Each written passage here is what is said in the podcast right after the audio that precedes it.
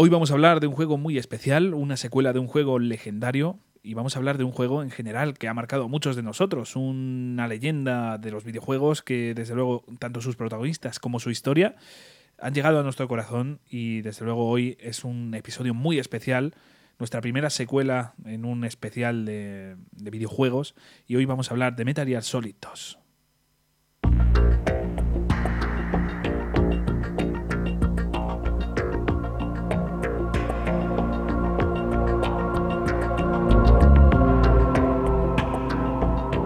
Lo primero que voy a hacer es llamar a Jesús. ¿Qué tal, Jesús? Muy buenas, Javi. ¿Qué tal? ¿Cómo estamos? Hoy sí que sí. Estoy súper contento porque, como tú bien decías, estamos en nuestro especial de una secuela por primera vez. Y es que para colmo es este Metal Gear Solid 2, que es un juego que, como tú ya bien has dicho al principio, es un título que ha marcado a toda una generación de jugadores, es un título del que se sigue hablando, es un título que hizo desafortunadamente muchas cosas mal, pero menos mal, hizo todavía muchas más mejores. Sí, sí. O sea, es un juego que Kojima, yo creo que ya se puso el sanbenito de cabroncete, pero lo hizo de la mejor manera posible, y te prometo que no puedo estar más contento de que hagamos esta incursión. Sí. En esta historia tan buena. Desde luego, porque Kojima aquí yo creo que ya en el 1 se consideraba un genio, pero en este torció mal las cosas y hizo cosas que no se habían visto hasta la fecha. Joder, es que ya lo hizo con el Metal Gear Solid 1, pero es que seguir innovando hasta este punto, hasta el Metal Gear Solid 2, es un nivel que pocos artistas, pocos genios pueden lograr hacer. Y desde luego… Claro, es que… No, termina, perdón. Iba a comentar que desde luego Kojima… con este videojuego se coronó de verdad. Total, pero es que la historia de Metal Gear Solid 2, y sobre todo ahora que estamos en épocas navideñas, ¿no? A mí me gusta siempre hacer un símil entre la historia de Metal Gear Solid 2 y adelante, ¿vale? Con una cena de Navidad, ¿vale? Porque sabes cómo empieza, pero no cómo acaba, ¿sabes? Pues esto es exactamente lo mismo. Aquí comienza de una manera, pero tú no te podías ni imaginar lo que iba a acabar desembocando, lo que iba a acabar pasando con esta historia. Ya hablaremos un poco más detenidamente, pero Kojima jugó con los jugadores, jugó con los usuarios, jugó con las expectativas y logró que la gente se enfadase y logró que la gente al final reconociese la obra maestra que es este Metal Gear Solid. ¿Tú te enfadaste? Pues me decepcionó, no te voy a mentir, me decepcionó mucho lo que pasa en este juego, pero a día de hoy… Y ya en la segunda pasada, tampoco me voy a ir para hoy. Ya en la segunda pasada dije, Kojima, eres un cabrón, eres un genio, tío. Sí. Pero en la primera pasada hay que reconocer que mis expectativas eran de una forma y claro, duele, es que molesta. Pero bueno, ya hablaremos un poquito más detenidamente de esto. Lo primero, antes de empezar a hablar en serio de Metal Gear Solid 2 y meternos en los detalles, vamos a explicar un poco cómo va este programa, por si alguien no ha escuchado ningún otro especial. Antes de nada, os recomendamos iros al de Metal Gear Solid 1 porque creo que es un viaje, un recorrido que os recomiendo muchísimo.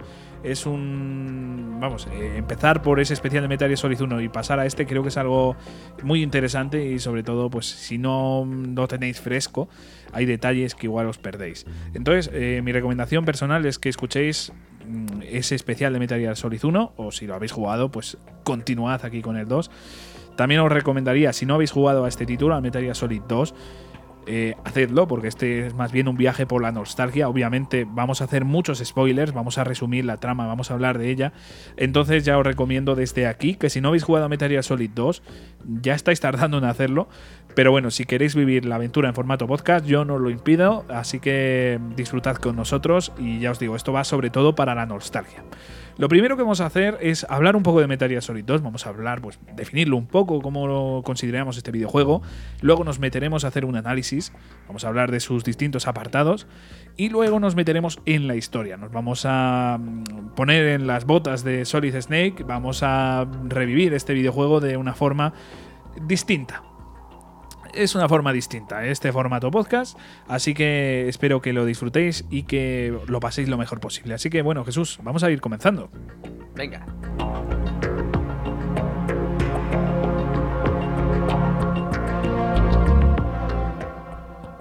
Y bueno, pues voy a empezar siendo muy cabrón. Voy a empezar siendo muy malo, Jesús, lo siento. Pero quiero que me definas Metal Gear Solid 2. ¿Qué es para ti este videojuego? Sí que eres cabrón. Mira, hablando rápido sobre esta cuestión, para mí Metal Gear Solid 2 es la secuela perfecta para un juego perfecto, pero voy más allá. Es un título que, como tú bien has dicho antes, juega tanto con nosotros como nosotros con él. Y eso pocos juegos lo consiguen, ¿vale? Pocas historias consiguen atraparnos y ser nosotros un personaje más del juego. Y no hablo de estos típicos juegos en el que el protagonista no tiene una personalidad para que tú seas, por ejemplo, ponle tú, Skyrim, sí. ¿No? Sí. No. Yo me refiero a que, pese a que los personajes de esta saga están muy bien escritos y muy bien detallados, tú te sientes un miembro más de esa historia, ¿vale? Y eso lo consiguen muy pocos títulos. Por lo tanto, para mí es una genialidad que, pese a tener sus sombras, es una genialidad absoluta. Uh-huh. Yo opino exactamente lo mismo. O sea, me quedo con esa primera reflexión. Una secuela perfecta para un juego perfecto. O sea, es que es la definición perfecta de Metal Gear Solid 2, sobre todo teniendo en cuenta las grandes diferencias que hay con el primer título, ¿no? O sea, porque pasamos de un título con una historia un poquito más personal, un poquito más de Solid Snake, a vivir una historia un poco más curiosa, ¿no? Como es esta de Metal Gear Solid 2, en la que se tocan temas muy distintos, en el que, bueno, pues yo considero que Kojima fue visionario, creó conceptos que para entonces no se hablaban de ellos, tocó conceptos que, bueno, pues rozan la paranoia, sinceramente.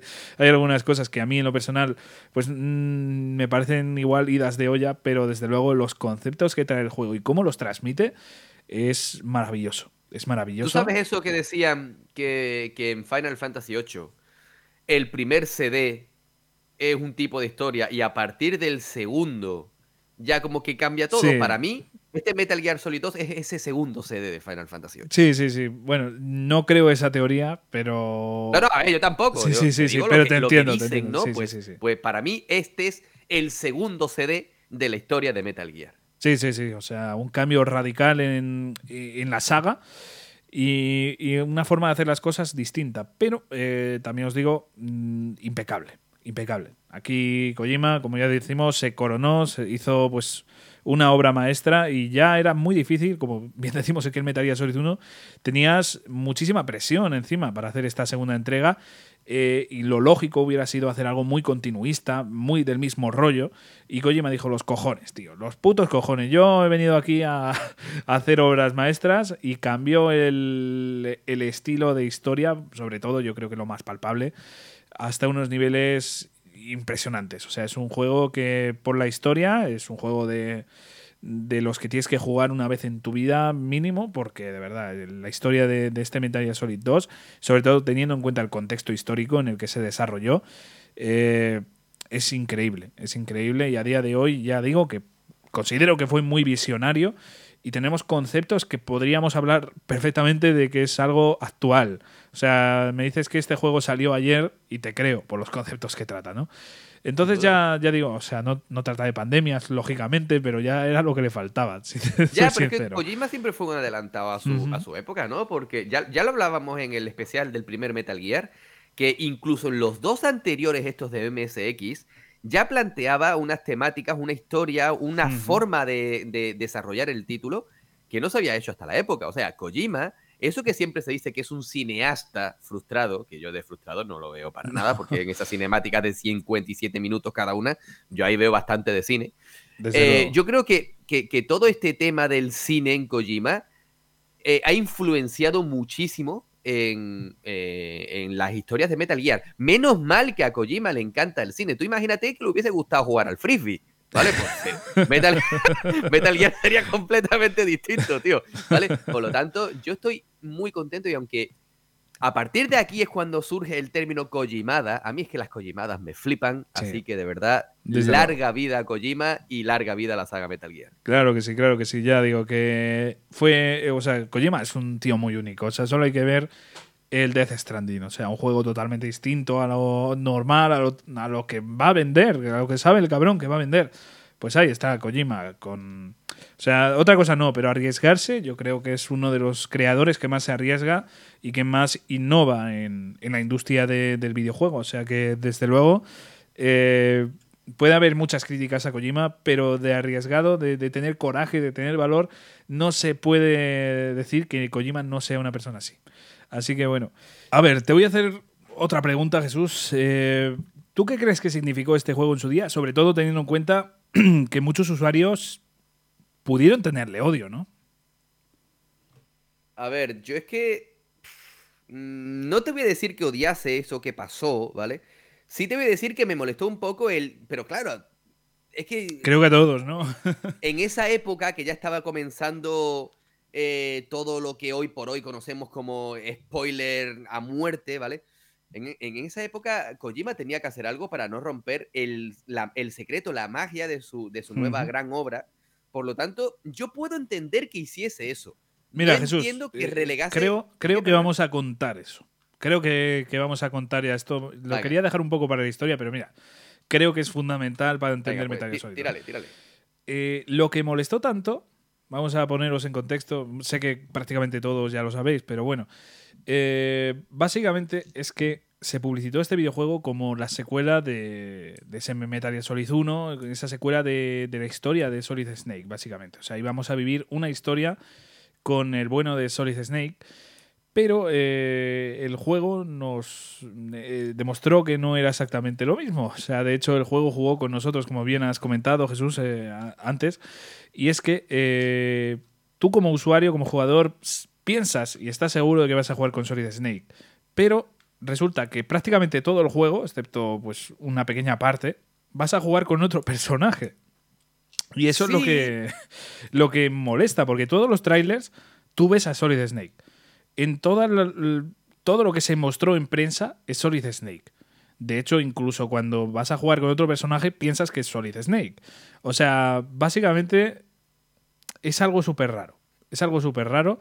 A ver, yo es que a mí esto me gusta matizarlo, tío, porque vamos a hablar, aunque ya ahondemos luego en el personaje, vamos a hacer claro, porque has dicho que lo íbamos a decir. Sí. El juego está dividido en dos partes, ¿vale? La parte del barco y la parte del Big Shell, ¿vale? En la parte del barco jugamos con Snake, que es lo que siempre habíamos visto y que en la carátula del juego por detrás solo se ve Snake en el barco.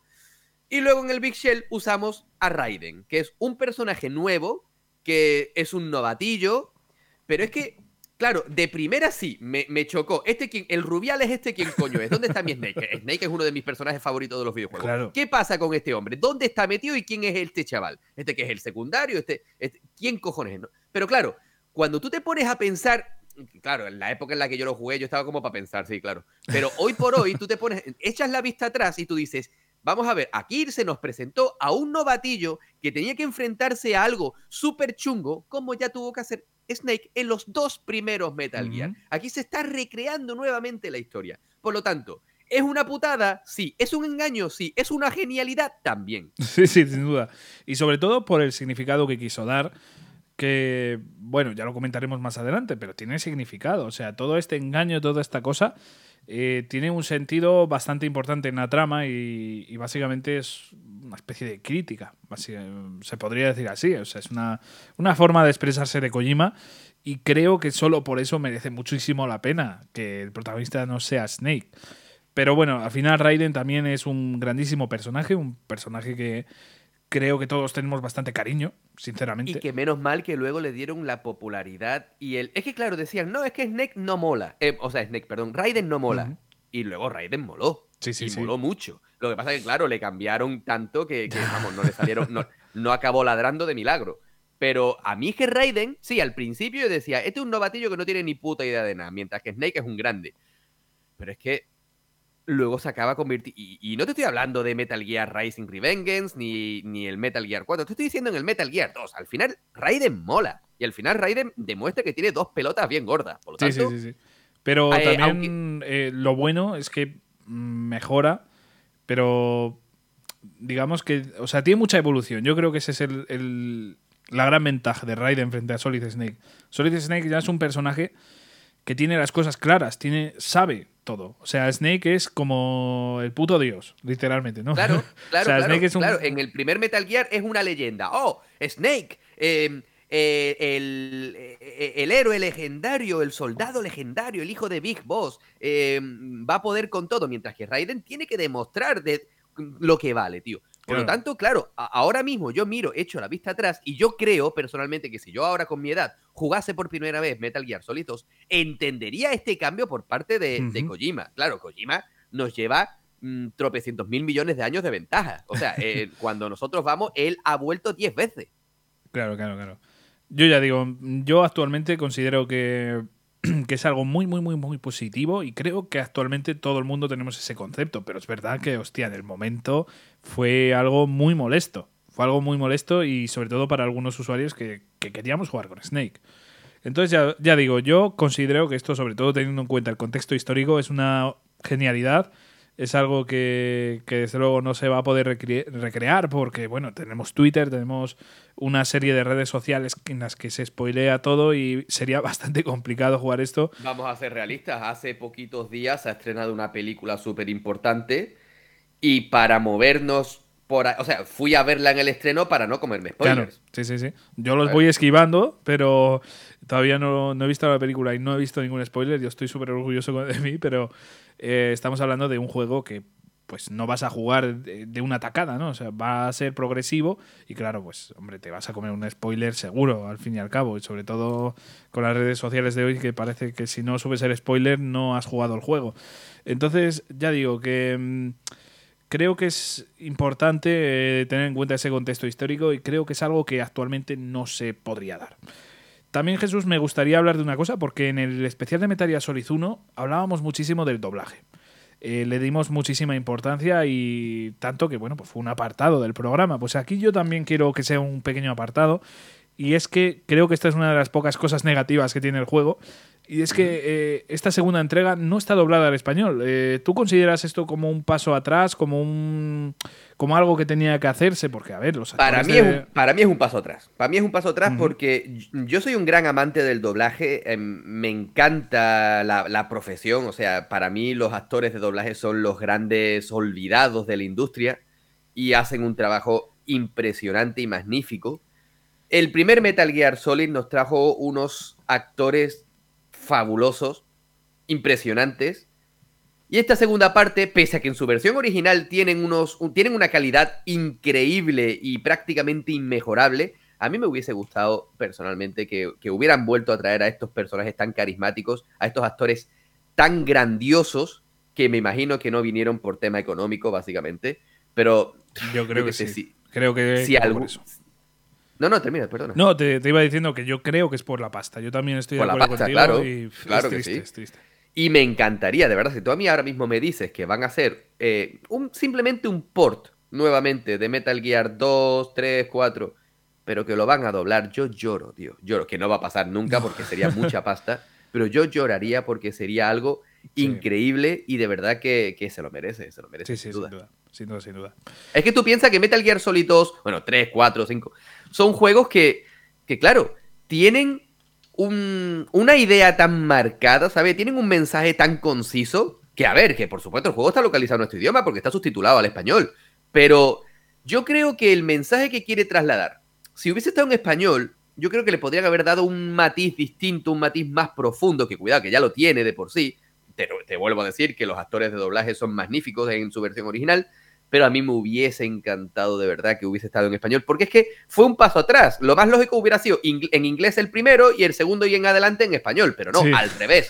Muy bien, pero cuidado, eso pasó también con Kingdom Hearts, ¿no? Porque primero en inglés, el segundo en español, el tercero ya otra vez en inglés y todo lo que vinieron después. Te sacaron estos remaster para PlayStation 4 y tal, que también en inglés. ¿Qué pasa, tío? Dios, ¿Os da miedo la ñ o qué? Que eso, sinceramente, mira, saca un tema que no había pensado hasta hoy, pero cómo me dolió jugar el 1 en inglés, el 2 en español y el 3 en inglés otra vez. Es que Qué ganas de dar una hostia a alguien. A ver. Y con razón. Sí, cuidado. Sí. De todas formas, el doblaje en inglés de Metal Gear Solid 2 también continúan actores de doblaje míticos en inglés, ¿no? Como el bueno de David Hayter. Creo que es muy bueno, bajo mi punto de vista, pero es verdad que bueno, pues el doblaje en español es que había sido tan legendario, tan bueno, que duele bastante. Pero es verdad que tiene mucha calidad y bueno, pues en el fondo hay ciertos aspectos que me alegra de que haya estado en inglés, pero otros que me da mucha pena. O sea, no sé con qué quedarme, yo creo que es algo negativo, pero de todas formas, bueno, pues es que los actores de doblaje en inglés son muy buenos, ¿eh? Son muy, muy, muy, muy buenos y...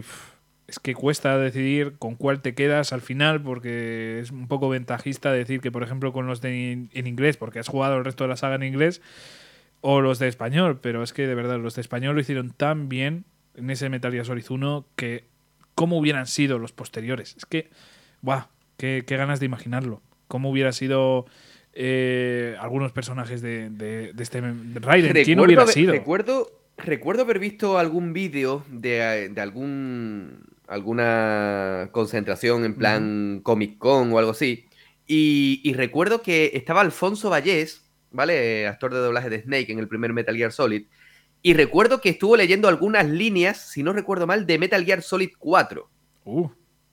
Y todo el mundo, vamos, vi un vídeo por ahí, y recuerdo todo el mundo haciendo la ola, porque es que quedaba de putísima madre, tío, es claro. Que, joder, me jode especialmente que hayamos quedado olvidados en ese aspecto, porque es que el resultado hubiese sido una auténtica bomba. Seguro que sí. Es una pena, pero bueno. Al final nos tendremos que conformar con el doblaje en inglés y, como ya digo, lo bueno, que tenemos magníficos actores de doblaje en inglés. No te preocupes, Javi. No te preocupes porque el remake del primer Metal Gear Solid, que va a ser ya mismo seguro 100%, va a venir seguro también doblado al español. Segurísimo. Yo quiero creer.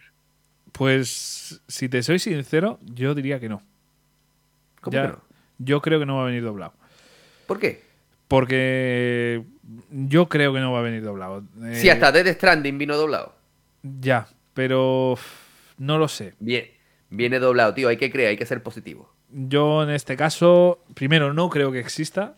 Yo ya estoy un poco el remake mal... va a existir.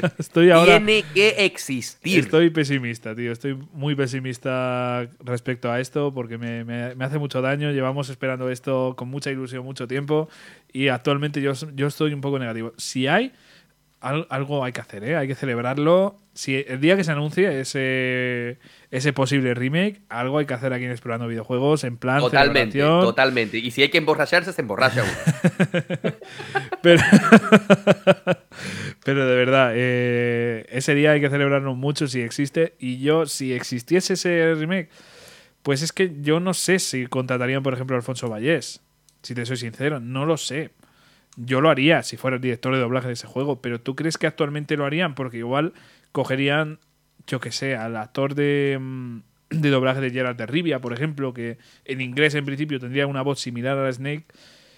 Y no sé, por ponerte un ejemplo, ¿sabes? Igual, aunque lo tengamos en castellano, tenemos actores de doblaje distintos y eso a mí me mataría.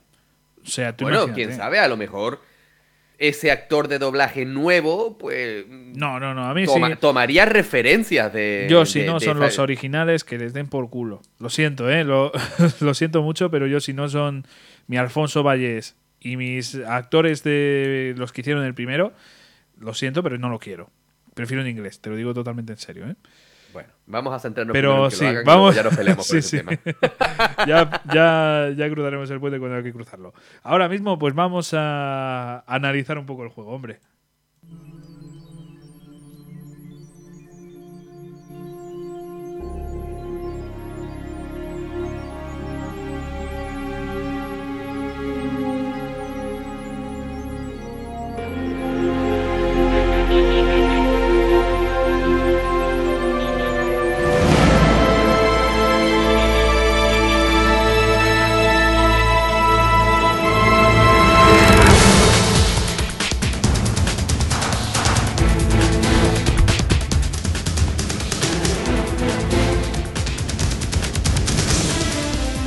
A ver, lo primero que vamos a analizar es la historia. Vamos a hacerlo No vamos a hacer ningún resumen ni nada, porque es que nos vamos a meter de lleno en ella, ¿no? Pero vamos a hablar un poquito de los personajes que creo que van a ayudar mucho a entender básicamente de lo que vamos a hablar en el futuro.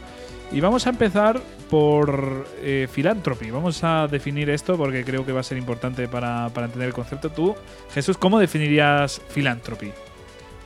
Hombre, yo es que no tengo por qué definirla, ya lo hace Otacón en el juego, como diciendo que es una organización no gubernamental sin ánimo de lucro. O sea, que están haciendo las cosas por amor al arte, totalmente. Philanthropy es esa asociación, ese grupo, ese pequeño colectivo creado por Otacón y Snake tras el primer Metal Gear para erradicar de la faz de la Tierra toda muestra de Metal Gears. Cosa que sobre el papel está muy bonito, pero que yo no me quiero ni imaginar esa gente qué días librarán, ¿sabes? Porque sábado, domingo, entre semana, no sé. Y luego qué clase de jornada llevan adelante, ¿no? Y encima, si es sin ánimo de lucro, ¿de qué vivís, cabrón, eh? ¿Sabes? Yo me imagino que tendrán un segundo empleo. Claro, que yo me pongo a pensar, porque si no... Porque, joder... Es que eso no se explica, tío. Eso no se explica. Y a mí me interesa la economía de Otacón y de Snake, tío. ¿De qué vivís, chavales? Claro. Yo creo que hay algún spin-off o alguna cosa que se está desarrollando a la vez, ¿eh? Yo ya estoy viendo Metal Gear Acid o algo, porque... No, pero bueno, sobre el papel, Philanthropy, pues bueno, yo creo que ese pistoletazo de salida para darle nueva entrada a Snake y a Otacón. Uh-huh.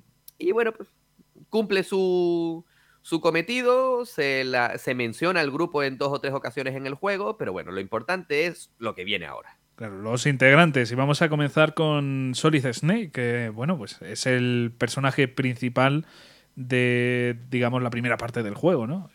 ¿Cómo, o sea, defínenos al bueno de Solid Snake? Aunque mucha gente que ya haya escuchado el primer especial sabrá perfectamente de quién estamos hablando, pero bueno, coméntanos. Snake es el héroe legendario de Shadow Moses y al mismo tiempo, para mí, el mayor timao de la saga. Un hombre que pobrecito... Timao, total. Un hombre que pobrecito, tras los acontecimientos de los 2 primeros Metal Gear de MSX, estaba jubilado, bueno, prejubilado, en Alaska, tranquilito, con sus huskies, haciendo su vida, sin meterse con nadie. Fueron, le sacaron de la cabaña, le obligaron a hacer todo lo que aconteció en el primer Metal Gear Solid. Y claro, ¿qué hace ese hombre? ¿Se vuelve ahora a la jubilación? ¿No lo quieren ya, pobrecito? Pues claro, no le queda más remedio que darse de alta en la seguridad social y continuar junto con Otacón haciendo de las suyas. Un gran personaje que a mí siempre me ha dado la sensación de que hace las cosas como porque tiene que hacerlas, ¿no? El pobrecito. Y en ese aspecto me da mucha lástima porque es un tío que tiene unos ideales muy férreos, un tío que dice las cosas claras, que no le gusta el sanbenito que tiene encima de héroe legendario, que es lo único que... Y de hecho lo repite varias veces, que es un hombre cualquiera, como puede ser cualquiera de nosotros. Bueno, yo tampoco me veo saltando de un puente, sinceramente, pero... Vamos a ver, no me veo, ¿sabes? Pero es cierto que a mí la sensación que me da es esa, que es un hombre que lo han obligado y que ya, pues bueno, ya lleva el rebufo y tiene que continuar haciendo todas estas tareas. Mira, por... hacer un pequeño debate, ¿vale? Muy, muy breve. Pero, ¿realmente el mensaje de que es un hombre normal está bien narrado en el juego? ¿Por qué? Te vas a preguntar, ¿pero por qué dices esto? Porque es que en el primer Metal Gear, o sea, en el primer Metal Gear Solid, se averigua que no es un humano tal cual. O sea, digamos que es una especie de... Bueno, nació por los de Enfant Terrible, que básicamente es un experimento genético en el que cogían... Bueno, vamos, que no nació de un útero inseminado de una forma normal. Nació por una cosa un poquito extraña. Viendo este mensaje, o sea, ¿crees que realmente...? A ver, seamos claros, es un clon de Big Boss. Claro. El héroe más grande de la época. Por lo tanto, claro que no es un hombre normal y corriente. Claro, tú imagínate que menos mal, y me imagino que sus pasos fueron analizados fríamente para que Snake, ¿vale?, pasase a ser un soldado y bla, bla, bla. Tú imagínate, claro, que le hubiera dado por ser repostero, ¿no? O sea, sería el mejor de la historia. Claro, el mejor repostero, el héroe legendario de las pastelerías del país. Claro, tú piénsatelo, ¿no? O que lo hubiese dado por ser electricista. Pues no veas, te monta la decoración de Navidad de tu ciudad en un momento, claro, sí. Con la bandana puesta. Pero... Vamos a ser claros. Pero claro que no es un hombre normal y corriente. Es fruto de un experimento, al igual que Liquid, al igual que Solidus. O sea, No es un hombre cualquiera, pero él quiere ser un hombre cualquiera. Él quiere ser una persona normal y corriente y que no le toquen los cojones. El problema es que al pobrecito se los tocan. Claro, y a mí me da pena ese hombre pobrecito, tío. Sí, sí, sí, pero bueno, es lo que tiene, es el mejor pastelero del planeta. Y electricista. Bueno, en fin. Quería abrir ese pequeño debate porque, claro, el juego, tanto el 1 como el 2 te intentan transmitir que es una persona normal, básicamente. O sea, que básicamente que cualquier persona podría ser ese héroe legendario si se dieran las circunstancias adecuadas. Y entonces, de hecho, cuidado, ahí entra en juego Raiden. Exactamente. De hecho, al final del juego hablaremos un poquito más de este concepto. Pero antes de hablar de Raiden, también me gustaría hablar un poquito de Otacón, el pobrecillo, que este también es una persona que el fucker, Otacón el fucker. Pues básicamente, porque madre mía, entre la primera entrega que estaba pillado de la buena de Sniper Wolf, en este juego que vemos algún romance un poco raro, bueno, ya hablaremos de eso cuando toque. Pero por ahora, el bueno de Otacón, que yo creo que si nos fijamos un poco en la historia, o sea, ¿qué es canon? Te hago esta pregunta, porque al final de Metal Gear Solid 1 hay dos finales. ¿Cuál es el canon? Porque el canon es... tendría que ser el de Meryl, ¿no? El canon es... A ver, está claro, ¿no? En uno de ellos, alerta spoiler, pero bueno, que tranquilos porque yo hice un especial del primero en el que spoileamos todo. Sí. En uno muere Meryl, o sea, ese no puede ser. O sea, el canon es en el que Snake escapa junto a Meryl y Otacón también escapa por su lado. Claro. Obviamente, porque... ¿Pero qué pasa ahí? O sea, ¿dónde está Meryl y demás? Aquí de repente pasa de eso. Es algo que a mí, en lo personal, tengo que decir que me molestó un poco. Pero bueno, tampoco pasa nada. Es que da a entender perfectamente que se va con Otacón agarrado ahí en la moto, ahí el buen Otacón abrazadito a Snake en la moto. Pues muy bonito, tío. Pero yo veo ese final, porque Meryl aquí no aparece en ningún lado. Lo que pasa es que después ya se nos enteramos en otra entrega de que no es ese lo que había final. Pasado. Es que vamos a ver, es que Metal Gear es una historia bélica muy importante, pero que no está carente de su telenovela propia. Sí, vamos. Y muy profunda, de la cual ya hablaremos más adelante. Pero la telenovela que Snake y Meryl protagonizaron es desgranada en la cuarta entrega, de la cual ya hablaremos algún día. Sí, que hay ganas, ¿eh? Hay ganas de la tercera, de la cuarta, de la quinta... De la quinta no. De la quinta menos, pero de la tercera y la cuarta hay muchas ganas, ¿eh? En lo personal, especialmente de la tercera, pero la cuarta, uff, qué ganas también, ¿eh? Pero bueno, ya hemos definido aquí a Philanthropy, a los miembros de Philanthropy. Vamos a por otro personaje y ahora sí, vamos a hablar de Raiden, del bueno de Raiden, que, como bien decías, cumple un poco el rol de Snake, ¿no? Una persona, en este caso no un héroe legendario, pero una persona que tiene una misión importante entre manos, ¿no, Jesús? Hombre, Raiden sí que se nos presenta como un hombre normal y corriente, un soldado que simplemente ha hecho incursiones en realidad virtual, nada más, y que esta es su primera gran misión, lo cual a mí me recuerda mucho a Snake en sus primeros compases, ¿no? En los dos primeros Metal Gear de MSX. Aquí lo que pasa es que, claro, se nos presenta un Raiden ante una historia falsa, porque al final, ya hablaremos, Raiden no es lo que se nos plantea en un primer momento, pero la historia, los guionistas se empeñan durante buena parte de la historia del juego, ridiculizar a Raiden, por eso de que con el traje muy ceñido y le preguntan, ¿eres un chico? No lo estás viendo, campeón. Literalmente hay un personaje que le toca la polla. Y... Exactamente, tío, exactamente. O sea, que cosa que se repetirá. Que literalmente le tocan los huevos. Cosa que se va a repetir en la saga, ya lo voy diciendo, spoiler de Metal Gear Solid 3, pequeñito. Sí, cuando cierto personaje, bueno. Cuando ya, le tocan la polla a Snake, básicamente. Le tocan la polla al Big Boss, tío. O sea. Exactamente. Por eso, Raiden es un personaje que me parece tan completo, porque es que él no entra en juego como un héroe legendario. Él entra en juego como un soldado cualquiera al que le han encasquetado una misión muy chunga. Muy chunga. Lo que pasa que luego es verdad que descubrimos su pasado... Y más adelante vemos su futuro. O sea que, joder, Raiden es un personaje que a mí personalmente me encanta. Sí, sí, sí, fue una apuesta muy arriesgada, ya digo que intentando también mostrar ciertas cosas, un poco crítica, y bueno, pues Raiden para mí es un grandísimo personaje y me alegro mucho de que esté protagonizado este juego en su gran parte, en su gran mayoría, por este personaje.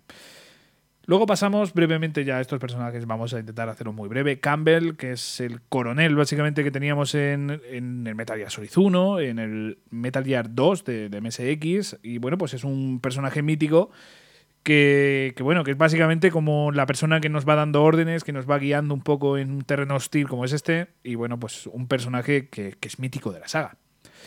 Luego tenemos a Rose, que es básicamente la pareja de Raiden, es... no sé si decir amante, su novia, su pareja, mujer. Es su novia, claro, es su novia, claro que sí. Y además es la que cumple la función de Mei Ling en el primer Metal Gear. Es la que te guarda el progreso. Y además, me encanta cómo está incluido el tema de guardar los progresos en esta saga, porque en el primero Mei Ling te hablaba de tradiciones chinas y tal. Uh-huh. Y en este, por ejemplo, Rose te habla de cine. Y además, muy bien llevado y joder, me encantan esos detalles. Pero propiamente dicho. Y aparte de historia romántica, ¿eh? O sea, también claro, te dice, ¿te acuerdas cuando tal? No sé qué. O sea, es un personaje que creo que es muy bueno, muy positivo para esta trama, mucho. Muy importante, muy importante, y más adelante se ve lo importante que es. Rose es un personaje que a mí me gusta en lo personal, y sin ella el juego hubiera sido bastante... La historia hubiera sido muy distinta, pero sí, yo te diría que es la novia total. Sí, bueno, no sé por qué... Lo que pasa es que luego el detalle de First Dates, ¿no? Hecho por... Bueno, pues... A ver, ya ahondaremos en ello, pero su novia, claro que sí. Sí. Luego vamos a pasar al que es para mí el mejor villano, bueno, uno de los mejores villanos de la historia de los videojuegos, pero en lo personal de la saga, para mí este es el villano principal. O sea, para mí este es el que está ahí un poco escondido, el hijo puta, pero es el que más importancia tiene, yo creo, que es el bueno de Ocelot. Bueno, el malo de Ocelot. ¿Te digo una cosa? A ver. Para mí Ocelot nunca ha sido un villano. Bueno, depende un poco de la perspectiva. Para mí Ocelot siempre ha sido, y sobre todo después de Metal Gear 3 y el 5, para mí Ocelot lo que es un buen amigo. Ya, pero quiero decir, vamos a ceñirnos al Metal Gear Solid 1 y 2. A ver, para la historia de Snake y de Raiden, claro, es un hijo de la gran puta. Pero viéndolo en perspectiva, para mí Ocelot no es un villano. Lo que pasa es que hace cosas malas para defender un ideal. Cuidado, Snake se defiende un ideal a base de matar soldados a muerte, vamos, literalmente. Por lo tanto, para mí nunca hubo una gran diferencia. Para mí Ocelot es un buen amigo que quiere honrar la memoria de un amigo, ni más ni menos. Lo que pasa que sí, para ello pues tienes que jugar con todo el mundo. Pero sí, hablando seriamente, Ocelot, Sephiroth, Ardyn, ¿sabes? Son personajes que están como a un mismo nivel por lo que representan, y a mí me encanta. Como personaje, sobre todo, vamos a omitir esos bares más del pasado, vamos a centrarnos un poco en esto, porque no te... Conociendo un poco más a Ocelot, la perspectiva es un poco distinta, pero tú imagínate lo que se siente al jugar el Metal Gear Solid 1 y el 2, el ver las traiciones, el ver cómo Ocelot pues, va jugando básicamente con todo el puto mundo. Es un personaje maravilloso. Para mí, Ocelot, de verdad, creo que es... es que no sé si decir incluso el mejor personaje de la saga, es que no lo sé, pero... Sí, sin duda, y además sé, es brutal. Joder, las escenas postcrédito, tío, las conversaciones postcrédito, sobre todo el del primer juego, bueno, es que de Otacón hablando con el presidente, tío. Es que... Grande. Que es brutal. Recordemos que básicamente... Resulta que el bueno de Ocelot en el final del 1, por si acaso no lo tenéis muy reciente, estaba hablando con el presidente y diciéndole que todo ha salido de puta madre. Básicamente, que le cuenta un poco lo que ha pasado en Shadow Moses y bueno, pues le pone un poco al día y no sé, es súper curioso, tío. O sea, es súper curioso lo de Ocelot. Es un personaje que, ya digo, pasa un poco desapercibido, sobre todo en el 1. Que ves ahí que es tu primer boss, el primer enfrentamiento contra un boss, es el puto Ocelot. Y no sé, ves cómo ese personaje que parecía tan secundario acaba siendo tan importante, pues es impresionante. Luego vamos a hablar un poco del Dead Cell, vamos a hablar un poquito de esto, porque es el grupo de villanos, por así decirlo, lo que sería la Foxhound de Metal Gear Solid 1, esos enemigos con los que te vas enfrentando, esos jefes malvados con los que te vas enfrentando. El Dead Cell, por ejemplo, pues no sé si quieres comentar tú algo al respecto. A ver, es que para mí Dead Cell es Foxhound hacendado. Tal cual. Pero en su mayoría, los miembros de Foxhound no eran tan malos. Ya. Todos tenían una motivación. En este la cosa cambia. Sí. Bueno, hay algún personaje que sí que es verdad que tiene sus razones, pero otros, yo que sé, ahí vamos a decirlo, Fatman tiene razones muy egoístas, por ejemplo. Totalmente. Fatman es para haberlo reventado a puñetazos desde el minuto uno, ¿sabes? O sea, claro que acabas de salir de tu casa, puñetazo en la boca. Claro, ¿qué es lo que pasa, tío? Que cuando tú matabas a los miembros de Foxhound en el primer Metal Gear Solid, luego tú te sentías culpable porque tú decías, tío, es que no era tan malo, el pobrecito había tenido un mal día, ese hombre no sabía tomar colacao, si es que es normal, ese hombre había tenido un mal día, o esa mujer también, ¿vale? Pero los miembros de Dead Cell sois unos hijos de la gran puta, cabrones. Sí. Vamos a nombrarlos así rápido, o sea, tendremos a Fatman, que ya hemos comentado, que digamos que es el experto en bombas. Es un experto que bueno, pues quiere destruir el lugar en el que estamos, ¿no? Y hay que detenerlo porque, joder, si no es que va a destruir un sitio que puede ser muy peligroso para el medio ambiente. Bueno, dejémoslo ahí, ya nos explicamos un poquito mejor después. Luego tenemos a Vamp, que es un personaje que empieza ya a ser muy raro. O sea, porque, bueno, siempre ha habido peculiaridades, ¿no?, en los bosses, pero desde luego Vamp es una especie de inmortal, básicamente, una especie de vampiro. A ver, luego Metal Gear 4 le darían sentido a la inmortalidad de Vamp. Pero a mí es un personaje que me gusta mucho. Y corrígeme si me equivoco, yo leí una vez por ahí. Es que claro, leo cosas y se me olvidan dónde, ¿no?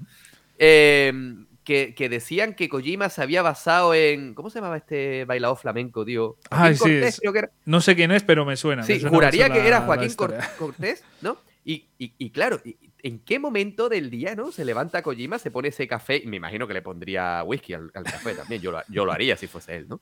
Y claro, y se está tomando frente a su chimenea, ¿no?, ese whisky, bueno, ese café, perdona. Bueno. Y enciende la tele. Yo creo que es whisky con un poco de café. Whisky con un poco de café. Corto de café, whisky corto de café. Claro, enciende la tele japonesa, por supuesto, porque está en Japón, y sale Joaquín Cortés, ¿no? Y dice, ah, mira, Joaquín Cortés, y yo, ¿no? Y dice, ah, pues mira, lo voy a incluir como personaje en mi saga Metal Gear, pero lo voy a hacer vampiro. ¿Por qué no? Y no le pongo alas porque queda raro. Y emo, ¿eh?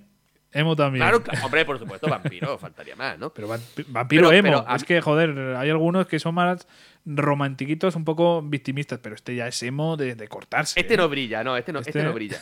Pero a mí me encanta Vamp, ¿eh? Es cierto que Metal Gear siempre ha tenido villanos sobrenaturales por una causa u otra, porque ahí tenemos en el primer Metal Gear Solid a Psycho Mantis. Sí. Pero en este Vamp, que luego sabremos que no es tan sobrenatural, ¿no? A mí me encantó, tío. Lo que pasa es que es un tocahuevos que flipa, pero a mí me gustó mucho. Pues sí. O sea, a mí en lo personal no es el personaje que más me gusta, pero sí, es un buen personaje y sobre todo en el 4, yo creo. Luego vamos a por Fortune. O sea, una mujer que tiene el don, la cualidad de tener suerte, básicamente. De ahí su nombre, Fortune. Y bueno, pues básicamente que no le puedes hacer daño nunca. O sea, esquiva o sea, no es que esquive las bolas, es que las balas las esquivan. Yo me pregunto, porque claro, eso no ahondan en la historia, ¿no? Porque sí. Las balas no le dan. Sí, ahondan. No, pero me refiero, lo que yo te voy a decir no ahondan. Vale. No le dan las balas, bla, bla, bla. Tiene mucha suerte. Esa mujer cuando va por la calle todos los semáforos se le ponen en verde. No. No es broma. No. Llega a Carrefour y no hay cola para pagar. No, bueno, hombre, yo veo a esta mujer con ese pedazo de arma y tal, yo me voy de la cola. No sé tú. Es que no sé, son detalles que a mí se me plantearon y yo decía, tío, pero ¿tienes suerte en qué aspecto? ¿Te ha tocado la lotería hoy, mañana, el otro...? Tú no tienes suerte, tú eres antibala, que no es lo mismo. Ya. Eso es verdad. ¿Ves? Es que hay agujeros de guión, claramente. Sí, desde luego. Pero bueno, la verdad es que es un personaje muy curioso. A mí me gusta mucho en lo personal. Me parece que de lo mejor de Dead Cell, sinceramente. O sea, que, corrígeme si me equivoco, está relacionada con un personaje del primer Metal Gear, ¿verdad? No, de este segundo. Del segundo, ¿no? Vale, sí, vale. Bueno, ya hablaremos de él, pero básicamente tiene que ver en Tanker. En el vale. Sí. Cierto. También vamos a hablar de Solidus, que no es... Ahora tengo líos si es parte del Dead Cell o no, pero básicamente es el líder de toda... Claro que forma parte. ¿Forma parte o es simplemente el que ha contratado el Dead Cell? Ahora me a ver, forma parte como líder. O... Sí, yo lo veo así personalmente. A mí sí, lo que pasa es que Solidus me parece... Solidus sí es un personaje que a mí me parece totalmente forzado. Hay ciertos aspectos que coincido contigo. Me parece muy forzado porque Solidus es otro hermano más de estos dos cabrones, de Snake y de Liquid, ¿vale? Sí. Pero es que para colmo es el presidente. Fue presidente. Bueno, fue presidente. Es presidente en algunos hechos, sí. Vale. Y ahora la cuestión es, ¿tú te imaginas ese tío en la campaña electoral? Ese hombre que prometía. Desgracia. Macho. Con el parche en el ojo. Vamos, tío, a ver. No tenía el parche ahí. ¿No tenía el parche? No. Eso fue en lo que pasa en Plant. Cierto. Es verdad. Bueno, de todas formas. Y tiene razón, Solidus es el fundador, ¿eh? Es el fundador de Dead Cell, ¿no? Uh-huh. Vale. A ver, es un personaje que me gusta, pero que yo lo veo muy forzado en sus ideales y en sus... Todo por Big Boss, ¿no? A mí me causó cierto rechazo. A mí lo que me causó más rechazo es que hay algunas cosas que como que se pegan un poco, o sea, como que se meten un poco con calzador. Hay algunas cosas como ciertos pasados que unen a ciertos personajes, que ya hablaremos más adelante, para mantener eso un poco de curiosidad, ¿no? Pero eso, que realmente hay ciertas ataduras que no me gusta por qué se han hecho, el motivo... lo voy a decir ya, tiene cierta relación con Raiden, que a mí eso me parece que está un poco metido con calzador, sinceramente. Vale. Hay otros aspectos que yo no les veo mucho sentido, pero bueno, realmente es un personaje que, bueno, dentro de lo que cabe, tampoco es tan malo. Y sus ideales, yo ahí sí que discrepo contigo, yo creo que sus ideales son muy buenos y tienen sentido. Yo creo que tienen sentido. Ya matizaremos un poquito más esas cosas y hablaremos más detalladamente, pero yo ahí sí que tengo que decir que creo que sus ideales no son tan malos, ¿eh? O sea, quiero decir, la explicación de todo esto creo que tiene un poquito más de sentido. Y precisamente al ser presidente tiene todavía más sentido. Sí. Y bueno, el último concepto que me gustaría tratar a nivel de historias, la definición de Metal Gear. O sea, de qué significa, o sea, qué es un Metal Gear, ¿no? Ya lo hemos visto en las entregas anteriores, pero sí que me gustaría tratarlo aquí por si alguien no sabe qué es. Básicamente, pues es un tanque bípedo con capacidad nuclear. Creo que esa es la definición correcta de Metal Gear. No sé si está en los diccionarios. Y que repiten una y otra vez, sí, hasta que te lo aprendes de memoria. Pues sí. Me gustaría hacer una puntualización con el diseño de los Metal Gear, y es que cuánto bien hizo Song of the Enders a la saga Metal Gear, porque gracias a Song of the Enders los Metal Gear pasaron de ser Rex a Rey, ¿sabes? O sea, un diseño mucho más futurista, mucho más mecha, ¿vale? Sí, pasabas de ser un Gundam, ¿cómo se llama? De estos robots, un Mazinger Z, ¿vale? A ser un mecha en condiciones y en plan guapo, tío. Así que bueno. Sí, pequeño detalle que quiero puntualizar. Pero tienes toda la razón. O sea, pasamos de cosas que son más realistas al Ray, que bueno, pues ya ha llegado a un punto en el que dices, bueno, esto no tiene sentido. Pero ya hemos visto en entregas que en principio en el tiempo son anteriores, cosas que tecnológicamente son mucho peores, ¿no? Como el Chrysalis, si no recuerdo mal. Son cosas. No son Metal Gears como tal, pero son aparatos que para mí le dan mil vueltas a un Metal Gear. O sea, yo me enfrento a un Chrysalis, tío, y tengo miedo. No sé, o sea... Total. O sea, me da más miedo enfrentarme a eso que a lo otro, no sé. Igual soy yo, pero de verdad. Y además teniendo en cuenta que es en el pasado... Es que es un fallo garrafal. O sea, no sé en qué momento se les ocurrió hacer esto, pero para mí es un fallo. En fin, teniendo claros estos conceptos, vamos a ir pasando a otro tema, o sea, gráficos y bandas sonoras, o sea, el apartado artístico. Realmente creo que tenemos poco que decir. O sea, sigue manteniendo un alto nivel. Ha cambiado mucho a nivel tanto sonoro como estético, hay que decirlo. O sea, estéticamente, pues obviamente con la mejora de las tecnologías ha mejorado mucho los gráficos, y la banda sonora sí que ha cambiado mucho y ha tenido un cambio bastante brutal. Pasamos de una banda sonora tan especial y única como Metal Gear Solid 1 a una que, bueno, pues es más orquestal, una que tiene, pues, no sé, es que es totalmente distinta. No sé tú qué opinas al respecto, Jesús.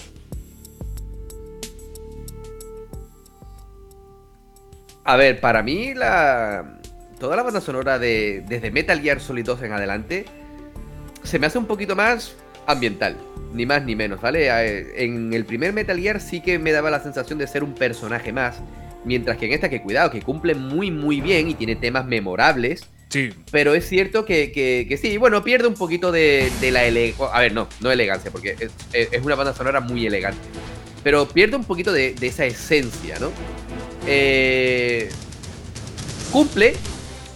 Cumple bastante bien, pero en el primer Metal Gear yo creo que se rizó el rizo. Ese es el problema, que cuando dejas las expectativas muy altas, cuando dejas el listón tan tan alto, en algún detalle tienes que pecar, tío. Y bueno, pues se pecó, desde mi punto de vista y el tuyo también, se pecó un poco en este campo, pero oye, que no empaña para nada la experiencia, y al contrario, no. La lleva muy muy bien, cuidado. Sí.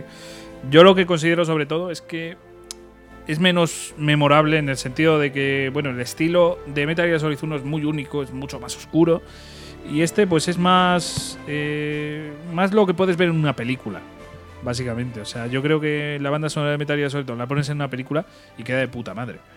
Entonces, no sé si es un cambio para mejor o peor. Yo sé que la banda sonora del Metal Gear Solid 3 para mí es excepcional, me encantó. Este es como un término medio de la del 1 y la del 3. Pero es verdad que se ha perdido la esencia, y eso a mí sí que me parece destacable y me parece un pequeño fallo. Algo que igual habría que seguir, habría que haber pues una constancia, tendría que haber alguna relación entre la del 1 y la del 3 o la del 2 desde mi punto de vista. Y no ha sido así. Entonces, bueno, pues por mala suerte nos quedamos con una banda sonora totalmente distinta a la del 1, y que no está mal. Y de hecho es muy buena banda sonora, pero para mí ya pierde simplemente por eso, por no ser parecida a la del 1. Sí. Ahora nos vamos a meter en la jugabilidad, porque ya va siendo hora de hablar de uno de los apartados más importantes de un juego, que es la puta jugabilidad.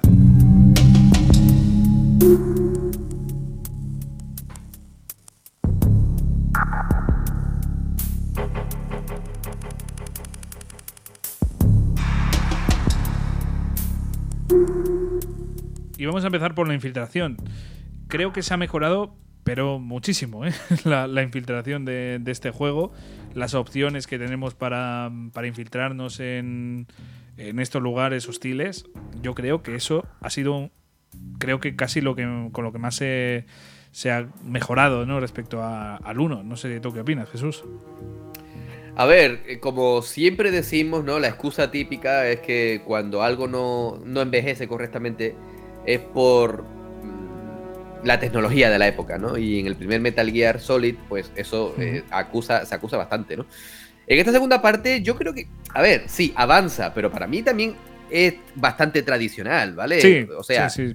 Bebe totalmente de lo que planteó Metal Gear Solid, y lo que hace es que lo dota de unos cuantos movimientos más. Uno de ellos, que a priori parece tan estúpido, porque te puede salvar de más de una situación chunga, es la voltereta que hacen tanto Snake como Raiden, y que, bueno, pues te puede servir para evitar que te vean, porque vas corriendo, haces la voltereta y te tumbas, o para hacerle un placaje a los enemigos y los dejas pues como atontados.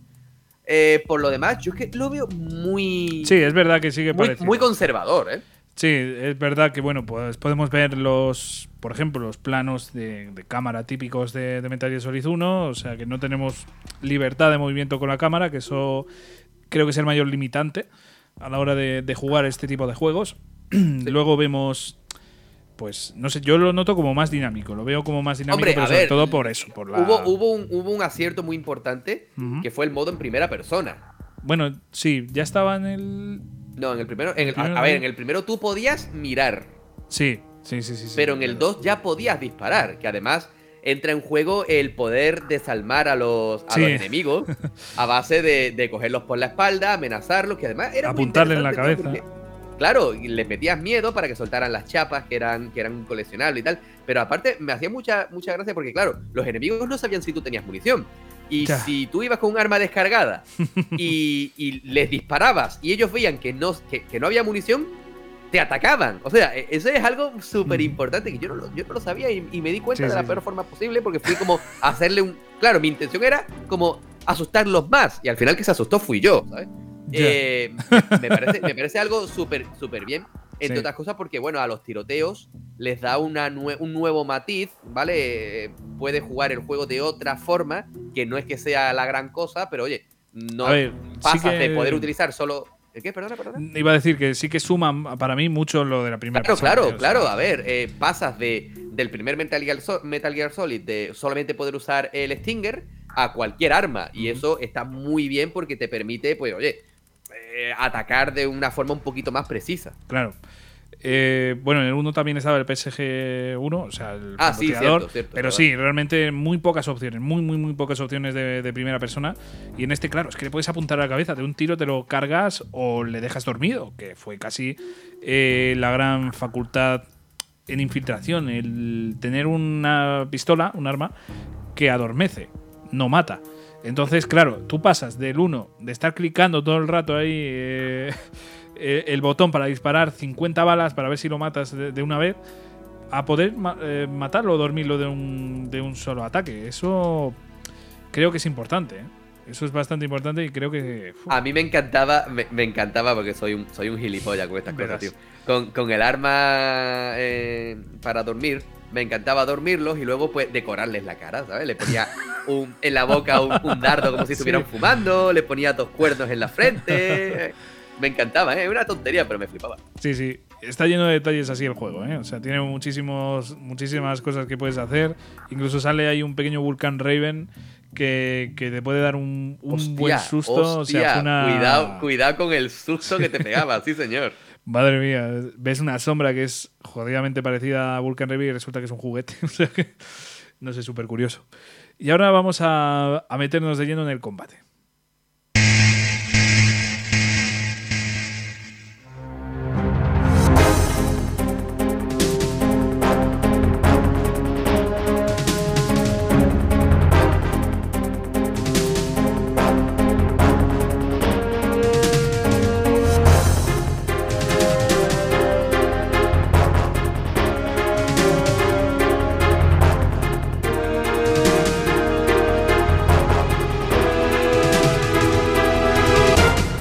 Las opciones del combate, al mejorarse mucho eso de la primera persona, también se ven muy mejoradas, ¿vale? O sea, realmente se nota el cambio, sobre todo en eso.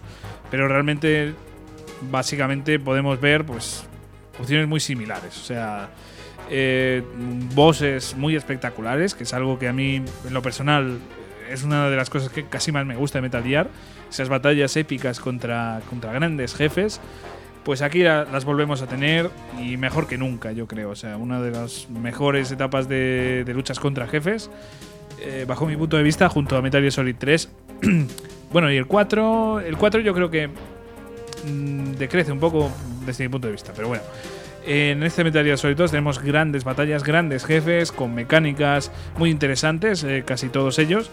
Entonces, bueno, pues son opciones de verdad que tampoco es que hayan descubierto aquí, pues... algo nuevo, pero mejora mucho la experiencia.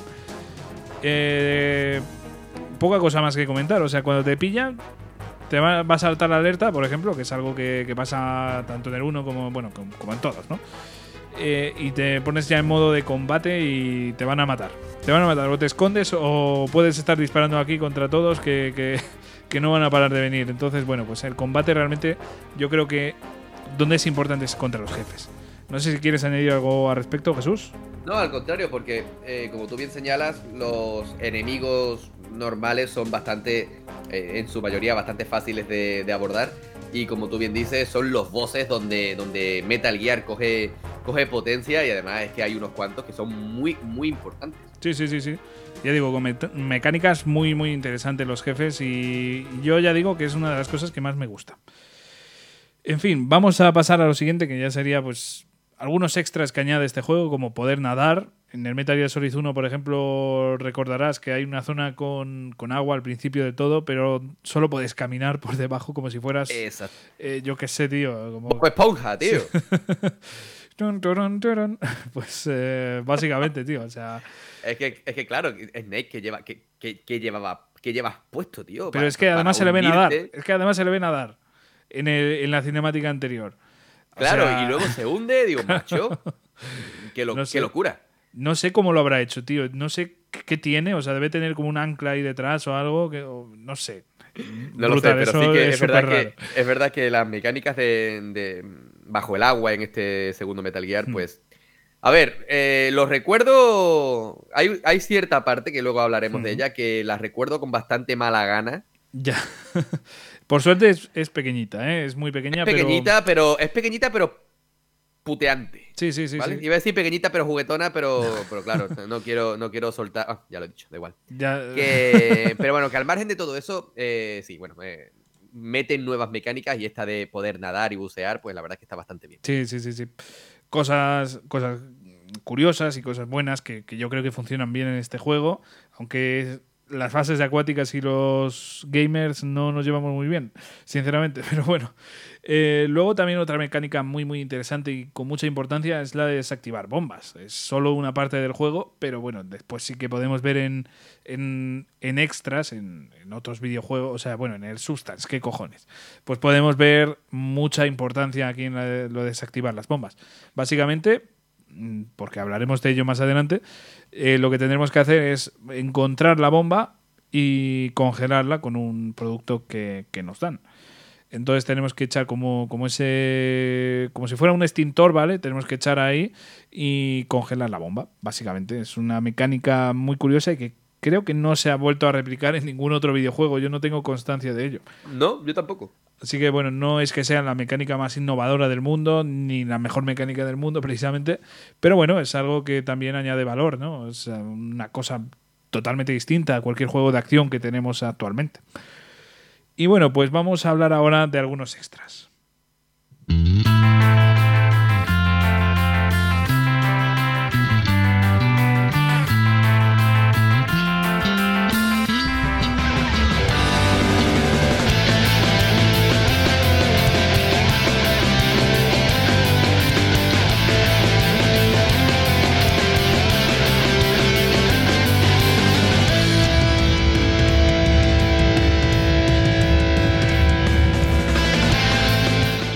Que parezca un cover, ¿vale? Esto es una canción original de un videojuego, ¿vale? O sea, esto es de una parte de Substance que, bueno, la vamos a definir ya. O sea, Snake en skate. O sea... ¿Qué es esto, Jesús? ¿Qué es esto? O sea... A ver. A mí... Mira, toda locura que tú quieras hacer con cualquier saga que a mí me gusta... me parece correcto, siempre y cuando no sea canon, ¿vale? Y a mí este tema del skate a mí me encantó, porque yo soy muy amante, y sobre todo en aquella época, ahora me desinfla bastante, pero en aquella época yo era muy amante de la saga Tony Hawk, ¿vale? Y claro, cuando a mí me plantean un Tony Hawk a lo Metal Gear, tío, métele más caña, tío, claro. dale más. Yo muy contento, pero es verdad que este Substance trajo un montón de cosas guapas, trajo esas esos lo que hoy por hoy conocemos como los what if, ¿no? Pues trajo bastantes what if y me parecen muy interesantes, tío, y la verdad es que yo tengo que tener por aquí ese Substance. A mí me encantó, tío. Me encantó y me parece un detalle muy muy bueno. Sí, sí, sí. Desde luego, y trae cosas como pues el VR Mission, que ya veíamos también en el Metal Gear Solid 1, que se nombraba, y como bien decías tú, Raiden tiene entrenamiento en VR y es precisamente pues esto lo que podemos llegar a vivir en el Substance.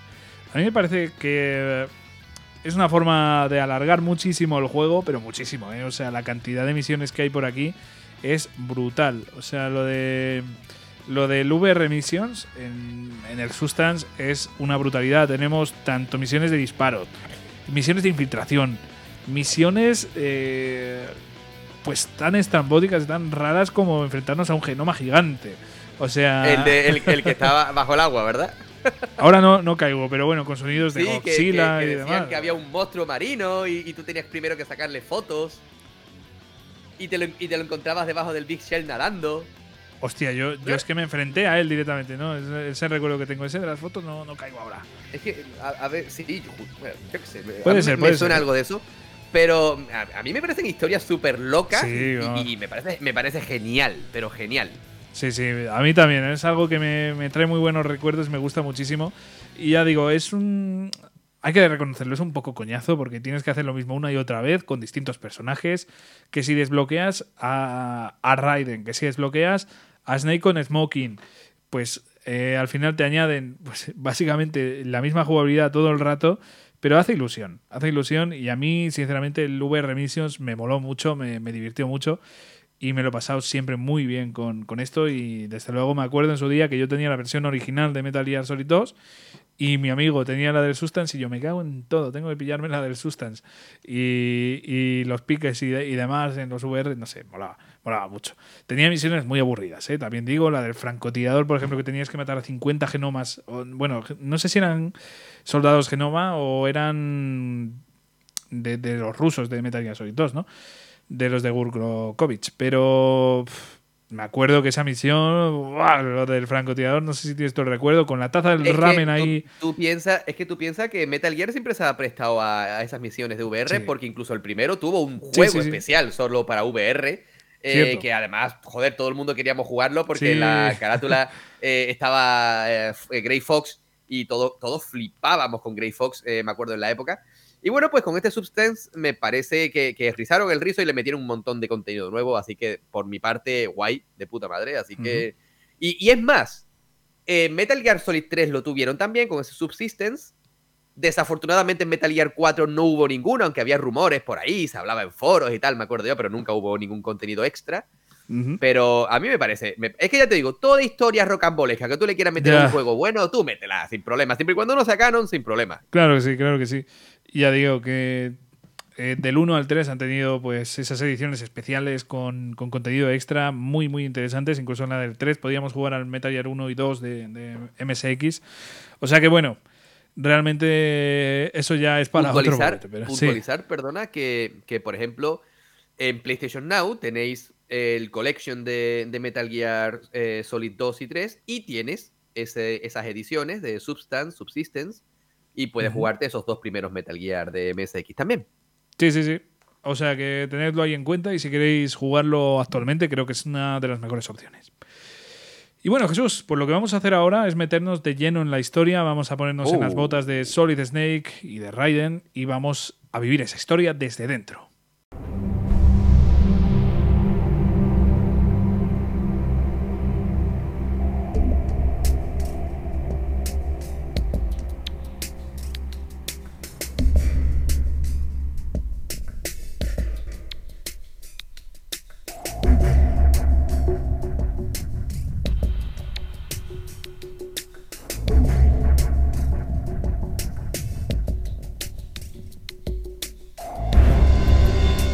Bueno, el juego comienza con una cinemática de lo más espectacular. A mí, desde luego, me impactó muchísimo. Estábamos viendo a una persona encapuchada caminando por el puente George Washington. Así, pues todo con una lluvia, con muchísimo tráfico. No sé, es una escena de estas que yo creo que deberían ser parte de la historia de los videojuegos por lo mítica, por lo épica que fue en su momento, ¿no? Vemos a esa persona caminando, así fumando, nos hacemos una pequeña idea de quién puede ser, quién puede estar fumando, ¿no? En esta saga. Francis George Morgan. Claro. Vemos aquí al bueno de Snake fumando, capuchado, no se le reconoce, hasta que en cierto punto empieza, porque le da la venada básicamente, a correr como si no hubiera un mañana. ¿Cómo que sin razón? Que estaba lloviendo, tío. Ya, pero joder, que estaba ahí. Cuando llueve y tú vas por la calle, ¿tú qué haces? Ya, pero que estaba caminando lentamente y de repente Cuando empieza esta parte de la... Porque aumentó el temporal. Que va, que no. Esto es porque tenía un poco de prisa y dijo, mierda, voy un poco peor de tiempo de lo que yo pensaba. Y salta de forma épica ahí. O sea, haciéndose invisible también, te digo. O sea, como que... No se le... O sea, se cae su capucha, su... Chubasquero. Su chubasquero y sale saltando y ya en modo invisible. Y la gente se preguntará por qué. Pues porque tiene ese camuflaje óptico que teníamos en la primera entrega, que podíamos desbloquear, ¿no? Haciendo las cosas bien. Y salta básicamente para llegar a un barco. A un barco de marines. Ya lo voy diciendo. Un barco que en principio es de petróleo y que tiene pues a los marines ahí metidos. Aquí es donde comienza el juego. Aquí es donde vamos a comenzar. Y aquí es donde se desarrolla la historia de Snake que vamos a controlar nosotros. El barco básicamente lo están invadiendo porque tienen cierta información, han recibido cierta información fiable, según Otacón, de que puede haber algo de Metal Gear ahí. Ya sea informes, ya sea un Metal Gear construido o algo, básicamente. Filantropía ahí a tope, investigación súper profunda... No, básicamente es que recibieron un correo electrónico y les dijeron que fueran para allá, básicamente. Pero la razón principal es porque el correo estaba firmado por EE, ¿vale? Dejémoslo ahí. Otacón estaba muy, muy convencido de que iba a ser posible, de que allí hubiese algo relacionado con Metal Gear.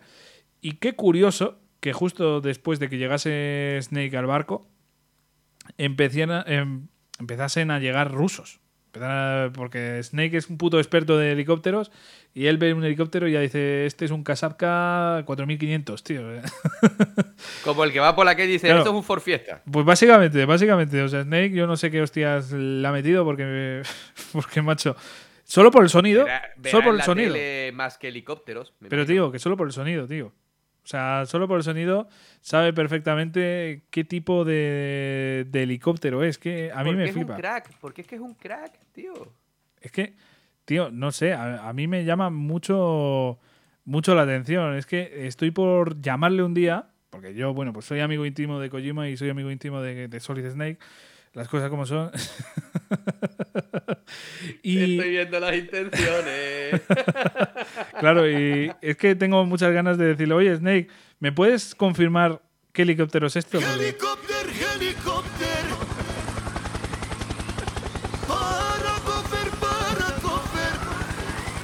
Y Snake ya te saltaría. Esto es un Kazapka 4500, tío. Sabía que iba a hacerlo, cabrón. Madre mía.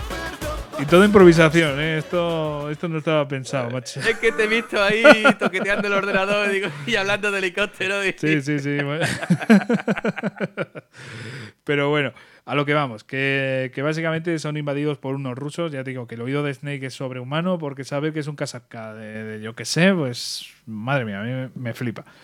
Pero bueno, que los rusos empiezan a matar a los pasajeros a las personas de este barco, a los marines. Y empiezan como a tomar el barco. Bueno, pues aquí ya sería donde empezaría el juego. Aquí ya empezaríamos a la parte jugable. Y bueno, pues básicamente pues empezaría la jugabilidad. Aquí, no sé, Jesús, si te acuerdas muy bien qué sensaciones tuviste, cómo viviste estos primeros momentos. El primer momento en el que yo me puse a los mandos de Snake por primera vez. Yo lo primero que hice fue mirar si podía usar el camuflaje óptico porque sí. Debemos destacar que cuando cae sobre el barco nos damos cuenta de algo muy triste, muy, muy triste. Y es que el camuflaje óptico no es a prueba de lluvia. No, bueno, básicamente se jodió por el salto, ¿eh? O sea... Se estropea. Eso es muy triste. Sí. Es una pena. Hombre, imagínate. Pues, cuando ya me puse a jugar con Snake, yo lo primero que hice fue darme un paseo por la cubierta del barco, ver... a mí siempre me gusta alegrarme la vista con los gráficos de... Y en aquella época, claro, esos gráficos eran la leche. Y cuando ya me familiaricé un poquito con el sistema y tal, pues entonces fue cuando entré por esa primera puerta para ver cómo se desarrollaba la historia. Yo afronté el juego con muchísima ilusión. No sabía qué es lo que podía pasar, pero yo sabía que iba a ser, se iba a convertir en uno de mis juegos favoritos. Y sin duda, esos primeros compases del juego lo consiguieron, pero es verdad que me dejaron el culo un poco roto, no te lo voy a decir. Pero pese a todo, algo... Es que tengo unos recuerdos muy bonitos de aquella época, tío. Y de verdad que este Metal Gear Solid 2, esta parte del barco, me parece... Pero es que mi parte favorita del barco es la parte final, ¿sabes? Yeah, bueno. Es donde yo quiero llegar. Me gustaría también detallar una parte que me pareció un poquito bizarra, ¿vale? Algo muy, muy raro, y me chocó bastante y me hizo incluso sentirme incómodo. Y es que tú, a lo largo del barco, pues tienes distintos camarotes con taquillas, y cuando tú abres las taquillas hay pósters de chicas, ¿no? Sí. Y a mí lo que me chocaba mucho es que tú, cuando te encerrabas en la taquilla, si tú acercabas la vista en primera persona, podías darle besos a los pósters. No me acordaba de eso. Cierto, yo recuerdo que sí, tío. Yo recuerdo que sí. Y eso a mí me chocó un montón. Y además tú vas con una cámara porque tú tienes que mandarle a Otacón pruebas. Y claro, si tú a lo largo del juego sacas fotos de momentos muy tontos, ¿vale? O sacas fotos de esos pósters de las chicas, de revistas eróticas que no se ve nada, por supuesto, pero que hay por ahí, que son realmente cebos para los enemigos, y luego tú, en la parte final, se lo mandas por mail a Otacón. Otacón se ríe y te dice: tío, céntrate, que esto no es a lo que habíamos venido. No sé, esos son los pequeños detalles de Made in Kojima que tanto me gustan. Son cosas muy raras, pero bueno, que son un poco en plan de coña, coñimadas. Y bueno, pues creo que a día de hoy no estarían muy bien vistas, pero en su momento pues eran muy graciosas. Y bueno, pues ya digo que gilipolleces que había en el juego. Pero bueno, nuestro objetivo ahora mismo en el barco, según empiezas, es ir a la parte superior para averiguar a qué dirección se dirige este barco. Y entonces, bueno, pues cuando subes a la parte de arriba, te das cuenta de que el barco se dirige a una zona bastante alejada de Nueva York, y se supone que pueden ir a hacer pruebas con Metal Gear. O sea que empiezan a cuadrar las cosas. Justo en ese momento, ya cuando Snake se da cuenta de todo esto, aparece otro helicóptero. No voy a poner la canción, pero aparece otro helicóptero en el que, bueno, pues vemos a otro personaje. Bueno, ya está abajo, ¿vale? O sea, ella ya está en el barco, pero bueno, vemos a otro personaje que puede ser muy importante para la trama de este juego, que es Olga Gurlukovich, que a pesar de las insistencias de su padre, que le está diciendo: vete de aquí, que quiero que estés a salvo, pues ella le dice: los putos cojones, yo me quedo aquí con mi gente, con mi familia, porque es una persona que es la hija del jefe de esos soldados rusos, que por cierto se menciona en el Metal Gear Solid 1. Son, no sé si te acuerdas, en la zona, en la parte final, ya cuando tienes el Metal Gear con lo de las tarjetas y demás, que tienes que ir a desactivar el Metal Gear Rex, se escucha una conversación entre Liquid y Ocelot, que dice que, bueno, Ocelot dice que habló con su amigo ruso, Gurlukovich, que van a venir aquí a ayudar con soldados rusos y demás para hacer de Shadow Moses una fortaleza contra todo quien se quiera enfrentar a ellos, ¿no? Pues mira, no me acuerdo. Pues sí, pues sale mencionado aquí Gurlukovich. Pues aquí se ve que esa relación de Ocelot y Gurlukovich es tan buena que... ¿Qué pasa esto? Pasa todo esto. De hecho, los soldados de Gurlukovich son básicamente el hilo fundamental de, bueno, nuestros enemigos principales en todo Metal Gear Solid 2, ya sea en esta parte como en la siguiente. Y bueno, pues vemos eso, a Olga Gurlukovich que dice: los cojones, yo me quedo aquí con esta gente, porque tiene mucho cariño. O sea, ella tiene unos ideales de familia muy, muy grandes. Muy grandes. O sea, que tened esto en cuenta, que va a ser importante. Y básicamente, pues aquí sucede nuestro primer enfrentamiento contra un boss, porque Olga Gurlukovich no nos va a dejar las cosas en paz, ¿no? O sea, va a querer combate, va a querer lucha, porque básicamente Snake, yo no sé muy bien la razón, pero le dice: quieta, venga, tira el arma y tal, pero es que no sé, si ves a una persona... A ver, tú piensas que Olga y todos los soldados vienen con un plan más que detallado, sabiendo lo que tienen que hacer, y ahora de repente aparece un tío por la cara y le dice suelta el arma, suelta el arma tú, payaso. Claro, claro, es normal. Que Snake cualquiera aquí lo hubiera dicho. Aquí es tonto, yo no lo hubiera intentado, yo hubiera disparado o lo que sea, pero desde luego tan lejos, porque además es que no estaban al lado. Normalmente en el juego, jugablemente, tú lo que haces es ir por detrás y decir quieto. Pero aquí a 5 kilómetros de distancia, bueno, a unos cuantos metros de distancia, pues joder, por mucho que vayas a atinar, no impone tanto como que alguien te coja por detrás y te diga quieto, ¿no? Entonces, bueno, lo dejo ahí como un poco de puntualización. Pero básicamente aquí tenemos nuestra primera batalla contra un jefe.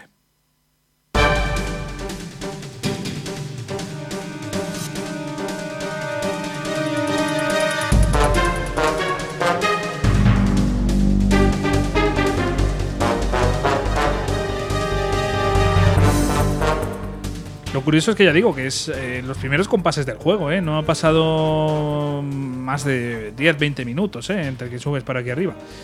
Pero ya es la prueba definitiva, es digamos que cuando empiezas a tener que controlar bien los controles, que tienes que saber combatir bien, y esta es la primera prueba que te pone el juego. Realmente no es el jefe más complicado precisamente, pero tiene su complicación sobre todo la primera vez que lo juegas, ¿no? Pero bueno, ya digo, el combate básicamente trata de tú intentando dormir a Olga con tu pistola de... Porque esa es otra, es súper triste, ¿sabes? O sea, está Snake y va con un arma tranquilizante, sí. Tío. Básicamente porque no se esperaban a los rusos, ¿no? O sea, se esperaba que hubiera marines. Y, claro. Y aparte, es que estamos hablando de la marina, o sea, los marines son... Dentro de la historia son los buenos también, ellos no tienen por qué hacer nada, simplemente quieren recabar información, porque lo que no quieren en Philanthropy es que se utilice ese tipo de armamento. Claro. ¿Vale? O sea, estamos hablando de jugar desde la legalidad, ¿no? Bueno, que no sé exactamente cuánto de legalidad habrá el colarse en un barco propiedad del gobierno, claro. y sacar fotos a póster de las taquillas, ¿no? Pero, a ver, las cosas como son, ¿no? Pero es verdad que, bueno, pues Snake está en inferioridad numérica y con una potencia de fuego prácticamente nula, pero es que es el héroe legendario, el guión así lo dictamina, y Olga Gurlukovich es vencida. Que además nuevamente ahí fue donde yo empecé a ponerle dardos en la cara, ¿sabes? Mira, se está fumando un cigarro, mira, típicas tonterías, ¿no? Pero es verdad que es el primer gran giro de guión en este juego, que no son pocos los que acontecen, y a partir de ahí pues continúas hacia adelante y el objetivo sigue siendo llegar hasta las bodegas, ¿no? Exactamente, supuestamente... ahora tenemos que ir a la parte inferior de ahí del barco.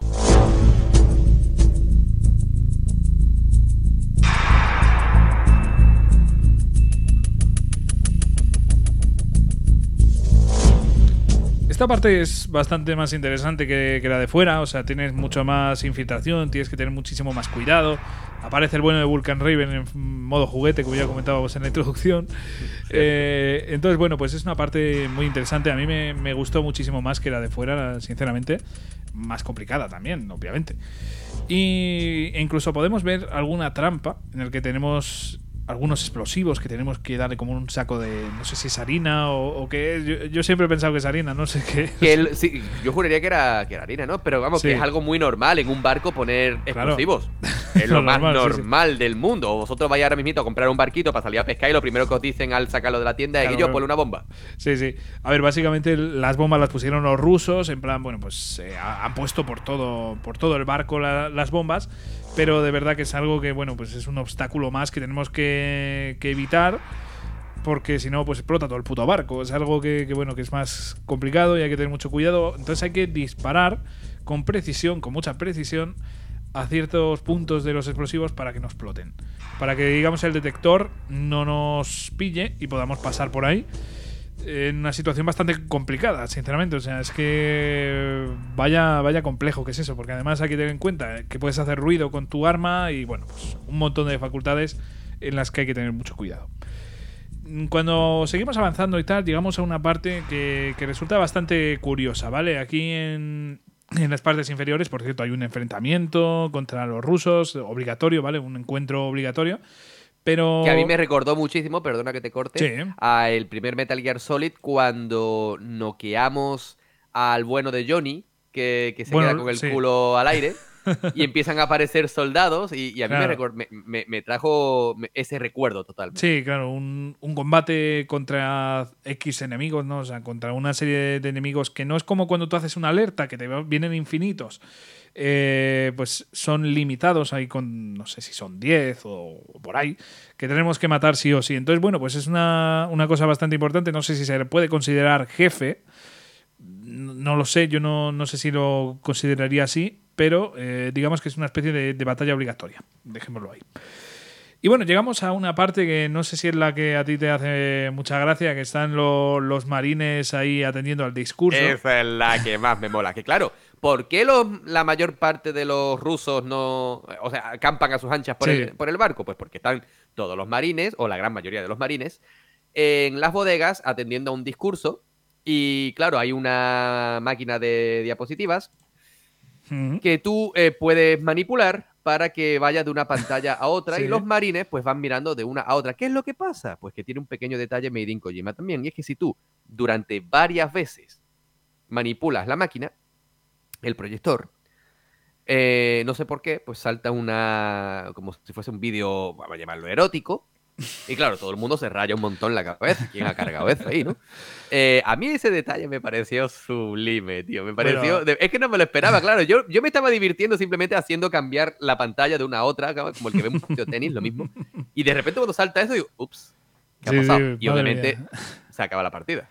Claro. Y de hecho hay otro pequeño guiño bastante curioso, que es que en la última de esas zonas, porque son tres zonas en las que hay que evitar a todos los enemigos que están atendiendo al discurso, pues en la tercera, que ya es la última, nos encontramos a los marines en calzoncillos, si hacemos ciertas cosas, ¿no? O sea, no recuerdo si era por rapidez o por qué era, pero nos encontramos a los putos marines en calzoncillos, tío. O sea, ¿qué explicación tiene esto? Ninguna. Yo creo que...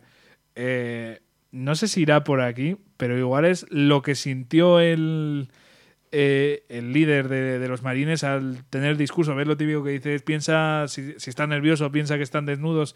Pues igual es un poco referencia a eso. No se me ocurre otra explicación, sinceramente, que haya una tropa de marines desnudos, básicamente, observando atentamente a su líder. No sé, me parece súper curioso, sinceramente. Pero bueno, en esta zona observamos por primera vez al Metal Gear. O sea, aquí es donde podemos ver por primera vez el Metal Gear Ray, que tantos problemas nos va a dar en el futuro. O sea, porque, bueno, ya lo hablaremos. Pero ese primer Metal Gear de los marines es... curioso, o sea, el encuentro con él a mí me gustó muchísimo, sinceramente me produjo sensaciones ahí de hostia, lo que nos vamos a enfrentar, chaval, qué diseño más chulo además. Entonces, bueno, pues en esta parte, no sé si recuerdas, Jesús, lo que teníamos que hacer. Sí, había que sacar distintas fotos desde distintos ángulos, de manera que Otacón quedase contento. Y cuando tuviésemos todas las fotos teníamos que ir a un terminal que estaba en una esquina del mapa para cargar estas fotos. Y es ahí donde yo te decía que hay que cargar las fotos.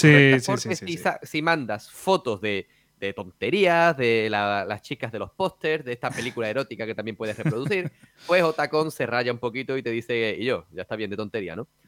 Y bueno, una vez cargamos las fotos, ya es cuando, si no me equivoco, Javi, salta esa escena, ¿verdad? Sí, en la que, bueno, pues empezamos a escuchar un aplauso lento.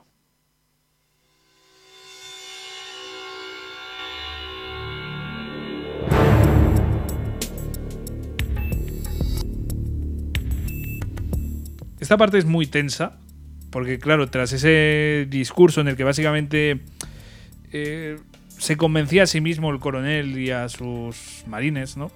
Que por cierto es el coronel Jackson, que básicamente es el... Ah, ya me acuerdo. Cierto. Es el padre de Fortune, ya lo vamos diciendo por aquí. Verdad. Que por cierto es el líder de Dead Cell. Ojo, era el líder en su momento, ¿vale? En esta época. Pues básicamente el bueno de Ocelot se pone ahí a aplaudir lentamente y decir, bueno, vaya sarta de mentiras americanas que estás contando por aquí. Perdona que te corte, Javi. Uh-huh. ¿Cómo aplaude una persona que solo tiene un brazo? Pues curiosamente, el bueno de Ocelot, que le había cortado el brazo Grey Fox en el primer Metal Gear Solid, pues resulta que tuvo la genial idea de ponerse otro, pero no otro cualquiera.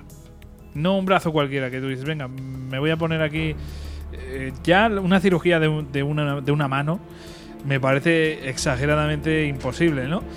Pero este hombre se pone, curiosamente, la mano de Liquid. Se pone la mano del hermano de Solid Snake, que está muerto. Lo cual le va a traer problemas en el futuro. Le va a traer grandes problemas en el futuro y ya lo hablaremos más detenidamente más tarde. Por ahora, básicamente lo que vemos aquí es una escena de lo más curiosa en la que, bueno, pues acaban tomando esa zona los rusos, acaban secuestrando, por así decirlo, al coronel Jackson, le está amenazando, está ahí el jefe de los rusos, que es Gurlukovich, y le están amenazando. Está todo totalmente bajo el control de los rusos. Y entonces llega un punto en el que Ocelot, es súper curioso, pero traiciona a Gurlukovich. Le traiciona y de hecho le mata. O sea, aquí ya empezamos con las putas traiciones de Ocelot. Es que es el personaje más brillante, de verdad, para mí. Y tras eso, hace explotar el barco. O sea, todas esas bombas... Lo normal, lo que hubiéramos hecho cualquiera, ¿vale? O claro, sea, claro. Que no os rayé, ¿eh? Claro, que es que, bueno, muy bestia. O sea, hace explotar el barco y entonces Snake, tras ese gran caos que se produce, o sea, porque están todos los soldados que no saben si atacar, si impedir que se lleve el Metal Gear Ray, si salvar su vida, que va a estar muy jodida la cosa, no saben ni qué hacer, ¿eh? O sea, hay una situación de caos ahí extremo. Y Snake se acerca a ellos, o sea, se acerca a Ocelot, quiero decir, y de repente ese brazo que hemos comentado, que no es suyo, no es de Ocelot y es de Liquid, empieza a dolerle mucho a Ocelot y toma posesión de su cuerpo Liquid. O sea, una situación de lo más curiosa, de lo más extraña. No sé tú qué pensaste ahí. Yo sinceramente digo, pero esto no tiene ningún sentido. O sea. A ver, no es que pensase que no tiene sentido, es que no tiene sentido de ningún tipo, ¿vale? Y aparte, eso fue uno de esos elementos que a mí me parecieron forzados. Uh-huh. Porque ¿qué necesidad tenía Ocelot de ponerse el brazo de su antiguo, vamos a llamarlo jefe, ¿vale? O sea, ¿qué necesidad tenías, campeón? Tú sabes que luego con ese brazo tú tienes que tocar partes de tu cuerpo, ¿no, hermano? O sea, tú estás mal del tarro, tío. Un poco. La verdad es que es algo bastante raro. Es algo bastante raro, pero bueno. En fin, ya con toda la explosión y demás, podemos ver cómo Ocelot se mete al Metal Gear Ray y vemos una escena bastante buena.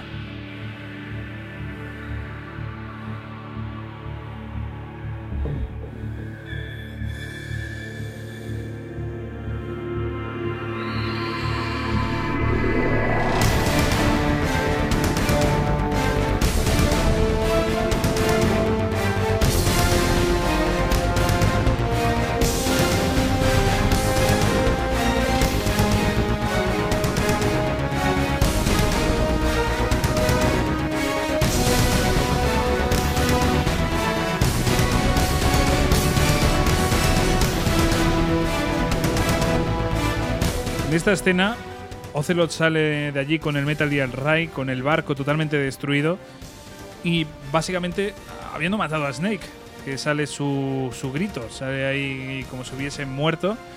Otacón ahí todo loco gritando Snake, tal.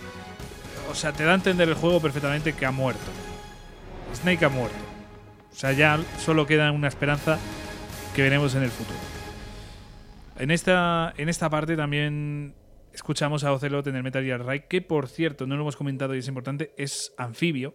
Ya no solo un arma nuclear bípeda, sino que es un tanque anfibio también. Que si se moja no se estropea, vaya. Claro, no como como dices tú, el camuflaje óptico, tío, que se revienta en nada. Pero bueno, en esta conversación vemos a Ocelot hablando con el presidente de Estados Unidos, que bueno, ya hemos adelantado quién es, no vamos a sorprender a nadie si decimos que es Solidus. Pero básicamente aquí empieza a decir que todo ha salido de puta madre, que ha robado el rey, que tienen fotos de Snake en la escena, porque pasó un Cypher, una especie de dron, que le hizo una foto a Snake en la escena. Y los iban a culpar a ellos y a Otacón de lo acontecido, y los iban a tildar prácticamente de terroristas, para lo que acabaría aconteciendo en la segunda parte del juego, y se les desfenestraría prácticamente, y se les pondría a la altura del betún completamente, para tener la excusa perfecta para todo lo que sucede luego.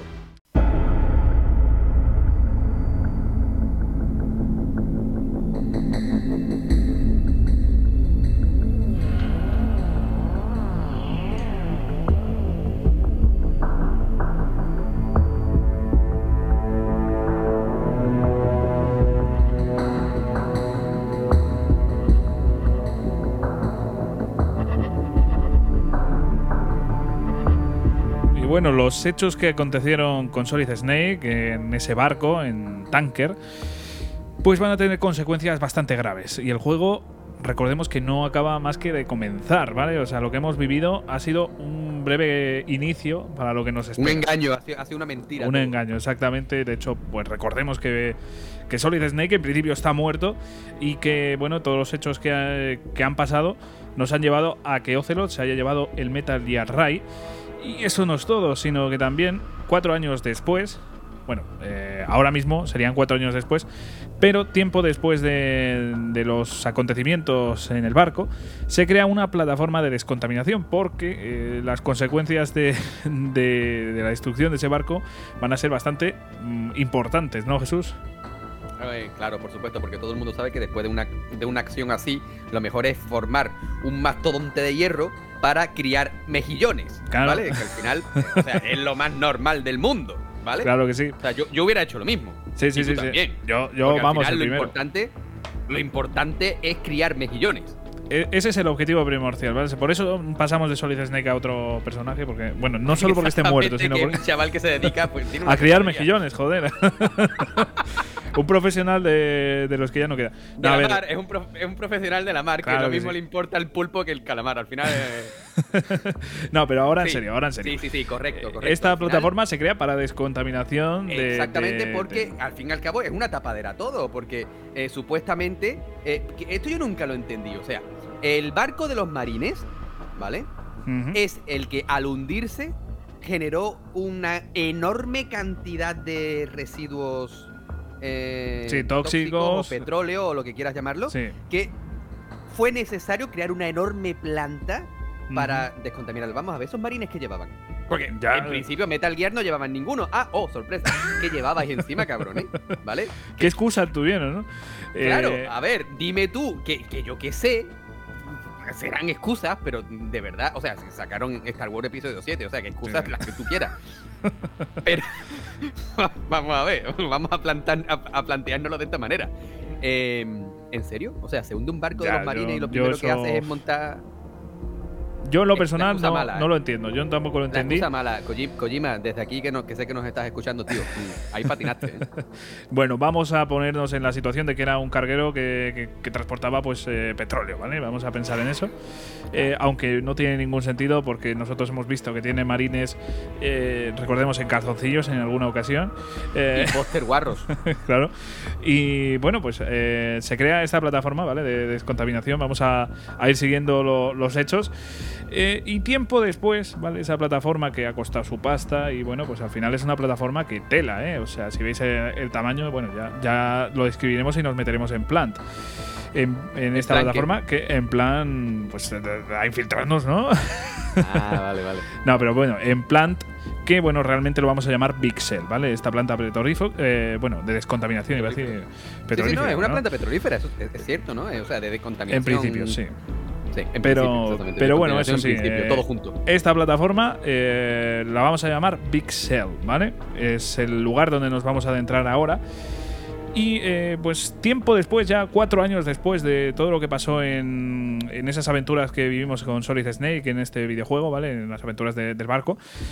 Pues 4 años después, esta plataforma es invadida por terroristas, ¿vale? O sea, esto ya es el colmo, ¿no? O sea, una plataforma de descontaminación siendo secuestrada, siendo tomada por terroristas. Es que no tiene lógica. Claro, claro, pero te cuento lo peor, ¿eh? Te cuento lo peor porque eso no, para mí no es lo importante. Lo importante es que justamente ese día estaba el presidente de Estados Unidos haciendo una revisión ahí. ¡Justo ese día! ¡Dios mío! ¡Javier! ¿Cómo es posible eso? Claro. Yo veo a... Iba a decir Donald Trump, ya me sale el antiguo presidente, ¿no? Pero Biden yendo a todas las plataformas, ¿no? A Pedro Sánchez, por ejemplo, en nuestro caso, viniendo a una fábrica… A ver cuál es la que cae, venga, la primera, venga, la que se nos ocurra. No, pero bueno, hay que tener en cuenta que, a ver, es un acontecimiento importante… es un desastre medioambiental terrible, sí, supuestamente, y bueno, pues va el presidente a revisar. Va a revisar, pero bueno. Y los terroristas ya no solo es que tengan al presidente y hayan tomado Plant o Big Shell, sino que además es que han puesto bombas. Tienen a un tío, que ya hablaremos de él, pero un experto en bombas que tela. Que tela. En África. Básicamente. Y bueno, lo que planean es destruir ese lugar. Porque si ya antes tenía un problema medioambiental, imagínate si destruyen la plataforma. Pues básicamente esa es la premisa, que van a destruir esa plataforma para crear un desastre medioambiental todavía mayor. Yo no sé si es que lo estamos describiendo muy mal o es que viéndolo desde con perspectiva las cosas malísimas. Tío. A mí me parece un poco mala, pero bueno.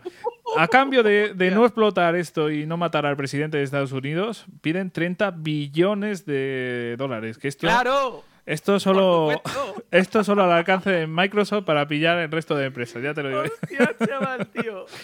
Bueno, 30 billones de euros, vamos a ponernos en situación, lo que es eso. Madre mía. Bueno, pues eso es un poco el planteamiento de lo que está pasando aquí, ¿vale? Para que nos pongamos un poco en antecedentes y sepamos un poco lo que se nos viene encima. Si os parece fumada todo lo que hemos vivido en el barco, agarraos. Esto solo acaba de comenzar. De verdad, esto solo acaba de comenzar. Tío, es que estoy flipando, nunca lo había pensado así. Esto es muy heavy, tío. Esto es muy, muy bestia. En fin. Resulta, bueno, es que de verdad, contar esto es como si yo me hubiera metido ahora mismo algún tipo de sustancia un poco nociva y un poco drogada, ¿no? O sea, que me hubiera metido una droga. De verdad, esto va a ser muy complicado de explicar, pero bueno. La Foxhound, ¿vale? La puta Foxhound envía a un agente a esta planta, ¿vale? A Raiden, que en principio se llamaba Snake. O sea, tú, según empiezas el juego, el coronel que está a cargo de esta misión, que se llama Campbell, no nos suena de nada, ¿no? Bueno, por si alguien no cae, pues es el que estaba en el Metal Gear Solid 1, que era nuestro comandante, y también estaba en Metal Gear 2. Pero bueno, que este coronel Campbell se dirige al protagonista nuevo como Snake, lo cual te lía un poquito la cabeza porque dices, vale, pues resulta que Solid Snake está vivo, venga, pues vamos a empezar con este hombre. Él entra un poco como con Shadow Moses, entra bajo el agua, empieza ahí con el traje de buceo, llega ya allí a Big Shell. Y de repente dice, mira, como es un puto lío llamarte Snake, te vamos a cambiar el nombre y te vamos a llamar Raiden. ¿Y es un lío por? Porque resulta que el jefe del Dead Cell era Solid Snake. ¿Vale? Muy bien. De verdad, esto es el mayor lío. O sea, son detalles que yo no recordaba, tío. Sí. O sea, resulta que el líder de los terroristas se hacía llamar Solid Snake y ya no es que esté muerto, porque literalmente se explica que han encontrado los restos de Solid Snake en el agua. Entonces está muerto, pero resulta que es el jefe de los terroristas. Bueno, claro, pero en el primer. Perdona, tío. En el primer Metal Gear Solid. Snake no le dicen, oye, mira, que en vez de Snake te vamos a dejar llamar Gorrión, porque resulta que el líder de los terroristas tal se llama Liquid Snake. No, aquí no aplica. En el 2 sí. Tal cual. Encima, el mismo coronel, tío. Muy bestia todo. Koji, que te me estás cayendo, Koji, tío. Esto es muy bestia. A ver, Todo esto suena muy lioso y lo es, pero joder, tiene también su cierto cariñito, hay que cogerlo con cierta nostalgia. Porque si no, esto es muy raro. Pero bueno, que Raiden, que entra buceando, por cierto, se ve que la zona en la que entra, que sería la primera parte del... digamos que Shell está dividido en varias partes, pues digamos la 1, la A. Entra por la A, va en orden casi alfabético, macho, el tío, porque está Shell A, pues él entra por ahí y resulta que justamente alguien había roto o había dejado la entrada muy fácil para que otros entrasen allí. Entonces Raiden ya sospecha y dice, bueno, pues aquí ha entrado alguien. De hecho, si seguimos avanzando un poquito, o sea, ya tenemos el movimiento de Raiden, si avanzamos un poquitín, escuchamos cómo alguien le pega 4 hostias a un soldado y se vemos inconsciente. Entonces vemos que ha sido ahora mismo. O sea, alguien ahora mismo acaba de entrar al Big Shell y acaba de dar una paliza a un soldado, ¿vale? O sea, estos son los primeros minutos dentro de esta parte. Nada confuso, ¿verdad, Jesús? No. Mira, yo personalmente me está quedando todo súper claro. Sí, normal. Bueno, en fin, esto ya te digo, los primeros compases. Y en esta escena, o sea, en esta parte ya también un poco en referencia a Shadow Moses, o sea, que hay bastantes referencias a ese primer Metal Gear, pues lo que tenemos que hacer es esperar a un ascensor que está ahora mismo activo, que lo acaban de utilizar, y bueno, pues tenemos que noquear a los enemigos y tal, o escondernos, porque nos van a matar. Entonces, bueno, pues esa primera escena es muy similar y me gusta, sinceramente, me parece un guiño interesante y un guiño bonito. Fanservice. Claro, a ese primer Metal Gear. Un poco fanservice, como bien dices. O yo creo que igual, pues, no sé. ¿Falta de ideas? No, no creo. No, al contrario. Yo creo que la intención que tenía Kojima ahí era la de hacer un homenaje a su obra magna, ¿no? O sea, que lo veo normal, lo veo bien.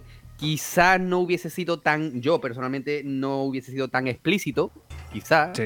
Pero que, oye, que en su totalidad el resultado está bastante bien. Sí, desde luego. De hecho, otra cosa llamativa que hay aquí, que no estaba en Metal Gear Solid 1, es que tiene que tocar Raiden en una pantalla, ¿vale? Para coger el radar, que es una cosa, mira, que a nivel jugable no hemos comentado y mola mucho. Para ver el radar no lo tienes ya de por sí. Tienes que ir a una pantallita, a un PC... y coger como el radar. Eso es una cosa que, mira, me gusta mucho. Se han perdido cosas de Metal Gear Solid 1, como que aumente la vida y demás, pero eso me ha gustado mucho. Eso, sinceramente, un poco como los mundos abiertos que vamos a un sitio para que se vea todo el mapa, ¿no? Una atalaya, claro. Exactamente, pero aquí en formato PC. No es una atalaya, es una pantalla. Claro. Y esta escena es particularmente llamativa porque se electrocuta el Raiden. No sé si por un poco referencia, esto te lo dejo un poco en plan debate, plan, ¿no? Sí, estamos en plan. Sí. Pero en serio, un poco para debatir.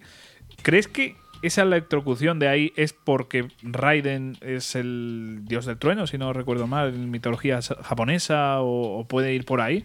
O al menos porque Mortal Kombat es el de los rayos.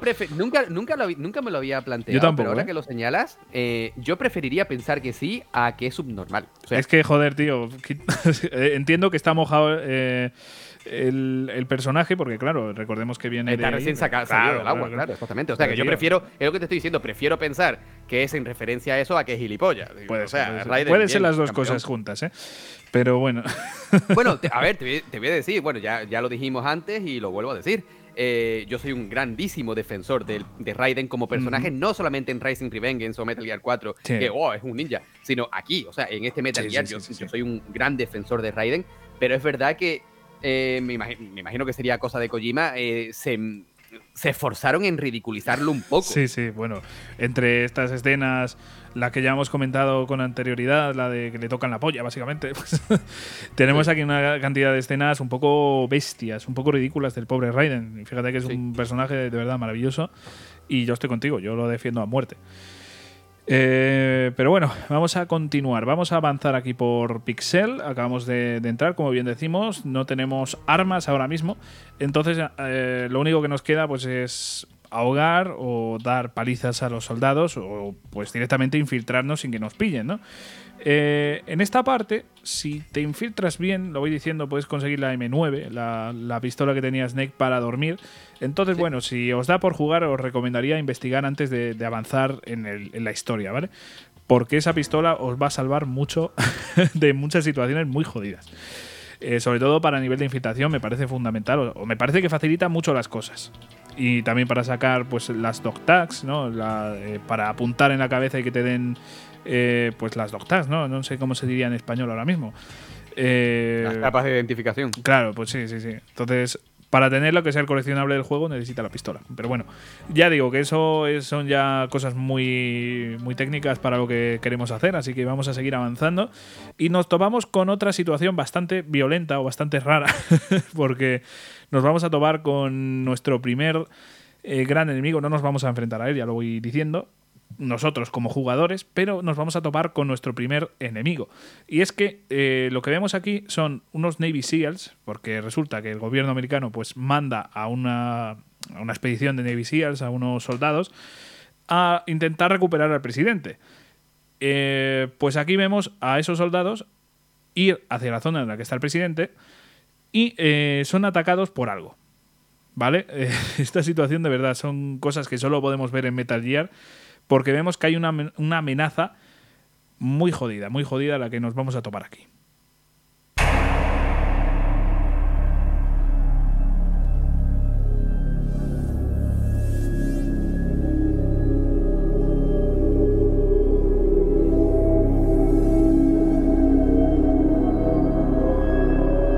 En otra clara referencia, algo de Shadow Moses, ¿vale? O sea, yo esto lo veo claramente una referencia a lo que pasaba con Grey Fox, ¿no?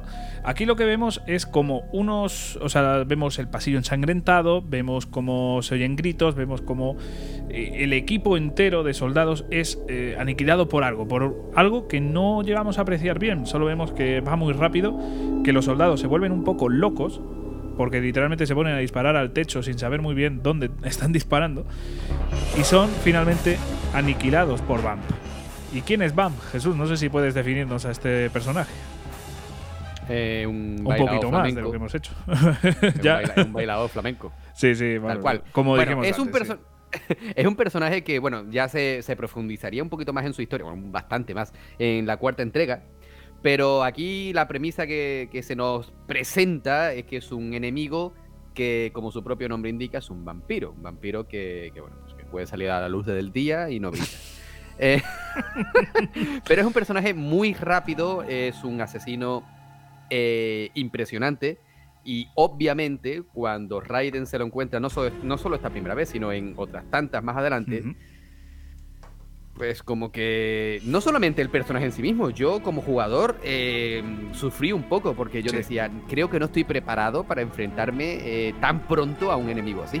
Sí, desde luego, o sea, el jefe a mí siempre me ha dado bastante miedo, o sea, yo sobre todo en el pasado, ¿vale? Cuando era pequeñito y lo jugaba por primera vez cada juego, me daban mucho respeto los jefes, me daban muchísimo respeto. O sea, es raro que en un juego de acción te den respeto, ¿no? Los claro, jefes. Pero es que tú piensas que si Kojima hace algo bien en esta saga entera de Metal Gear, es que una saga que a priori es o intenta ser realista, pese a lo poco en serio que se toma a sí misma en esa vertiente, es cierto que consigue transmitirte bastante mal rollo con los enemigos, porque en todos sus juegos hay un elemento sobrenatural. En el primer Metal Gear Solid tenemos a Psycho Mantis, en este segundo tenemos a Vamp, bueno, en el tercero tendríamos unos cuantos más. Es algo que Kojima se esfuerza en conseguir, y la verdad es que personalmente lo consigue, porque no solamente, por ejemplo, en la primera entrega con Psycho Mantis, yo estuve bastante... vamos a ser claro, bastante cagado ante la ambientación, sino que por ejemplo, antes de Sniper Wolf, el enfrentamiento final contra Sniper Wolf, esas cuevas con los lobitos y esas cosas, a mí me tenía bastante tenso. O sea, en esta segunda entrega lo vuelve a conseguir, ya no solamente con la caracterización del personaje, sino también con los efectos de sonido y con la música ambiental. Es decir, consigue crear una ambientación propia, un ecosistema propio para cada enemigo, y como lo consigue me parece asombroso. Y con este BAM, sin duda... es uno de los grandes momentos del juego y lo conseguimos súper pronto, al menos en esta segunda parte del título.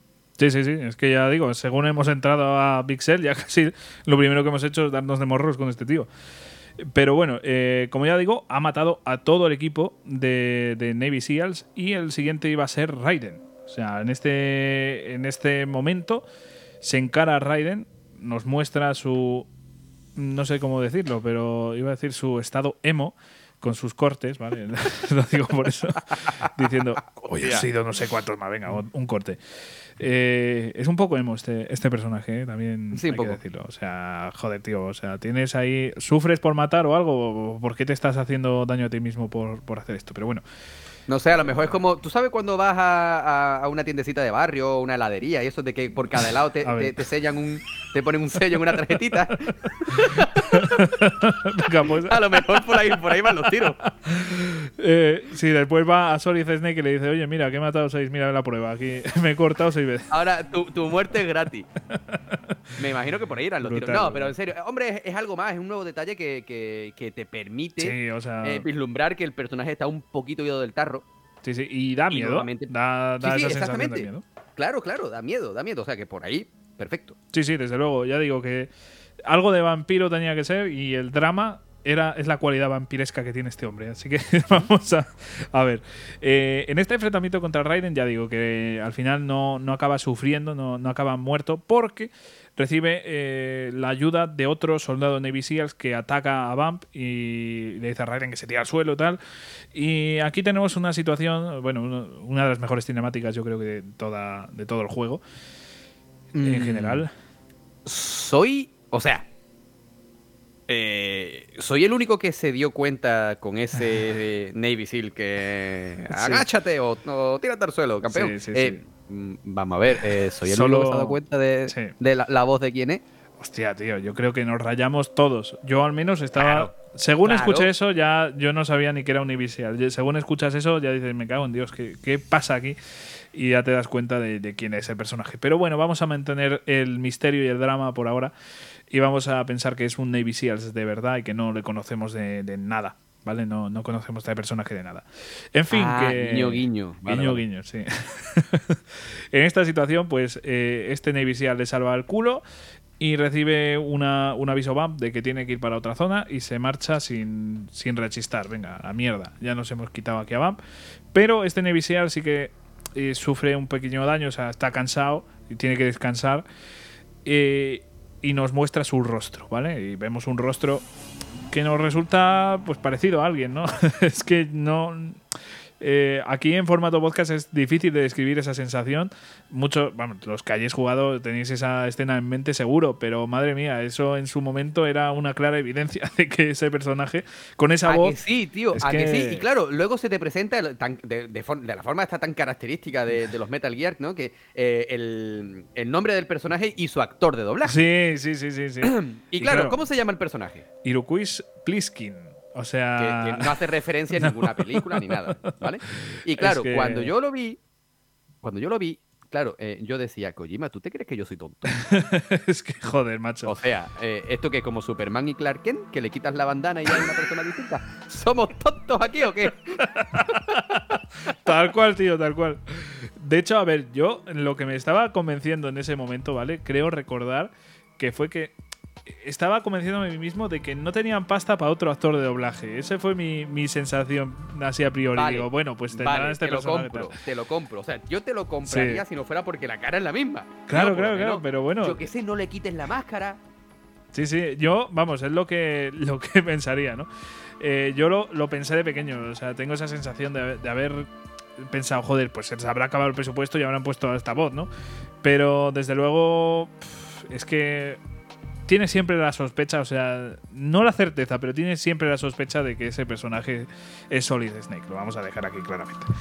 Así que bueno, pues este personaje nos va a ayudar en el futuro, ya lo iremos comentando, pero es un personaje bastante importante para la trama y contactamos por él por Codec, cosa que es bastante curiosa, ¿no? Porque el Codec realmente no lo tiene prácticamente nadie, o sea, es una tecnología que un soldado Navy Seal así en general, yo creo que no debería tener, ¿no? O sea, es una tecnología... Claro, es como si tú, de repente, en los tiempos actuales, ¿no? Tú llegas allí, tú eres Raiden, ¿vale? Tú vas allí, te han tocado los huevos un par de veces, te encuentras a este caso, los Navy Seals muertos y solamente uno, y en vez de hablarte por radio, te dicen, mira mi número, este es mi número, háblame por WhatsApp, ¿no? Claro. O sea, y entonces, ¿para qué tienen radio? Porque literalmente les habían... Vamos, se nota que tenían una radio, que estaban comunicándose por radio. Pues nada, Iroquois Plisken a rascarse los cojones y dice, pues yo paso, yo me he instalado esto que... No sé. Además que era un soldado normal, no era un jefe. A un llamacuelga. Madre mía, es que es muy bestia lo de Plisken, que además se duerme, ¿vale? En este momento ya de juego se queda dormido y si le llamas por codec está durmiendo y a veces te suelta algo en plan ¡Otacón! O algo así, si no recuerdo mal.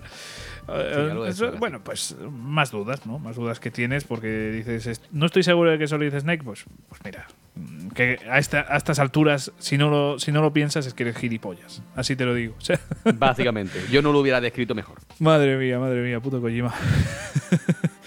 Sinceramente, no sé qué pensaba al hacer estas cosas, pero bueno. Yo es que me imagino Kojima terminando esa parte diciendo, guau, chavales, que soy un... Nadie lo va a notar, nadie. Claro. Solo lo noto yo porque lo sé.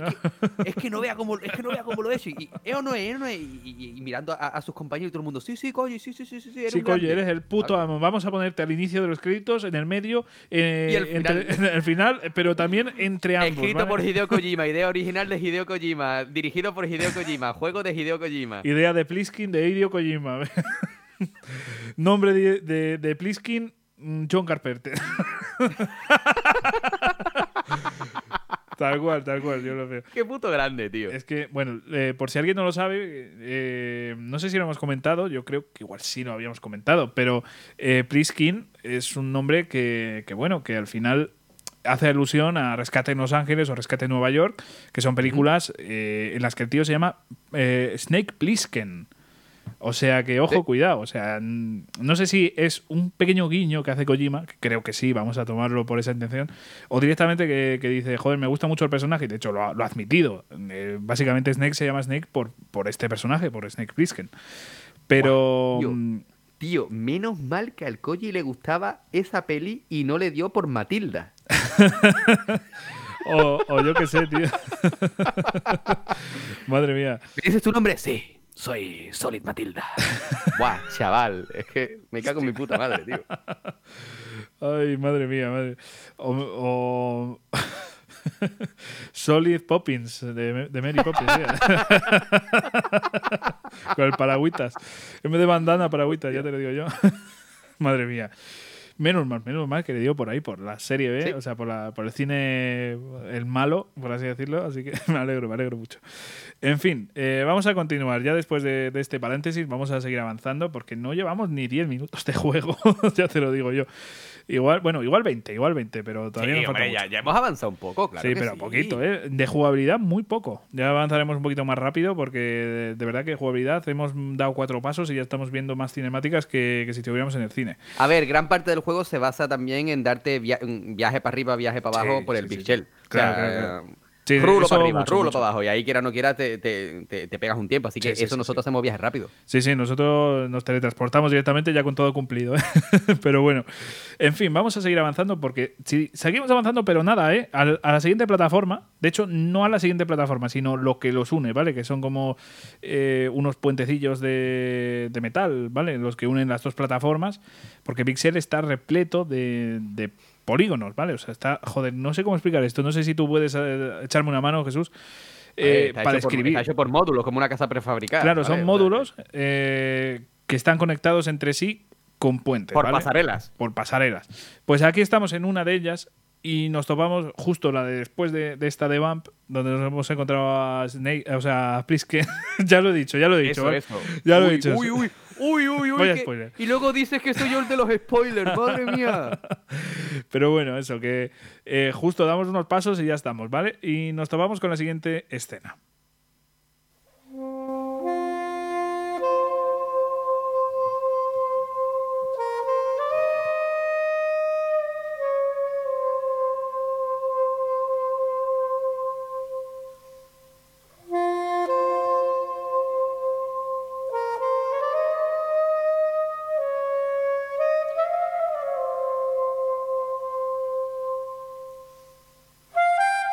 Bueno, por si habíamos tenido poco hasta ahora, vamos a ver a otro grupo de Navy Seals luchando a muerte contra una sola persona que directamente no tiene ni que moverse. Le están disparando y ni uno le da.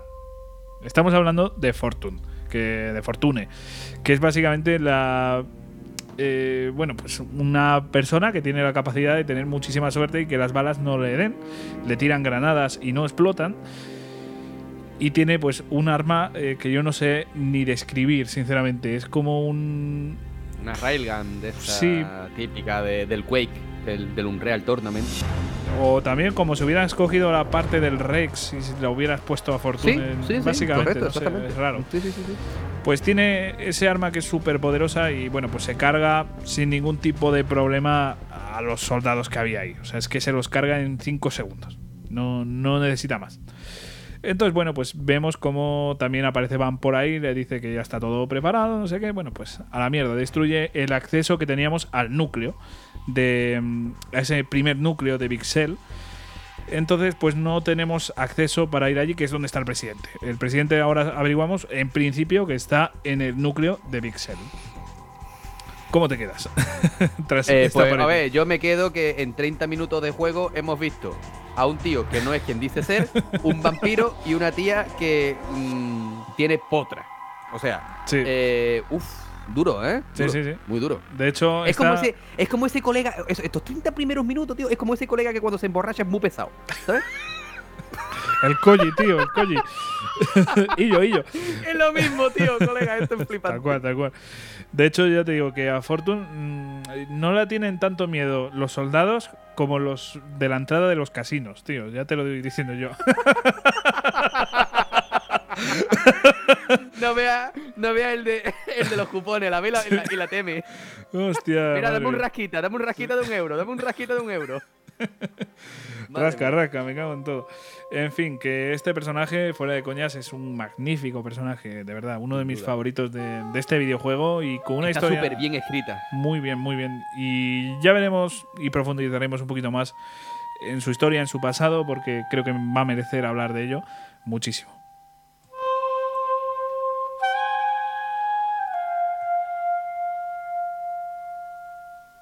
Pero bueno, ahora nosotros lo que tenemos que hacer es avanzar un poquito más y lo siento mucho, Jesús, pero tenemos en 10 pasos, ¿vale? En vez de en 5 como han sido estos, en 10 pasos otra cinemática, tío. Lo siento mucho, sé que querías un poquito de jugabilidad, pero no hay.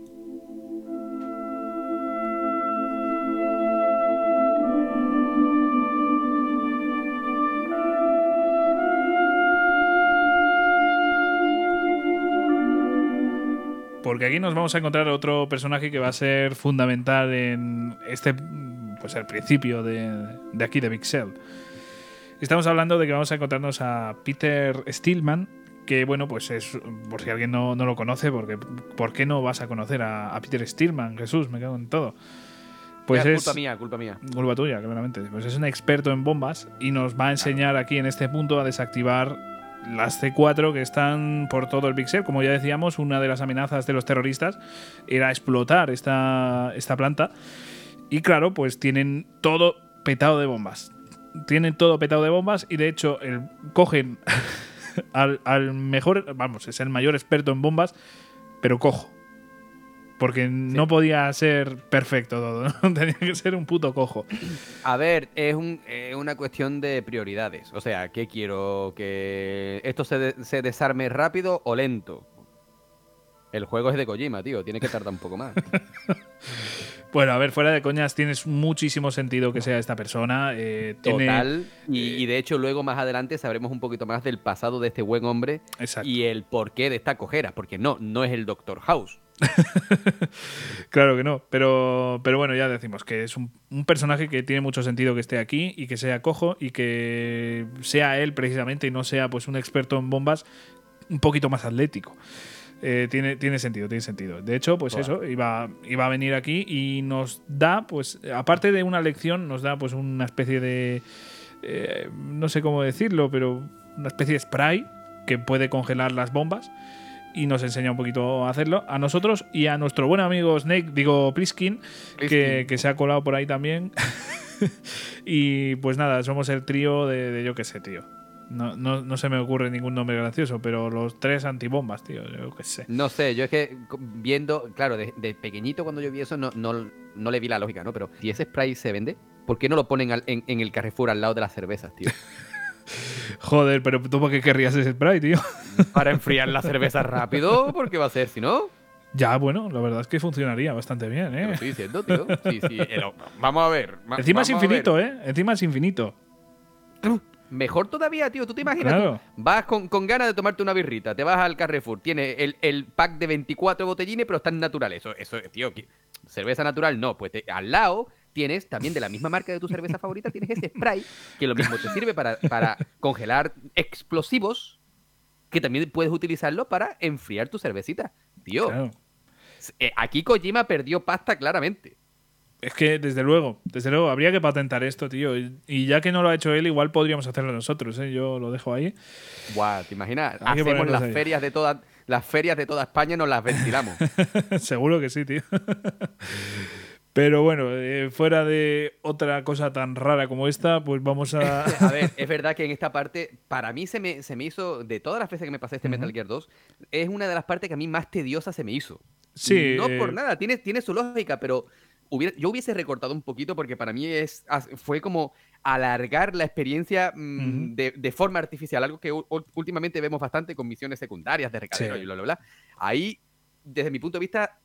Kojima erró un poco el tiro. Sí, ya digo, era una mecánica que bueno, pues fue novedosa en su época, hay que decirlo así. O sea, es quizás la única mecánica que es realmente nueva, ¿no? O sea, que ha inventado para este juego, el congelar las bombas. No se me ocurre ninguna otra mecánica que haya hecho Kojima para este videojuego. Y de hecho, pues ya no vamos a tener muchas más novedades, ¿no? A partir de aquí. De hecho, el spray después de... Una vez terminas la parte de los explosivos, el único uso que puede tener, de forma completamente anecdótica, que cuando duermes a un enemigo, pues puedes utilizarlo para despertarlo nuevamente. ¿Para qué? Para nada. Pero, no, tiene otro, ¿eh? Que también es muy anecdótico. O sea, esto, bueno, realmente lo tienes que hacer sí o sí, pero realmente es un poco gilipollez. Te sirve para espantar los bichos, ¿vale? O sea, si ves bichos... Ah, cierto, verdad, cierto. No sé si nos vamos a acordar ni siquiera de decirlo en qué parte va, pero bueno, en cierto punto del juego vamos a necesitar eso. En fin, ahora, como recaderos bueno, pues, que somos... Entonces, en Carrefour también os lo podía encontrar en la parte de insecticidas. Claro. Al final va a resultar que todo es un multiuso, tío. Hostia, Peter Stillman era un genio, tío, ya te lo voy diciendo. En fin, nosotros nos lo vamos... Lo mismo te enfría la cerveza que te espanta los bichos. Hostia, pues ya digo que esto va a ser novedoso, ¿eh? Esto, si lo patentamos nosotros, nos hacemos millonarios, ya te lo voy diciendo. O sea, tú apunta las ideas, tío, porque nos está escuchando alguien y seguro que lo hace él. Y nosotros nos quedamos sin ningún porcentaje, tío. O sea, que además te vale ir apuntando. Mañana de excursión a la oficina de patente. Claro. En fin, bueno, si no lo ha hecho antes Koji, lo que pasa es que igual no le ha salido. Ha invertido mucho en I+D, pero no sale. Eso no existe, tío. No puede existir. En fin, vamos a centrarnos. Vamos ahora a desactivar estas bombas que tenemos que ir a cada núcleo. O sea, no a cada núcleo, sino a cada plataforma del Big Shell. En este caso, solo a las primeras, ¿vale? Porque digamos que Big Shell está dividido en Big Shell 1 y Big Shell 2 y nosotros nos vamos a encargar de Big Shell 1, ¿vale? Es decir, que tenemos un montón de plataformas, pero del otro montón se va a encargar el bueno de Plisken. Entonces, bueno, pues nos quitamos la mitad de trabajo así de golpe. Entonces tenemos que ir desactivando estas bombas. Vamos, a partir de este momento.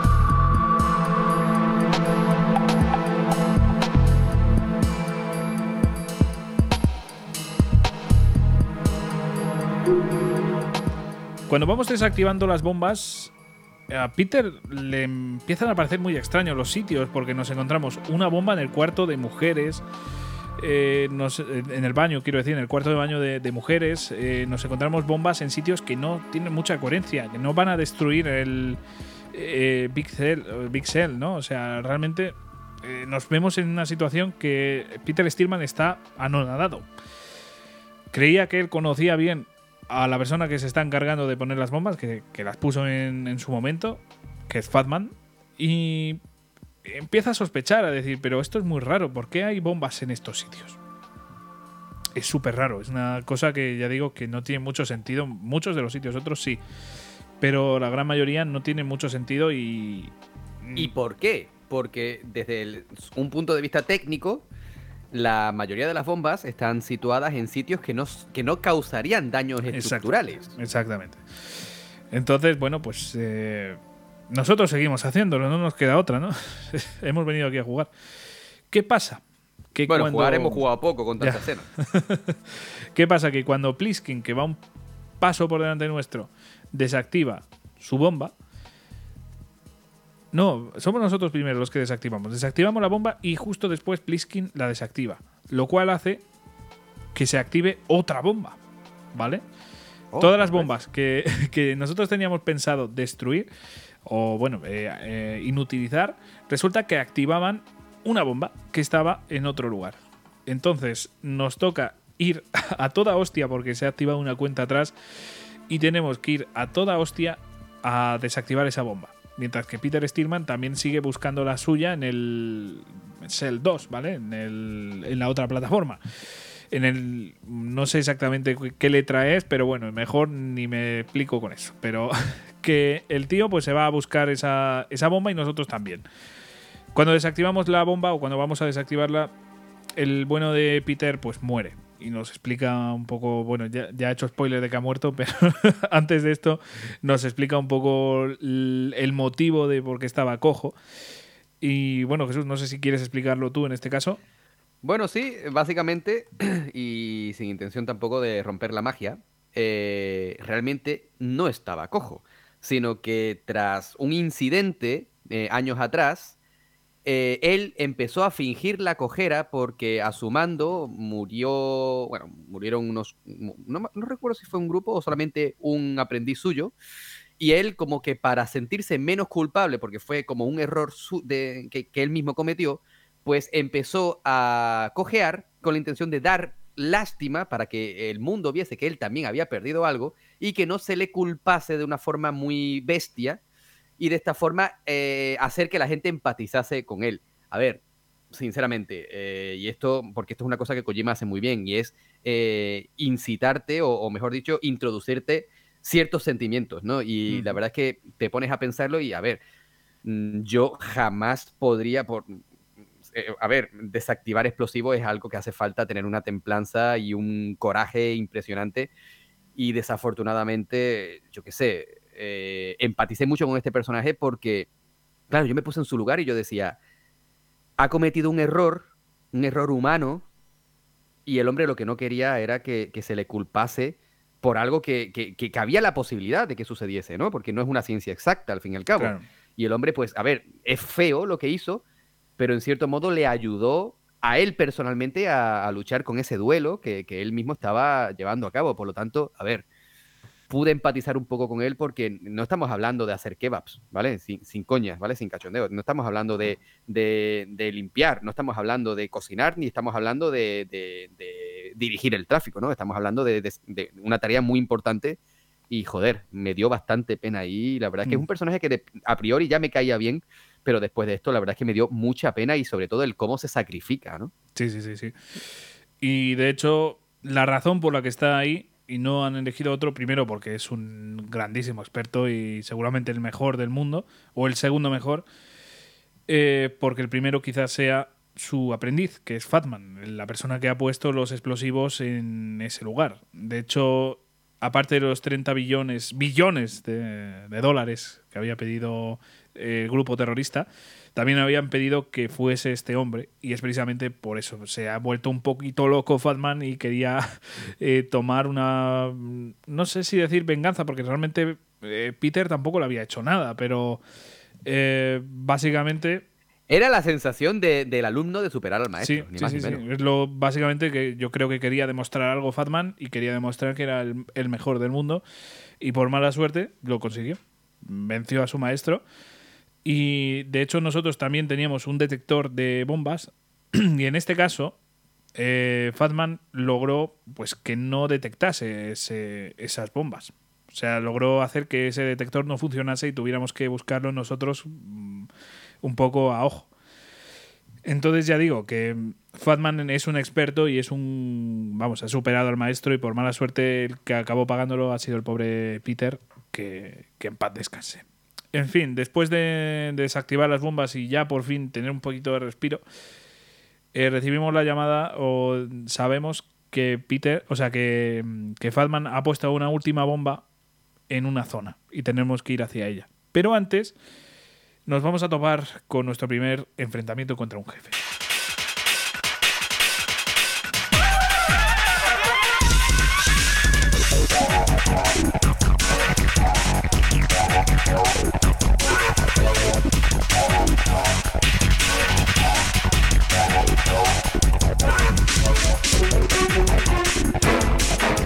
Aunque este enfrentamiento puede que sea o el más complicado o el más fácil, depende un poco como quieras verlo, básicamente nos vamos a enfrentar a Fortune. Nos vamos a enfrentar a ella, vamos a intentar dispararla y se vuelve un poco histérica y se pone ahí a destrozar la zona en la que estamos, pero a tope. De hecho, simplemente lo que tenemos que hacer es intentar darle, pero nunca le vamos a dar. Y con un poco de... Vamos, con unos cuantos intentos, cuando ya hemos acabado con ella, entre comillas, porque ya sale la cinemática, pues realmente nunca llegamos a matarla o nunca llegamos ni siquiera a dormirla, ¿no? Depende un poco con quién intentas matarla o dormirla, con qué arma, ¿no? Pero la verdad es eso, que no podemos acabar con ella y uno de nuestros disparos ataca a Vamp, que apareció ahí de repente para contarle no sé qué a Fortune y venga, pues disparo y le da en la cabeza a Vamp. Nosotros huimos, básicamente, o sea, empezamos ahí a irnos y resulta que Vamp... Normal, no te vas a ir. Porque es que, joder... Claro, Raiden dijo, no vea la que he liado. Sí. Y encima sin querer, que es lo peor. Pero bueno, que básicamente, pues, Fortune se encabrona bastante, pero está con el cadáver de Vamp y eso nos da tiempo para huir. Pero resulta que Vamp no está muerto. Estaba de parranda. Claro, estaba ahí diciendo, joder, tío, vaya chute me he metido ahora. No, pero... Me duele un poco la cabeza y no sé en qué parte. Ya. Madre mía, pues resulta que está vivo. Yo no sé si se le quedaría la bala dentro, si salió, no lo sé. Lo único que sé es que ese cabrón está vivo. En fin, por si los brillos de Vamp no eran suficientes para mostrarnos que merece su nombre, pues ahí estamos, es inmortal. En fin, lo siguiente que vamos a hacer es ir a desactivar esa bomba de Fatman y una vez llegamos a esa zona que nos dice que está la bomba, pues vamos, la desactivamos, la localizamos súper fácil, por cierto, o sea, la bomba más fácil de encontrar de todo el juego. Y en este preciso momento pues aparece ya Fatman con sus patines y nos empieza a contar el discurso de que es el puto amo, básicamente, y ahí ya nos tenemos que enfrentar a él.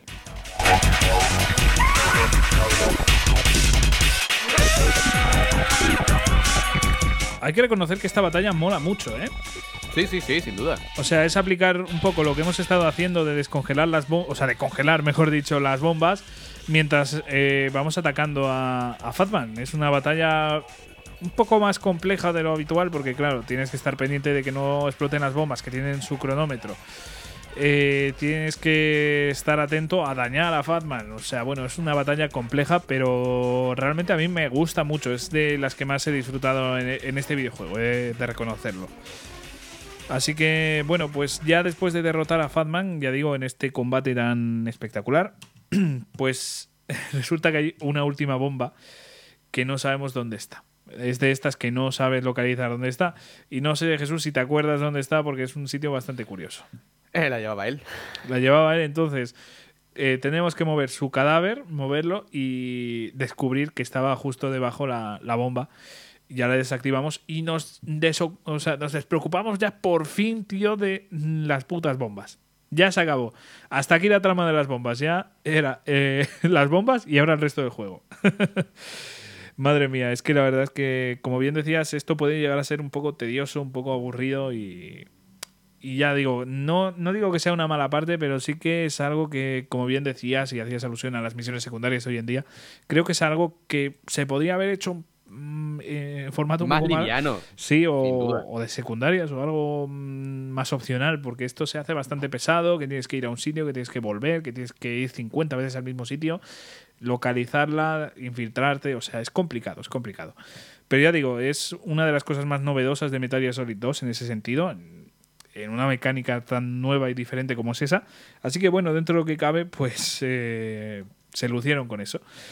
En fin, ahora nuestro objetivo, ya hemos cumplido uno de ellos, hemos desactivado las bombas, pues ahora tenemos que ir a buscar al presidente de los Estados Unidos. Y la única pista que tenemos es que un tal Ames, ¿vale? Una persona llamada Ames sabe dónde está. ¿Y dónde está Ames? Pues en el núcleo del Cell 1. Entonces nuestro objetivo es ir para allá. Pero tenemos una pega. Y esto nos lo cuenta un tal Mr. X. Otra alusión a Metal Gear Solid 1, que si no recuerda... Bueno, qué cojones lo digo. Era Grey Fox, ¿vale? O sea, era el puto Grey Fox. Ya otro spoiler. ¡No me digas! Claro. En este caso, Mr. X, o Garganta Profunda, o como cojones quieras llamarlo, porque, madre mía, a mí lo de Garganta Profunda me suena muy mal. Ya. Pues no te culpo, este personaje, básicamente, pues ya lo voy diciendo, es el Cyber Ninja. Es un ninja... pues con un exoesqueleto y bueno, pues con un montón de cosas. En este juego pues también aparece. No es Grey Fox, ya lo voy adelantando, pero es otra persona que tiene pues esa apariencia, una apariencia muy similar a la de Fox, un poco más fea bajo mi punto de vista, porque el traje de Grey Fox para mí es espectacular. Pero lo dicho, pues aquí tenemos nuestro propio ninja y nos explica todo esto un poco por la cara, ¿vale? O sea, no nos pide nada a cambio, es un poco nuestro aliado en este sentido y nos cuenta todo esto. Básicamente, para entrar al núcleo del Cell 1 vamos a tener que tener la apariencia de los soldados, porque tienen muchas cámaras y si no va a ser absolutamente imposible. Vamos a tener que estar equipados con las mismas armas, entonces tenemos que buscarlas, no vale ir con la M4, tenemos que buscar la AK, no me acuerdo exactamente cuál era, pero una AK muy específica, y tenemos que pasar un escáner de retina. Y eso, como nosotros no somos soldados, no estamos, digamos, acreditados para ir allí, lo que tenemos que hacer es poner la retina de uno y estamparle la cara ahí contra el escáner para pasar, sí, lo normal. O sea, yo eso lo hago todos los viernes por la noche. En fin, que... Ese es nuestro objetivo actualmente. Entonces, pues una vez tenemos esos requisitos, porque tenemos ya la ropa de los soldados y demás, tenemos el arma, pues hacemos todo eso, ya nos topamos con Ames. ¿Qué pasa? Que tampoco sabemos cuál es, porque están ahí todos los rehenes todos mezclados y ponte tú a saber cuál es Ames, ¿no? O sea, que vas uno por uno, oye, ¿eres Ames? Pues no, que eso está muy vigilado. Entonces, tenemos que buscar un aparato básicamente para... unidireccional. Sí, exactamente, para que nos amplíe un poco la señal. No sé si, Jesús, puedes especificarnos un poco para qué. Pues básicamente porque el individuo al que estamos buscando tiene puesto un marcapasos. Y como todo el mundo sabe, porque eso te lo dicen cuando vas a comprar el pan todas las mañanas, el corazón que funciona con un marcapasos no bombea, o sea, no late de la misma forma, sino con un sonido muy característico, pero que solo se puede escuchar mediante un dispositivo en particular, en este caso este micrófono. Así que tenemos que ir sin que se nos vea, siempre disimulando, apuntando con el micrófono a cada persona hasta que encontremos al que es en cuestión. Algo que a mí me recordó mucho a el primer Metal Gear Solid cuando... antes de entrar a la parte de Psycho Mantis y tal, para conocer a Meryl, que tenías que... Lo que pasa es que aquí era un poquito más heavy, porque tenías que mirarle a los soldados al culo a ver quién lo meneaba a la hora de andar, ¿vale? Pues esto es un poquito más light, pero te recuerda lo mismo. Sí, nuevamente, sí. Kojima recordando cosas de sus juegos anteriores. Claro que sí, y de hecho nos va a pasar a una cosa ahora súper curiosa que también recuerda ese primer Metal Gear Solid. Una vez localizamos a Ames, él nos empieza, bueno, nos dice, venga, pues por Codec. Y ya nos empieza a contar que el presidente está en el núcleo del Big Shell 2, que hay que, o sea, del Shell 2, y tenemos que ir para allá. Y nos empieza a contar cosas, a ver si le había mandado la La-Li-Lu-Le-Lo.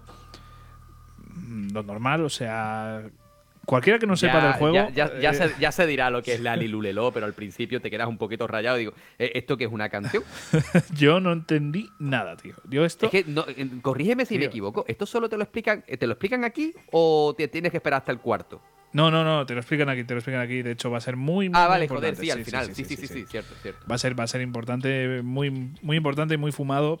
De verdad, esta trama es… Pues a mí me encantó. A mí es que toda esa trama… Y a mí, pero es muy, muy fumada. Es muy fumada. Me gusta más la historia de Metal Gear Solid 1, que es más personal. Esta es un poco… como que se les fue un poco de madre. Ya digo, está muy bien. Tiene crítica y tiene mucha cosa que podemos pensar incluso actualmente que pueda ser real, pero de verdad, esto para mí es una fumada de tres pares de cojones. En fin, en este momento, pues el bueno de Ames nos empieza pues a contar cositas y de repente pues vemos que aparece Snake, ¿vale? Que aparece Snake, el supuesto Solid Snake, que está hablando con Ocelot. Entonces nos ponemos ahí con el micro direccional y nos ponemos a escuchar la conversación. ¿Qué pasa? Que yo destaco esto más que la conversación. Me vais a matar, pero yo destaco esto mucho más. Si te pones a enfocar con el micro a otra parte, empiezas a escuchar una conversación muy distinta y empiezas a escuchar cómo Johnny empieza a hablar al váter. O sea… Empiezas a oír cómo se caga en básicamente todo. No, es que literalmente está en el baño y puedes escucharle hacer sus necesidades y a mí me impactó mucho eso en su día, sinceramente. Pero bueno, de esa conversación lo que sacamos es que los soldados están traídos por Gurlukovich, que resulta que está aquí la buena de Olga Gurlukovich al mando de los soldados. Y también pues vemos a ese Snake con una apariencia… Se le ven en sombras, ¿vale? No se les ve como tal, pero sí que se puede ver que la apariencia no es la misma. De hecho, recuerda más a un señor un poco más mayor, ¿no? O sea, no tiene esa apariencia. Pero bueno, lo dejamos pasar y vamos a seguir pensando que ese señor es Solid Snake y que Plisken no es Solid Snake, ¿vale? Jesús, que te veo las intenciones, te veo dudando, claro, pero tienes que pensar… No, nada, tranquilo. Claro. En fin, después de esta bonita charla…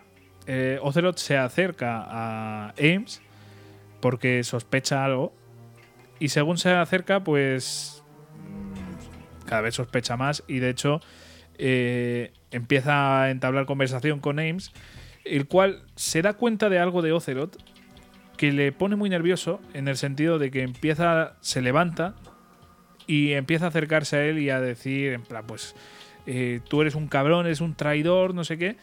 Y le da un infarto, tío, y se muere. Se muere ahí, tío, el bueno de Ames. En otra clara referencia a lo que pasó en Metal Gear Solid 1 con el Fox. Exactamente. O sea, ahí tenemos otra pequeña referencia. Vamos aquí destacándolas, pero bueno, uno puede que no se diese cuenta en su día. Hay ciertas cosas que sí, que se notan mucho, pero otras son muy sutiles. En fin, tras todo esto, pues Ocelot dice, ¿pero tú quién coño eres al soldado este? Y claro, pues le quita la máscara a Raiden de soldado y se descubre que este no es de los hombres de Gurlukovich y se lía ahí un poco parda, tío. Se lía un poco parda y tiene que aparecer nuestro colega, vecino y amigo Cyber Ninja… Que nos salva un poco de… Que no está para nada metido con calzador. No, para nada, tío. Está… Vamos. A mí me chocó mucho en su día, hay que decirlo. No me gustó una mierda ese personaje. Lo digo así, con todos mis respetos, pero no me gustó. A ver, también te digo… Seamos realistas. Sí. A mí los dos Cyborg Ninjas me gustan, lo que pasa es que me gustó mucho más Grey Fox. Pero seamos realistas, los dos están completamente metidos con calzador. Sí, pero bueno, Grey Fox dentro de lo que cabe, tío, me ha parecido espectacular. Lo que pasa es que este, pues, joder, tenía mucho a lo que aspirar, ¿no? Grey Fox dejó, pues, ahí… El listón muy alto, claro. Exactamente, entonces, claro, pues, me irás a comparar. En fin, no. Después de todo esto, Raiden sale por patas y se dirige al Cell 2, vamos, se dirige para allá y entre esa unión del Cell 1 y Cell 2 nos damos cuenta de que está lleno de bombas, ¿vale? Yo no sé. Dios mío. ¡No me digas! Claro que sí, pero esta vez no hay que desactivarlas con el hielito, no, hay que destruirlo con un puto francotirador a 30 kilómetros porque hay unos detectores ahí que como pasemos nos matan.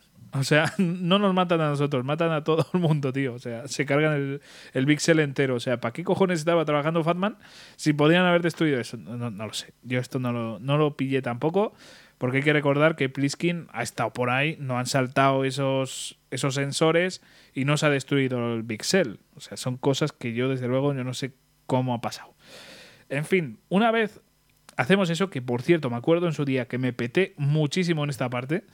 Me peté muchísimo porque, claro, hay muchos que son muy evidentes. O sea, tienes justo enfrente tuyo dos detectores. O sea, los ves súper fáciles, pero hay otros ocultos. Hay uno detrás de la bandera, de una bandera que está ondeando. Hay uno que está justo detrás de ti. Hay uno que está en sitios que, vamos, son difíciles de encontrar. Uno en un cipher, en un dron.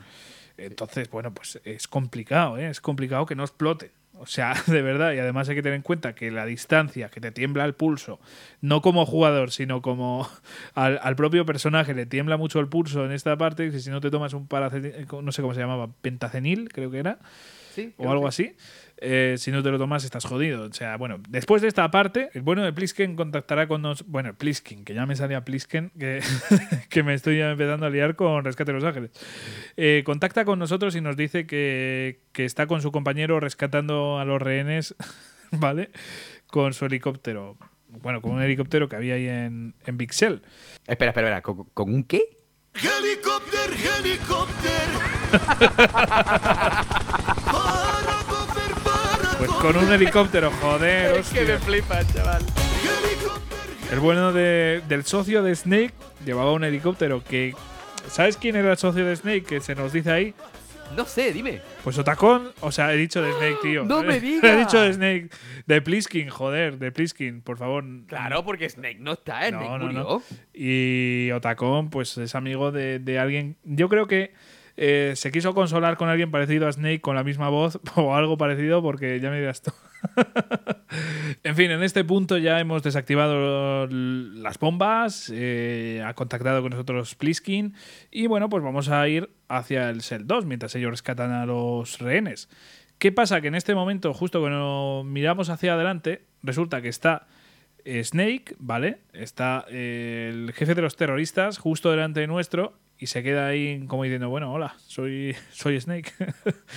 y Raiden, pues, no se lo acaba de creer y de repente sale del helicóptero que estaba por ahí al lado Plisken diciendo, no, ese no es Snake, ¿vale? O sea, en una situación que dices, bueno, pues vale, hijo, ya sabemos que no es Snake. ya lo sabíamos, ¿no? Gracias por la obviedad, Plisken. Claro. Gracias. Y tras ello dice, pues claro, es que eres tú, ¿no? O sea, Solidus dice, o sea, el jefe de los terroristas dice, pues eres tú, ¿no? Es que te conozco, hijo puta. En fin, que se descubre que él realmente sí que era un Snake, pero que era Solidus Snake, no Solid Snake. Otro nuevo detalle que desde mi punto de vista está metido con calzador y que vale 2, 3, esto que Blancanieves y los 7 enanitos, después de Solidus, que va a salir Liquidus. Es que, tío, al menos... ¿Y dónde está Gaseosus? Claro, es que yo hubiera cogido a Gaseosus Snake, aunque lo que pasa es que igual lo haría un poco mal. En fin, que...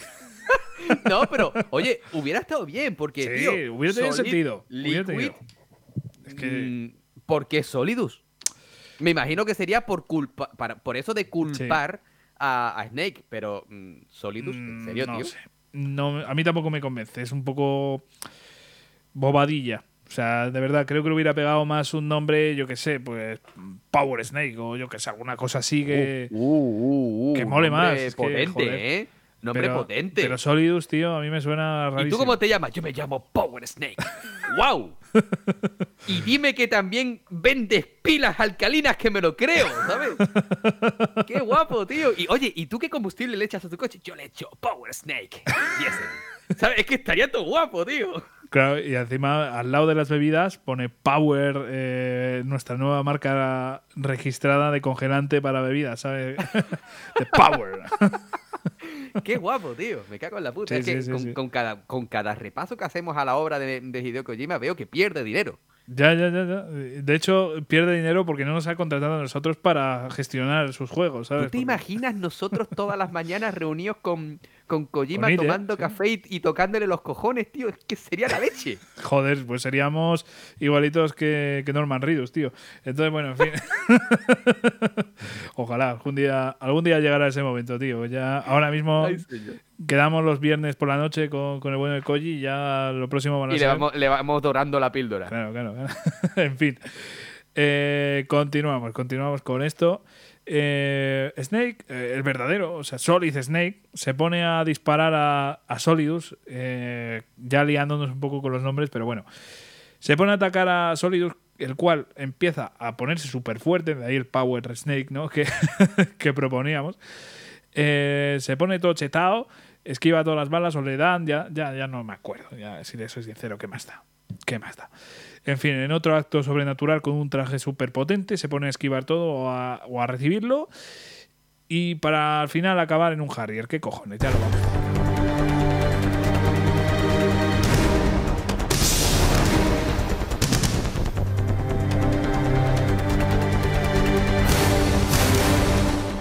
Yo con ese traje, la verdad es que no me hubiera subido a este vehículo en mi vida. Un Harrier, para que no lo sepa.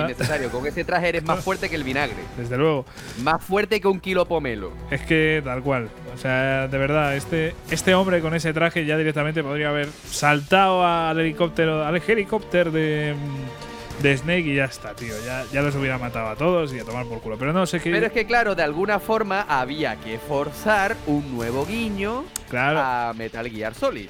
En el caso de Metal Gear Solid era contra un helicóptero en el que iba Liquid y en este caso nos enfrentamos a un avión de combate en el que está subido Solidus y Vamp. No me preguntes por qué. Supongo que decían, bueno, alguien de relleno, tío.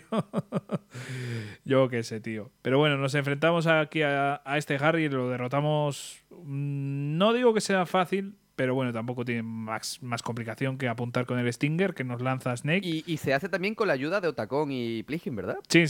Básicamente, o sea, nos lanza munición y demás y raciones, pero bueno, realmente nosotros tenemos que hacer básicamente todo el trabajo. Tampoco, ya digo, no es una batalla especialmente complicada, pero bueno, tampoco digo que sea lo más fácil del mundo.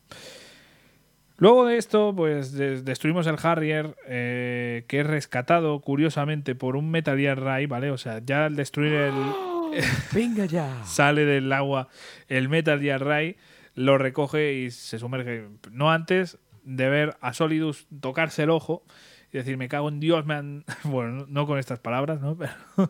Pero vamos, hecho... palabra arriba, palabra abajo, sí, que sí, lo mismo sí. Es. Que me duele el ojo, tío. Me duele el ojo. No sé qué me he metido aquí hoy, pero me duele. Y eso lo que le pasó es que tenía un orzuelo. Claro. Y para que nadie lo viese se pone el parche, ¿vale? No es que le diera un cristal en el ojo, que es lo que yo entiendo. No. Nada. Nada más lejos de la realidad. En fin. Luego de esto vemos una escena súper extraña porque vemos a Vamp corriendo por el agua, ¿vale? O sea... Es que madre mía, es que...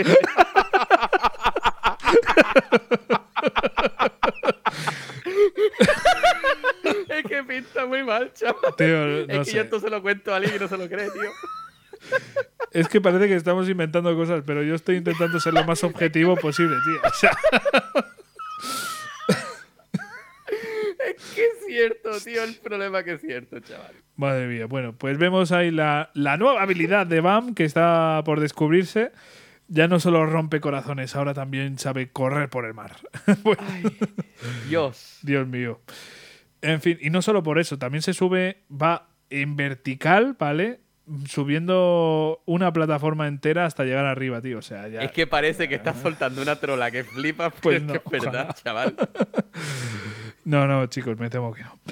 En fin, ahora ya nos vamos al Cell 2, al núcleo, vamos, donde está el presidente. Por suerte, ya voy diciendo que no tenemos que recorrer todo el Cell 2, solo tenemos que ir al núcleo y ya está. Nos hemos ventilado medio juego, básicamente. O sea, no nos falta recorrer mucho más.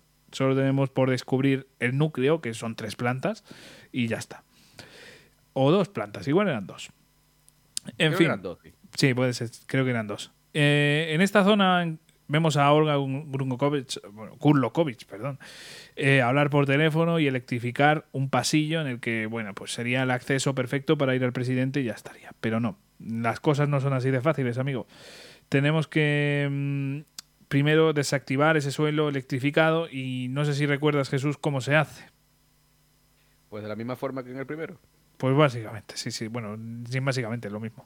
En el otro caso eran gas, era un pasillo lleno de gas, y este pues es un suelo electrificado, y lo que tenemos que hacer es lanzar un misil concreto que podemos dirigir como si fuera un coche teledirigido, básicamente, y desactivarlo. ¿Qué pasa? Que bueno, no tenemos ese lanzamisiles, que es el lanzamisiles... ¡Oh, Dios mío! ¿Y ahora qué? El Nikita, que creo recordar que tenías una anécdota súper curiosa en el 1, sí, que te dabas a ti mismo y tal. Sí, lo voy a decir, que tú pensabas que estabas controlando a Snake, y claro, tú veías que no se movía y siempre el misil te daba a ti mismo, ¿verdad, Jesús? Sí, porque yo disparaba, yo lo que quería irme en la dirección contraria, claro, y el misil venía por mí, era claro. Patético. ¿Qué pasa? Que Koji aprendió la lección de ti, dijo, mira, este tío es gilipollas, vamos a dejárselo un poco más fácil, y puso que directamente veas la cámara en primera persona del misil, ¿vale? Mejor. Ya al ver la tasa de accidentes mortales que sufrió Snake en ese primer juego, dijo, venga, pues vamos a hacerlo un poco más fácil. No ganaban para el seguro, sí, claro, sí. Claro. No, pero, a ver, mucho mejor, muchísimo mejor. ¿Dónde va a parar? Sí, vamos. Una mejora bastante importante. Y bueno, para conseguir este lanzamisiles, por cierto, tenemos que ir al piso inferior, que está inundado, que es más o menos donde había muerto Peter, ¿vale? En una sala de ahí, de las que está, pues fue donde murió el pobre Peter Stillman, vamos, el que desactivó la bomba y murió. Pues en esta parte tenemos que bucear, ¿vale? Con una nueva mecánica que ya comentábamos antes, pues que añadían esta mecánica de nadar, pues aquí la aplicamos y tenemos que bucear. Porque Kojima no podía hacer otra cosa claro. Mejor que dotar a un juego que, aunque es una obra maestra, tiene ciertos momentos un poco tediosos, pues no se le ocurrió otra cosa mejor que inundar todo un área, porque puede, porque sus huevos mandan, y ala, búscate la vida. Sí, vamos. Señor, chaval. Y encima, las mecánicas acuáticas, las favoritas de todo gamer, ¿sabes cómo te digo? Total. Buah, es que no puedo esperar jugarme el próximo GTA bajo el agua. Sí. Chaval. Las odiamos tanto que en GTA, de hecho, no las pusieron al principio. O sea, los primeros juegos. No es por eso. Cierto. Es porque no les daría para más. Ya tenía mucho el juego que ofrecer para meter encima cosas acuáticas.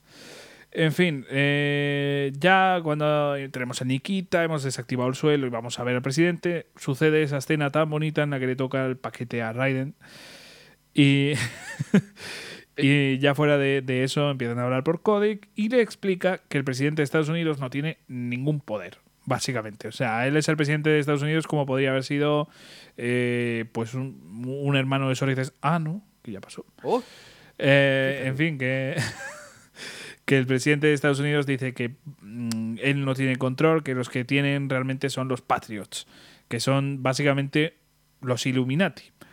Para entenderlo, ¿vale? O sea, sí. Cuando hablemos de los Patriots, también aquí se nos explica lo de La-Li-Lu-Le-Lo, nombre más ridículo imposible. O sea, ya me dirás tú, ¿a quién se le ocurrió? Es que Kojima, ¿qué coño pensaba para llamarle La-Li-Lu-Le-Lo? No sé, pero a mí lo de La-Li-Lu-Le-Lo es como grupo musical infantil, ¿verdad? En plan, sí, oye, ¿y qué vas a hacer con el cumpleaños de tu hijo? Pues mira, lo voy a llevar al parque infantil que van a tocar los La-Li-Lu-Le-Lo. ¡Oh, qué guay!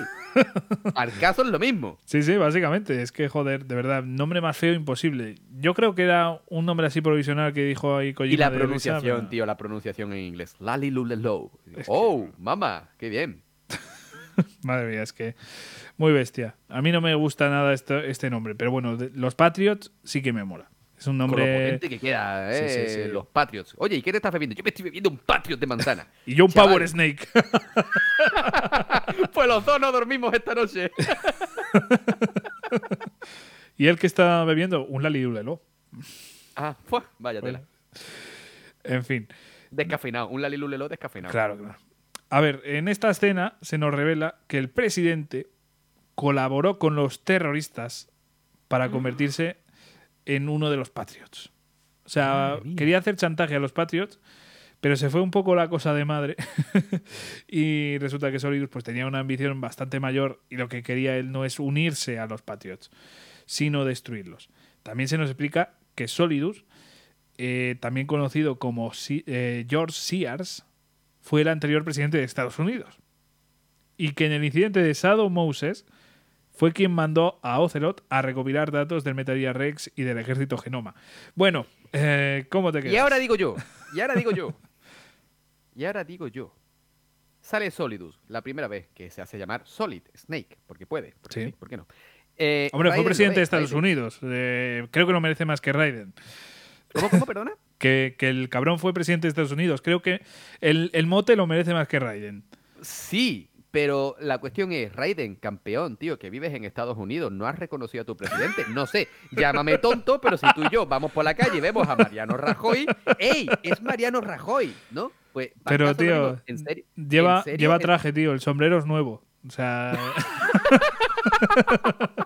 Es que esa es la cosa, tío. En serio, claro, Raiden, campeón, cómprate unas gafitas que te hacen falta, hermano. Joder, tío. Ya digo, es igualito que lo de Plisken sin bandana, ¿no? O sea, Snake sin bandana es Plisken, pero si no, pues, mira, no sé.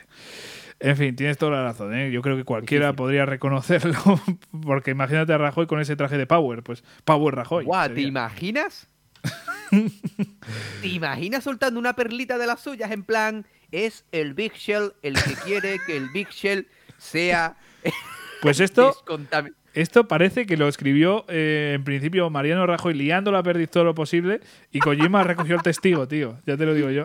Oye, pues muy bien, M. Rajoy. Qué bien lo has hecho, tío. Claro. No destapes mi tapadera. Yo no soy M. Rajoy, ¿eh? Yo soy Rajoy. Esto es algo que nadie sabe cómo... Es como la lluvia, que nadie sabe por qué pasa. Pues esto es igual. Porque un plato es un plato y un vaso es un vaso. Esto claro. Es lo mismo, chaval. Qué grande, tío, de verdad. Pero de verdad, esto me dices que lo ha dicho Mariano Rajoy, que se ha estado equivocando todo el rato y te lo creo, esta trama. En fin. Oye, ¿tú crees que podríamos hacer un show con Mariano Rajoy? Yo creo que sí, pero no quiero. Sinceramente. Hostia, estaría tan guapo. Hostia, yo no lo veo jugando a la consola a este hombre, yo te digo. ¿Cuándo le pongamos el confesionario torpe? Pero si no sé ni... Bueno, mejor no hago chistes, mejor lo dejo aquí. En fin, hablando de presidentes. A ver, que estábamos con George Sears, el bueno de Solidus, bueno, o el malo. Que, bueno, pues tras el incidente de Shadow Moses, los Patriots le dijeron, mira, tú te vas para casa, cabrón. Básicamente. Entonces... Solidus hizo el Dead Cell, decidió robar el nuevo modelo de Metal Gear y ahí está. O sea, básicamente ha robado el nuevo modelo de Metal Gear, que no es otro, ¿vale? No es el Metal Gear Ray, que ha podido parecerlo, sino que ha robado el Arsenal Gear. Y tú dirás, ¿cómo ha robado el Arsenal Gear? ¿Qué es el Arsenal Gear? Pues yo te respondo. Resulta que el Big Cell, esa plataforma en la que estamos, pues es una tapadera, no para descontaminar residuos tóxicos, sino para crear por debajo una especie de base subterránea móvil llena de Metal Gears que tiene capacidad de destruir todo el mundo, básicamente. Tranquilito. Nah, sí. Ahí estamos, ¿vale? O sea, aquí se averigua todo esto y es una puta locura. En fin. ¿Cómo te quedas tras todo esto? Yo es que, llegado a este punto, Javi, ¿sí? Yo ya me creía cualquier cosa. O sea, si tú a mí me llegas a decir que abajo, aparte de todo eso, tienen un Burger King y un KFC, yo me lo hubiera creído. Hombre, ¿tú cómo crees que están los soldados de ahí abajo, eh? Hombre, tienen que alimentarse de algo, ¿no? Sí. Que por cierto, yo me lo hubiera creído. Te iba a decir que son los soldados Tengu. O sea... Tengu sueño. Son gallegos.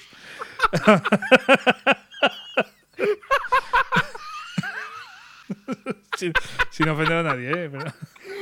No, parte de abajo, joder. ¡Hostia! Creo que nadie lo había pensado hasta ahora. Pues ahí lo tenéis. Los soldados gallegos Tengu. Ay, bueno. Dios. ¿Tú qué tienes? Yo tengo soldados Tengu. En fin, lo que quería el presidente, no George Sears, sino el actual, ¿vale? Lo que quería era negociar con los Patriots, pues básicamente eso, ¿no? Decir, pues mira, yo tengo el control del Arsenal Gears, dejadme ser parte vuestro y lo devuelvo. Y soy parte de vosotros, quiero ser vuestros amigos. Pero no, los Patriots dijeron que una polla. Entonces, también Solidus quería destruir a los Patriots y bueno, pues se junta ahí dos factores que no coinciden muy bien. En fin, tras toda esta chapa que nos mete el presidente, nos da un disquete, básicamente con un virus similar, que yo esto no lo entiendo, o sea, es como la similitud con el Fox Die. Esto hay que cogerlo con pinzas, pero literalmente lo que nos cuenta el juego, yo esta analogía no la entiendo, no la comparto, pero ahí está. Nos da un virus informático que sería el Fox Die, básicamente. En un disquete. En un disquete. Y tenemos que ir a buscar a la única persona que está justamente en el piso inferior que puede instalar esto. Entonces tenemos que ir a por ella y tal. Es la última misión que nos encarga el presidente antes de intentar suicidarse con nuestra pistola, pero de repente otra pistola suena y mata al presidente y nosotros que Ocelot. En otro giro inesperado, en un giro que no... A ver, giro inesperado. A ver, el presidente se iba a suicidar. Sí, sí, ¿por qué no lo deja? Y otro le dispara. O sea, el resultado es el mismo. Sí, sí, básicamente. A ver, o sea, que... Ocelot, grande. Sí, sí, sí. Muy listo no es, porque además... Es que podía haber dejado que pasara. Si quería joderle, que le hubiera quitado la pistola de la mano, ¿no? Es que no sé. En fin. Vamos para abajo. Nos metemos otra vez bajo el agua y tenemos que ir a la sala en la que está esta. Pero antes de llegar a donde está esta persona, nos vamos a topar con Vamp, que está como una especie, no sé cómo decir esto, pero con una especie de sala con agua que no es agua normal, una piscifactoría. Muy parecido. Te dije que el Big Shell es para criar mejillones. Pues ahí lo que tienen es almeja de carril, claro, gamba de Huelva, ¿vale? Sí, sí, y sí, centollos. Sí. Claro. Todo tiene mucha lógica aquí. No, pero fuera de coñas, ese agua no es agua normal, ¿vale? O sea, está todo lleno, todo inundado, pero esa sala tiene agua que evita que puedas subir para arriba. O sea, si te caes a ese agua, te mueres directamente, ¿vale? No sé ni cómo se llama ese agua, ni quiero saberlo, ni quiero saber si es real o no esta gilipollez, pero solo diré que en esa plataforma no entiendo cómo puede haber un tipo de agua que impida que puedas respirar ni subir para... Bueno, respirar lo entiendo, pero subir para arriba, tío, o sea, en plan que te caigas y sea como arenas movedizas que no puedes moverte. No lo entiendo. Yo esto no lo entiendo. No entiendo la necesidad y no entiendo por qué se ha hecho. Te recuerdo que hace unos minutos habíamos visto a Bam correr por encima del agua. Pues aquí también corre encima de este agua súper extraña y súper única, que no sé ni cuál es, que impide que puedas nadar en ella. Básicamente es que el puto tío se mete de cabeza y salta para arriba, o sea, hace unas cosas muy raras en un agua que es súper imposible nadar en ella, porque si tú te caes te matas. O sea, esto no lo entiendo. Pero bueno, que aquí te enfrentas a Vamp.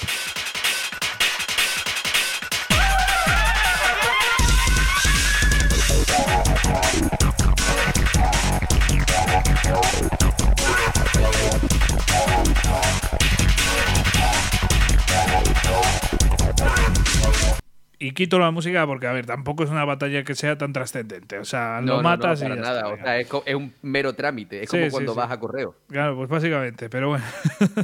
Aquí ya seguimos avanzando. Tenemos que volver a bucear en otra zona y encontramos aquí ya por fin a esta persona que bueno, es la única capaz de instalar ese virus que nos ha dado el presidente. Que no es otra que ¿vale? ¡Oh! No, o, sino e. Y yo he dicho o. Oh. Sí, vale. sí, o sea... Por no si acaso, sé. Que, ¿sabes? Por matizar. Claro, pero bueno, que es Emma Emmerich que... Por... ¡No me digas! No, tío, no. Spoiler. No, pero de verdad, es Emma Emmerich y tenemos que ir con ella, dar marcha atrás. En una situación... ¿Quién se apellida también Emmerich? Hostia, no lo sé. Igual... Hal Emmerich me suena mucho, pero ¿quién es Hal Emmerich? Hay que pensar. Lo tengo en la lengua, en la punta de la lengua, tío. ¿Otacón? Quizás. Puede ser, ¿no? A mí me suena. Creo que sí, me suena. Ah, ¿qué cojones? Es la puta hermana de Otacón, tío. Con dos huevos gordos, sí, señor. Ay, Dios mío. Y básicamente es la razón por la que Otacón accedió y tal a ese correo que estaba firmado por para ir al barco en su día. Bueno, lo dejo ya por aquí porque si no se me olvidan cosas. Claro, y ahora digo yo. te mandan un correo firmado por EE y por huevo tiene que ser Emma Emmerich. ¿En serio, tío? Claro. O sea, no hay más personas que se puedan que puedan llamarse EE. No sé, qué sé, tío. Emma Emmerich, tu hermana. Muy bien, campeón, sí, sí. Con dos huevos. Es que resulta que él le llamaba EE. Y de hecho es ridículo, ya lo voy diciendo por aquí. Normalmente cuando mueres, ¿vale? Te salta Otacón diciendo Snake, Snake, no sé qué, ¿no? O Campbell diciendo Raiden, Raiden, ¿dónde estás? Pues en esta parte, si muere Emma, salta Otacón diciendo y es súper patético, tío. O sea, sí, sí, la verdad si fuera como Emma, Emma. Claro, en plan, Otacón te está dando una embolia o algo, sí, tío, sí. ¿Estás bien? Encima, ¿sabes? Con la pronunciación en inglés. Que parece que yo que sé, tío, que le da una embulia. Bilguero por las mañanas. Básicamente. En fin, tenemos que ir con ella buceando, tal, con un coñazo, ya lo voy diciendo. Porque, claro, ¿hay algo peor que una fase bajo el agua? Sí. Una misión de escolta bajo el agua. Hostia, ya. De hecho, las misiones de escolta en Metal Gear son de las peores cosas que existen, ¿vale? En el Metal Gear Solid 3 es una de las partes que menos me gusta. Y en este 2, pues es una parte muy aburrida que además es que le mezclas lo del agua, como bien dices, me cago en la puta, tío. En fin, salimos de esa zona, llegamos a otra en la que tenemos que ponernos con un francotirador e intentar que no maten a esta mujer, porque tiene que ir, pues, para atajar un poco, para ir un poco más rápido, pues lo que va a hacer es ir por fuera, ¿vale? No por las partes más de arriba, sino por la parte de abajo.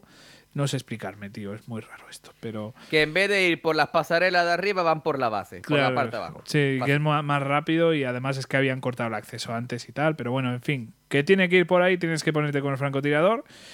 Y conclusión de todo esto, que reaparece Vamp, la mata, bueno, le mete una puñalada por detrás, tú intentas evitarlo, pero nada, ya está medio muerta, coge Snake, va a toda hostia por ella, la coge, tú tienes que intentar salvarles.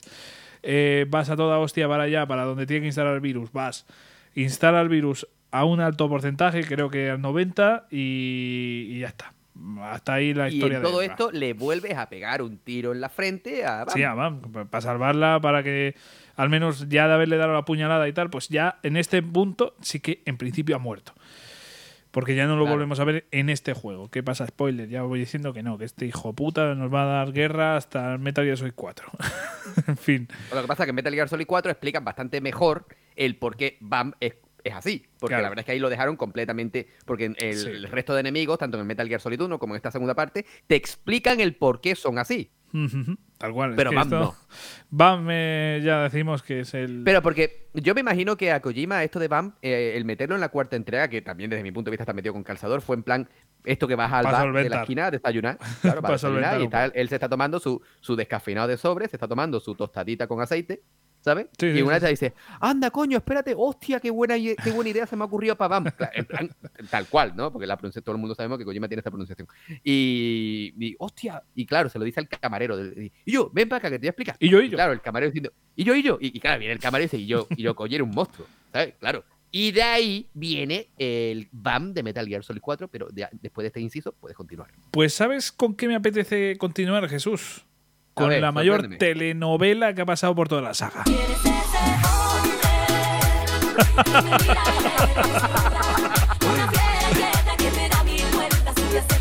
Es que este programa está lleno de sorpresas, tío. Lo siento, pero... Hostia, chaval, tío, es que, a ver, es que tremendo temazo, ¿eh? Sí, sí.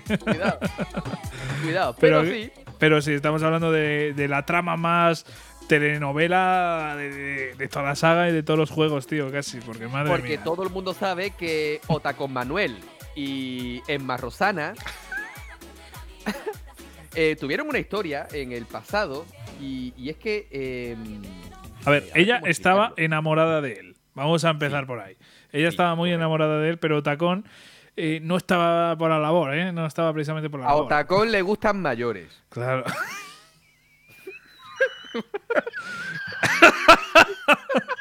Más claro imposible, tío. A Otacón le gustan con experiencia. Y como no hay personas en el mundo, a él no se le ocurrió otra cosa mejor que enrollarse con Javier. Pues con la madre de Emma, joder. Ole, pero, con dos cojones, pero a ver, porque así a priori es muy bizarro. resulta que no son hermanos, ¿vale? Que son hermanastros, ¿vale? Claro, eso es importante, claro, porque claro, si no sería un poco bestia esto, ¿vale? Mira, viniendo sinceramente, o sea, con todo lo que llevamos dicho de este juego, es que yo me lo creo todo, ¿vale? Es que me lo hubiera creído absolutamente, pero sí, correcto. Emma y Otacón son hermanastros, por lo tanto, digamos que de una forma pura, la madre de Emma a Otacón... ¡Se la pone dura!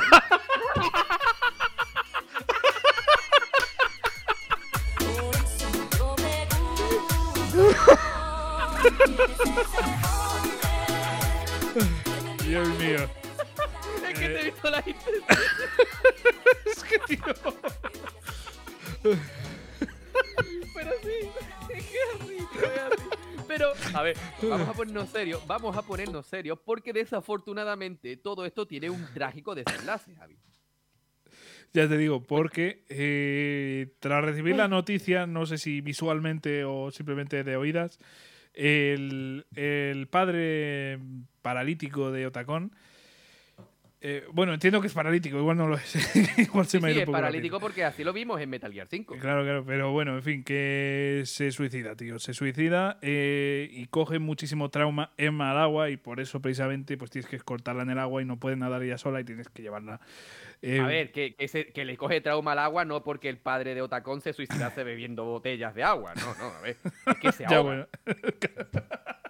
Bebiendo botellas de agua de la marca Power. Power Otacón a su mujer. Total, que así fue, y ese es el motivo principal, como tú bien señalas, de que Emma le tenga un poquito de miedito al agua. Poca cosa, ¿vale? Yo espero que se duchara, ¿no? Y no sé, no la veo yo en la playa, ¿vale? Yo no la veo en Benidorm, pero falta la hacía porque estaba blanquita la pobre mía. Pero sí, desafortunadamente aquí termina toda la historia. Esta historia nos la cuenta Otacón, porque obviamente conoce a una persona que ha conocido hace un par de horas y él ya le cuenta los motivos por los que su padre se suicidó y cómo él se estaba enrollando con su madrastra. Cosas muy normales que tú le contarías al primer desconocido. Sí. Pero bueno, dicho todo esto, Otacón se siente muy culpable porque después de estos acontecimientos él se fue, él no podía con la culpa del suicidio de su padre, entonces se alejó mucho de esa familia. Y Emma nunca se lo perdonó y él se sentía siempre muy culpable, y lo mejor que hubiera podido pasar es que realmente él hubiera estado con su hermana, que siempre han estado los dos solos. No digo en la cama, digo en general. Que, claro, que... no, faltaría más, por supuesto. Y claro, y yo me imagino a Otacón, la gente preguntándole, oye, ¿tu padre que se murió? Digo, de un pollazo a mi madre. ¿No? O sea... ¡Ay, la madre! ¿Pero de suyo o de su hijo a su madre? Bueno, en fin. De su hijo a su madrastra, de su hijo a su madrastra. A ver, yo creo que está implícito. No, pero bueno, que al margen de todo esto, la verdad es que sí que es una historia un poquito traumatizante. Sí. Yo cuando la vi por primera vez, yo decía, chaval. Sí, tío. A ver, es muy triste, sobre todo también porque vemos como él tenía un loro que decía frases, ¿vale? Y había frases jodidas, sí, había frases que hacían gracia, pero otras... muy jodidas, en plan se le oía decir Hal uh-huh. Y uno se quedaba loco cuando veía ese loro.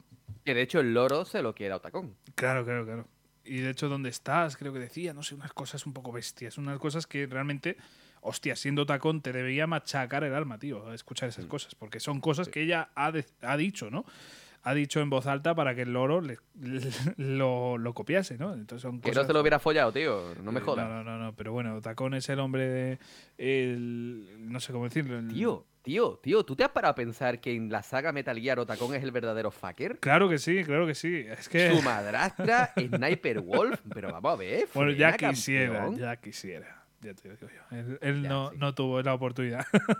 Bueno, pero que Sniper Wolf también estaba ahí. Bueno, sabía la existencia de Otacón, cuidado. Sí, hombre, le dejaba cuidar de los perros, ya verás tú. O sea, bueno. De ahí a la cama en 5 segundos. Bueno, en fin. Que... en vez de un pagafanta es un pagadog show, ¿sabes?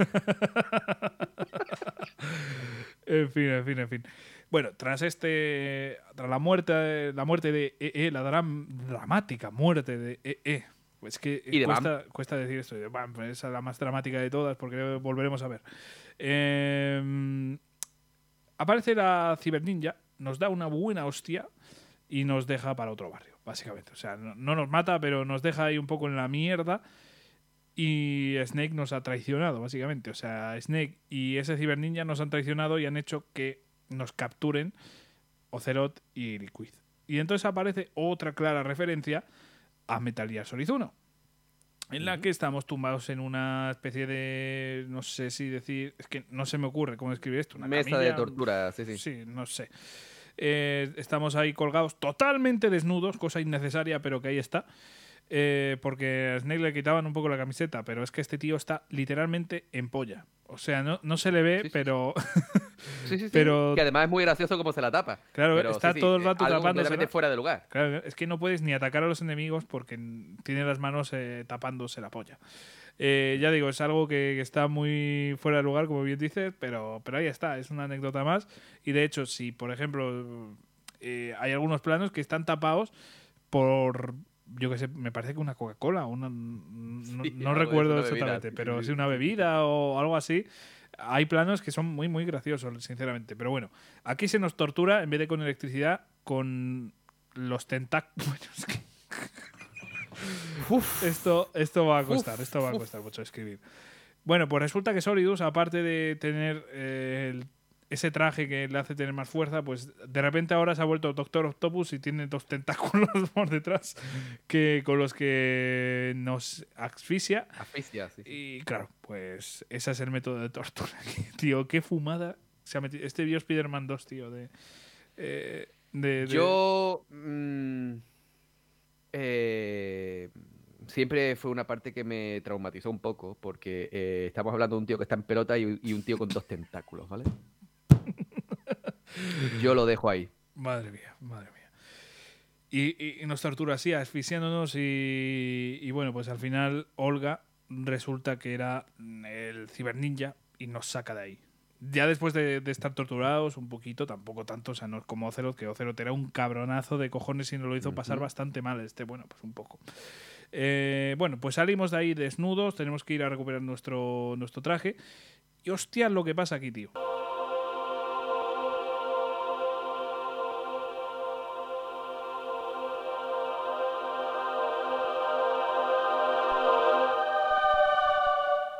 Bueno, en esta parte, en el Arsenal Gear, recibimos llamadas extrañas, ¿vale? O sea, recordemos, estamos en el Arsenal Gear, ese lugar que se creó por debajo de Big Shell, que Big Shell, de hecho, se utilizó un poco como tapadilla, ¿no?, para crear este Arsenal Gear.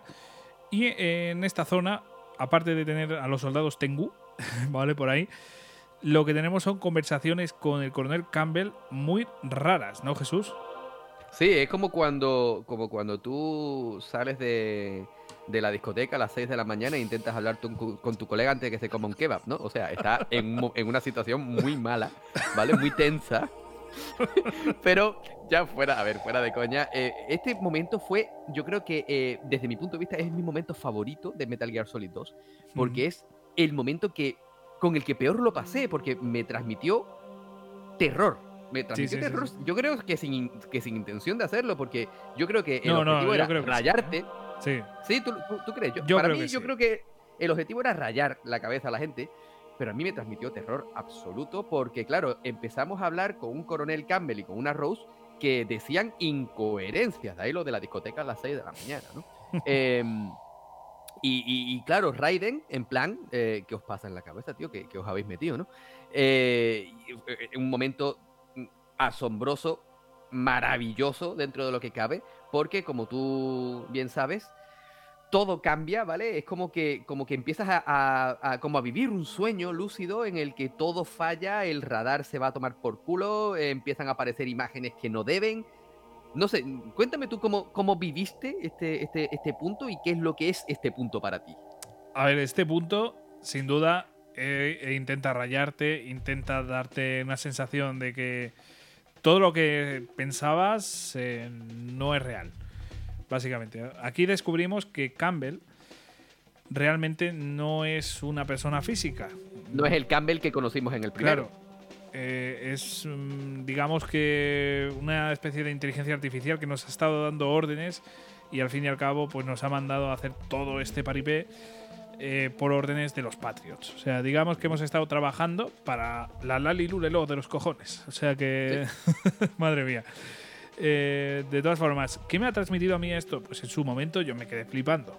O sea, yo no entendía qué cojones estaba pasando, no entendía por qué estaba pasando todo esto, y creo que a más de uno pensaría sinceramente que se le ha jodido la consola, ¿no? Yo lo pensé, que la consola se me había ido a la puta, sinceramente, porque es que, claro, los gráficos, ¿no? Que como que se distorsionaban. Sí, sobre Campbell, todo, o sea, en el codec, es que tú hablabas con Campbell, se le cambiaba como la cara, veías como una especie de calavera. Claro, era como un esqueleto, ¿verdad? Sí, sí, o sea, veías a Campbell, pero por debajo como una calavera. Era, no sé, es algo muy guay, muy curioso. Y diciéndote cosas como, llevas mucho tiempo jugando, apaga la consola, ven tú a mi casa y me lo dices, desgraciado. ¿Sabes? A ver si tienes huevos. Pero, aparte, mira, una de las frases que a mí más me impactó, tío, fue, tenemos a Rose. Uf, tela. O sea, lo que implica todo eso, ¿no? Es un... o sea, a mí me hizo tener miedo esa frase. O sea, esa frase, porque además es como muy seca. O sea, te dice en plan, la misión ha acabado. Y tú dices, no, estamos aquí, no sé qué. Y dice, tenemos a Rose. Y se acaba la conversación. No sé, unas malas vibraciones, tío. Sinceramente, y creo que por eso digo que este juego, o sea, esta parte, intenta transmitir terror. Y lo consigue, de verdad. Y aparte, el mal rollo que da ver a Campbell como con un esqueleto, o sea, como siendo un esqueleto, no sé, es una cosa súper curiosa, tío. Súper curiosa. En fin, cuando avanzamos, recibimos una llamada de Rose, ¿vale? Los fallos son sobre todo de Campbell, pero Rose también alguna cosa rara podemos llegar a ver, sobre todo más adelante. Pero Rose nos llama aquí y nos dice que, básicamente, que ella ha estado trabajando para los Patriots, ¿vale? Como espía.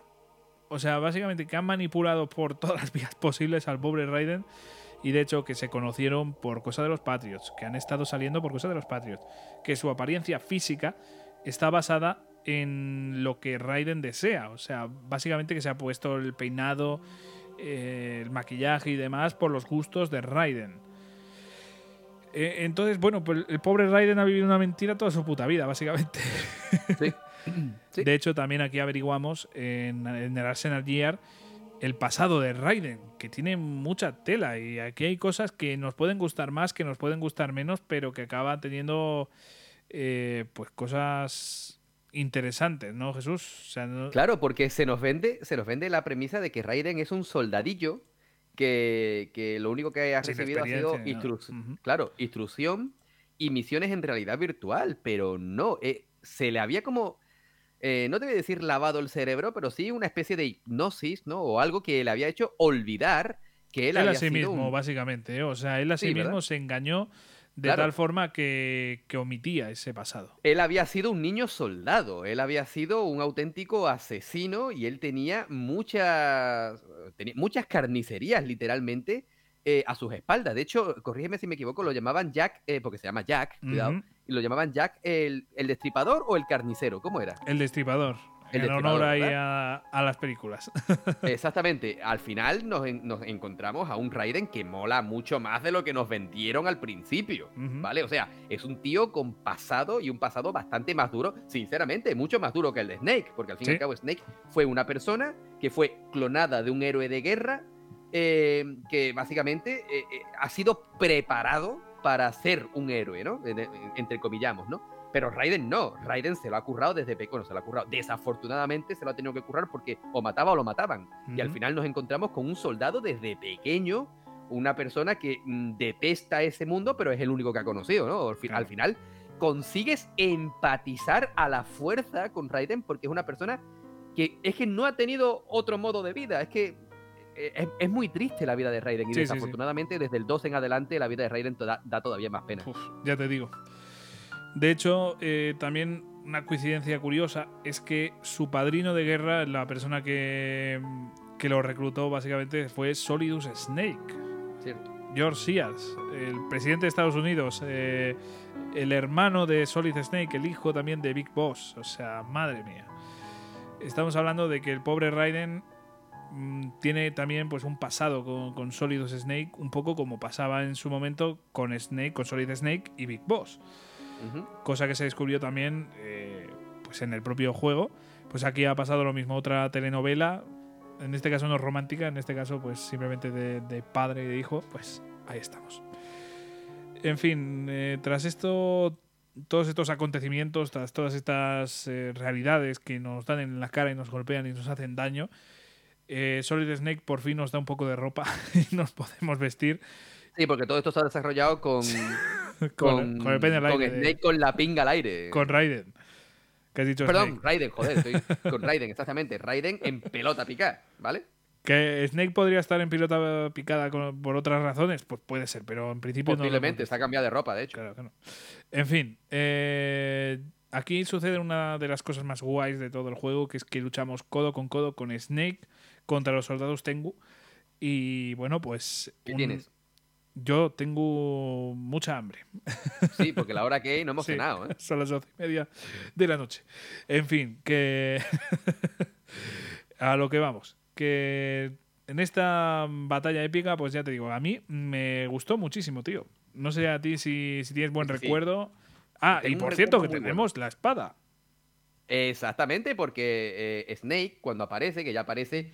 con su uniforme característico en el que... ¡Oh! Plisken era Snake, vaya, no nos lo habíamos imaginado durante todo el juego, ¿vale? Claro que no. Nos cuenta la historia de Olga y como Olga, pues, como bien sabemos, pues se ha visto obligada a ser de Cyborg Ninja porque los buenos de los Patriots, pues le estaban dando por culo a ella con su hija y se vio obligada, pues, a esta historia.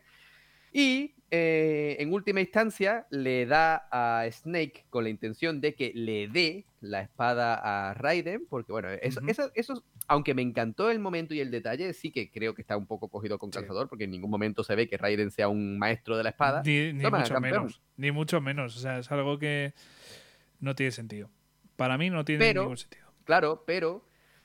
la espada tiene un significado muy concreto porque tras el combate contra los soldados Tengu hambre, Tengu sueño, junto con Snake, ¿qué es lo que pasa, Javi? Bueno, todavía nos falta un buen tramo para saber exactamente por qué es tan poético tener espada, pero de momento lo que nos pasa es que aparece Fortune y tenemos que, bueno, dejamos al pobre Snake luchando contra ella mientras nos vamos. Y entonces, en este punto del juego, llegamos a una zona en la que empiezan a salirnos Metal Gear Ray, amigo. Uh-huh.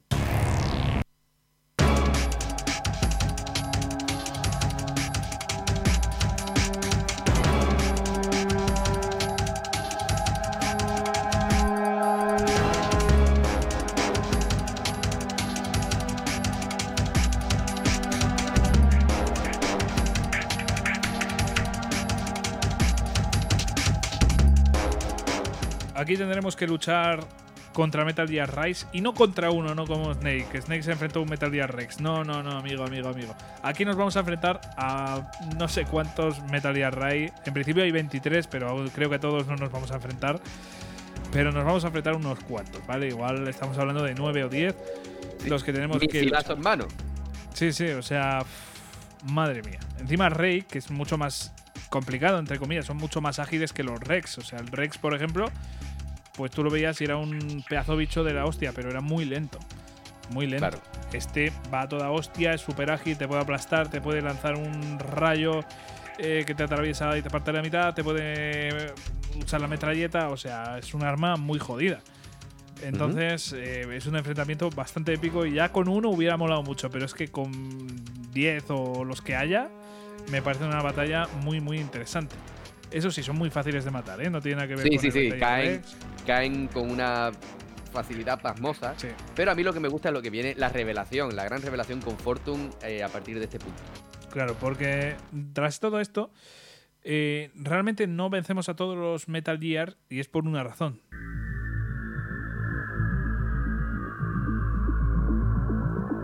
Resulta que el virus que se instaló ya ha empezado a hacer efecto y los Metal Gear Rise se vuelven un poco tarumbas. Y empiezan a atacar incluso a Solidus, que tiene que destruir a todos con esta pedazo de canción de fondo.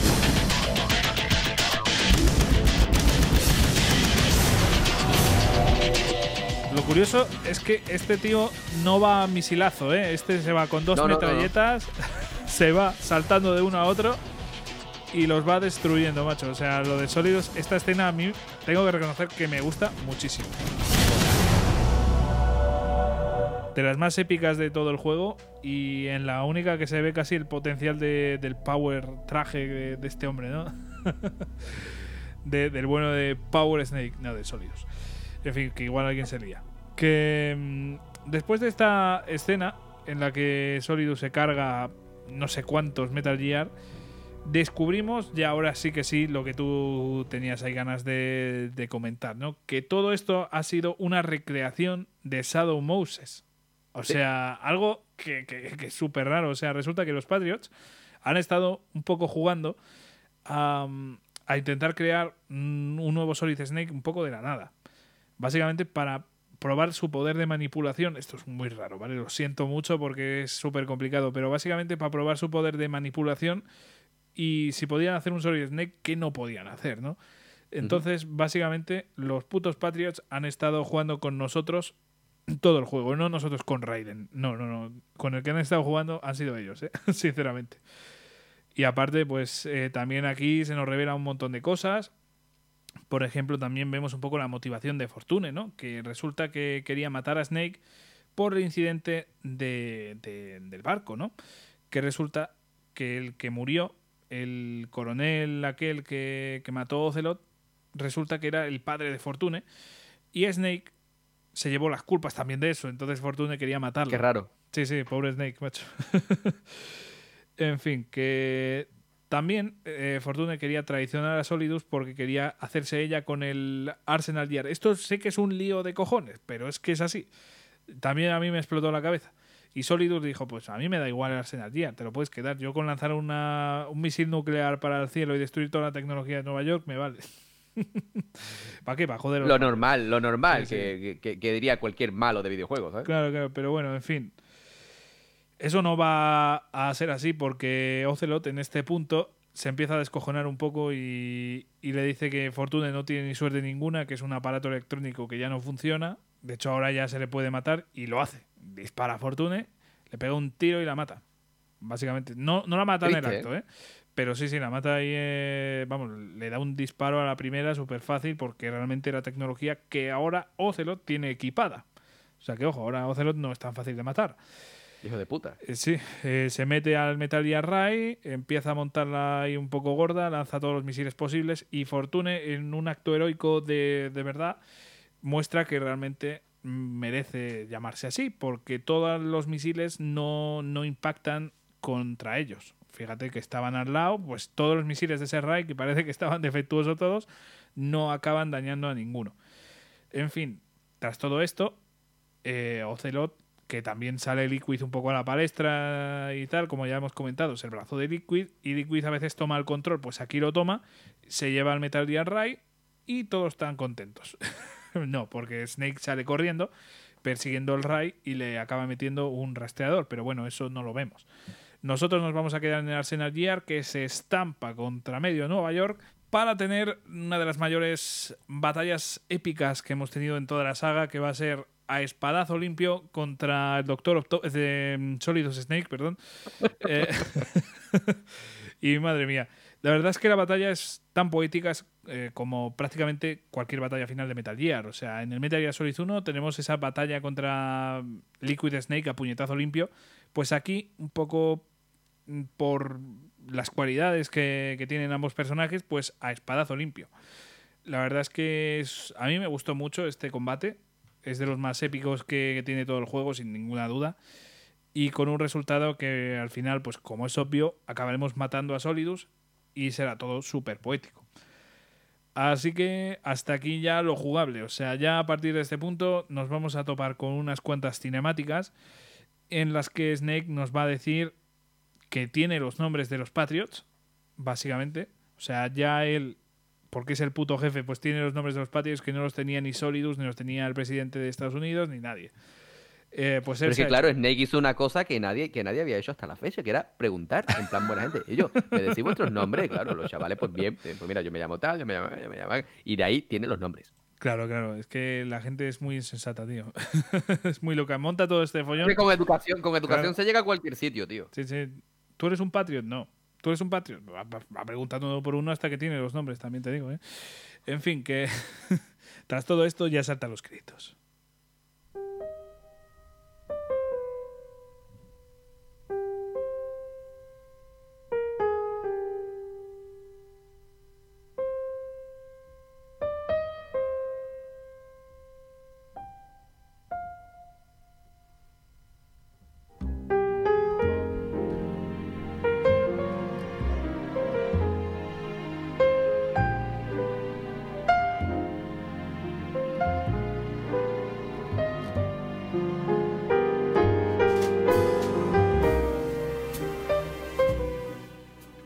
Ya voy adelantando que al final de los créditos, como es habitual, se nos mostrará pues una escena que nos va a dejar pues tiesos, ¿no? O sea, nos va a dejar con un gran susto porque descubrimos que los Patriots llevan muertos más de 100 años, lo que significa que los Patriots no son humanos.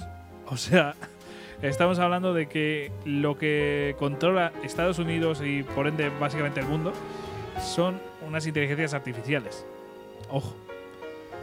En fin, aquí lo vamos a ir dejando, Jesús. Muchísimas gracias por estar por aquí. Yo creo que hemos revivido Metal Gear Solid 2 desde otro punto de vista también, porque hemos madurado mucho más que cuando lo jugamos. Bastante. Sí, sí, o sea, yo esto... Pero si algo me llevo positivo de este repaso a la segunda parte de Metal Gear Solid, en primer lugar es recordar que es un tremendo juegazo que sí, bueno, Hemos sido un poco irónicos con la trama, pero viéndolo con perspectiva es cierto que tiene puntos negativos que quizás en su época se nos pasaron por alto, pero yo creo que esa es parte parte importante de la magia de un videojuego tan clásico, tan importante y que es un referente tan, tan bueno para el mundo de los videojuegos, porque pese a todo lo que hemos dicho malo, porque lo tiene, es un juego que siempre diré que es de mis favoritos de la saga, me encanta. Ha sido un poco desfenestrado tanto por la prensa como por la crítica en general, pero yo creo que es un juego muy digno. Nos presenta un nuevo personaje, Raiden, que pese a los constantes intentos de humillación por parte de los guionistas, por parte de Kojima, me imagino, consigue hacerse un personaje importante y de verdad... pese a que nos hemos metido bastante en la historia, no hemos hecho para nada honor a lo que supone la historia de Metal Gear Solid 2, así que de verdad, en serio, jugadlo, porque pese a haber desgranado la historia, nos hemos dejado 1.000 millones de detalles que queremos que disfrutéis, que descubráis y que podáis asimilar, como ya lo hicimos nosotros en su día. Así que, Javi, como siempre, un auténtico placer poder compartir este rato contigo. El placer es todo mío porque de verdad me ha encantado esta experiencia, como siempre, o sea, revivir los juegos a mí me mola muchísimo, hay que reconocerlo, es una de mis secciones favoritas, sin ninguna duda, porque, joder, podemos revivir joyas como esta, es que esta hace tantísimos años, hacía tantísimo que no me lo jugaba, que bueno, al rejugarlo para hacer esta sección he descubierto cositas que claro, que hemos destacado aquí como negativas, pero esto en su momento era increíble. Y hay que tenerlo muy en cuenta y amar este juego porque de verdad que tanto antes como hoy en día sigue siendo algo muy disfrutable y creo que tiene una pedazo de historia, a pesar de tener cosas rarísimas, tiene una muy buena historia y espero que os quedéis, como Jesús y como yo, con lo mejor de esta historia y con los sentimientos que ha producido porque de verdad que es una historia que impacta, que mola mucho y que os recomendamos, como yo me sumo a lo que has dicho tú, Jesús, hay que jugar este videojuego al menos una vez en la vida porque es obligatorio, es algo que hay que hacer porque si amas los videojuegos, este juego lo vas a amar. Y bueno, Jesús, pues de verdad, el placer es todo mío y ya nos veremos la semana que viene. Sí, sin problema, la semana que viene ya estamos otra vez al pie del cañón y además comenzando año nuevo. Sí. Con muchas ganas y, oye, y desde aquí digo a todos nuestros oyentes, feliz año nuevo. Pasad muy bien este comienzo de año. Espero que todo comience de puta madre y que podamos ser todos, por lo menos, un poquito más felices que este año.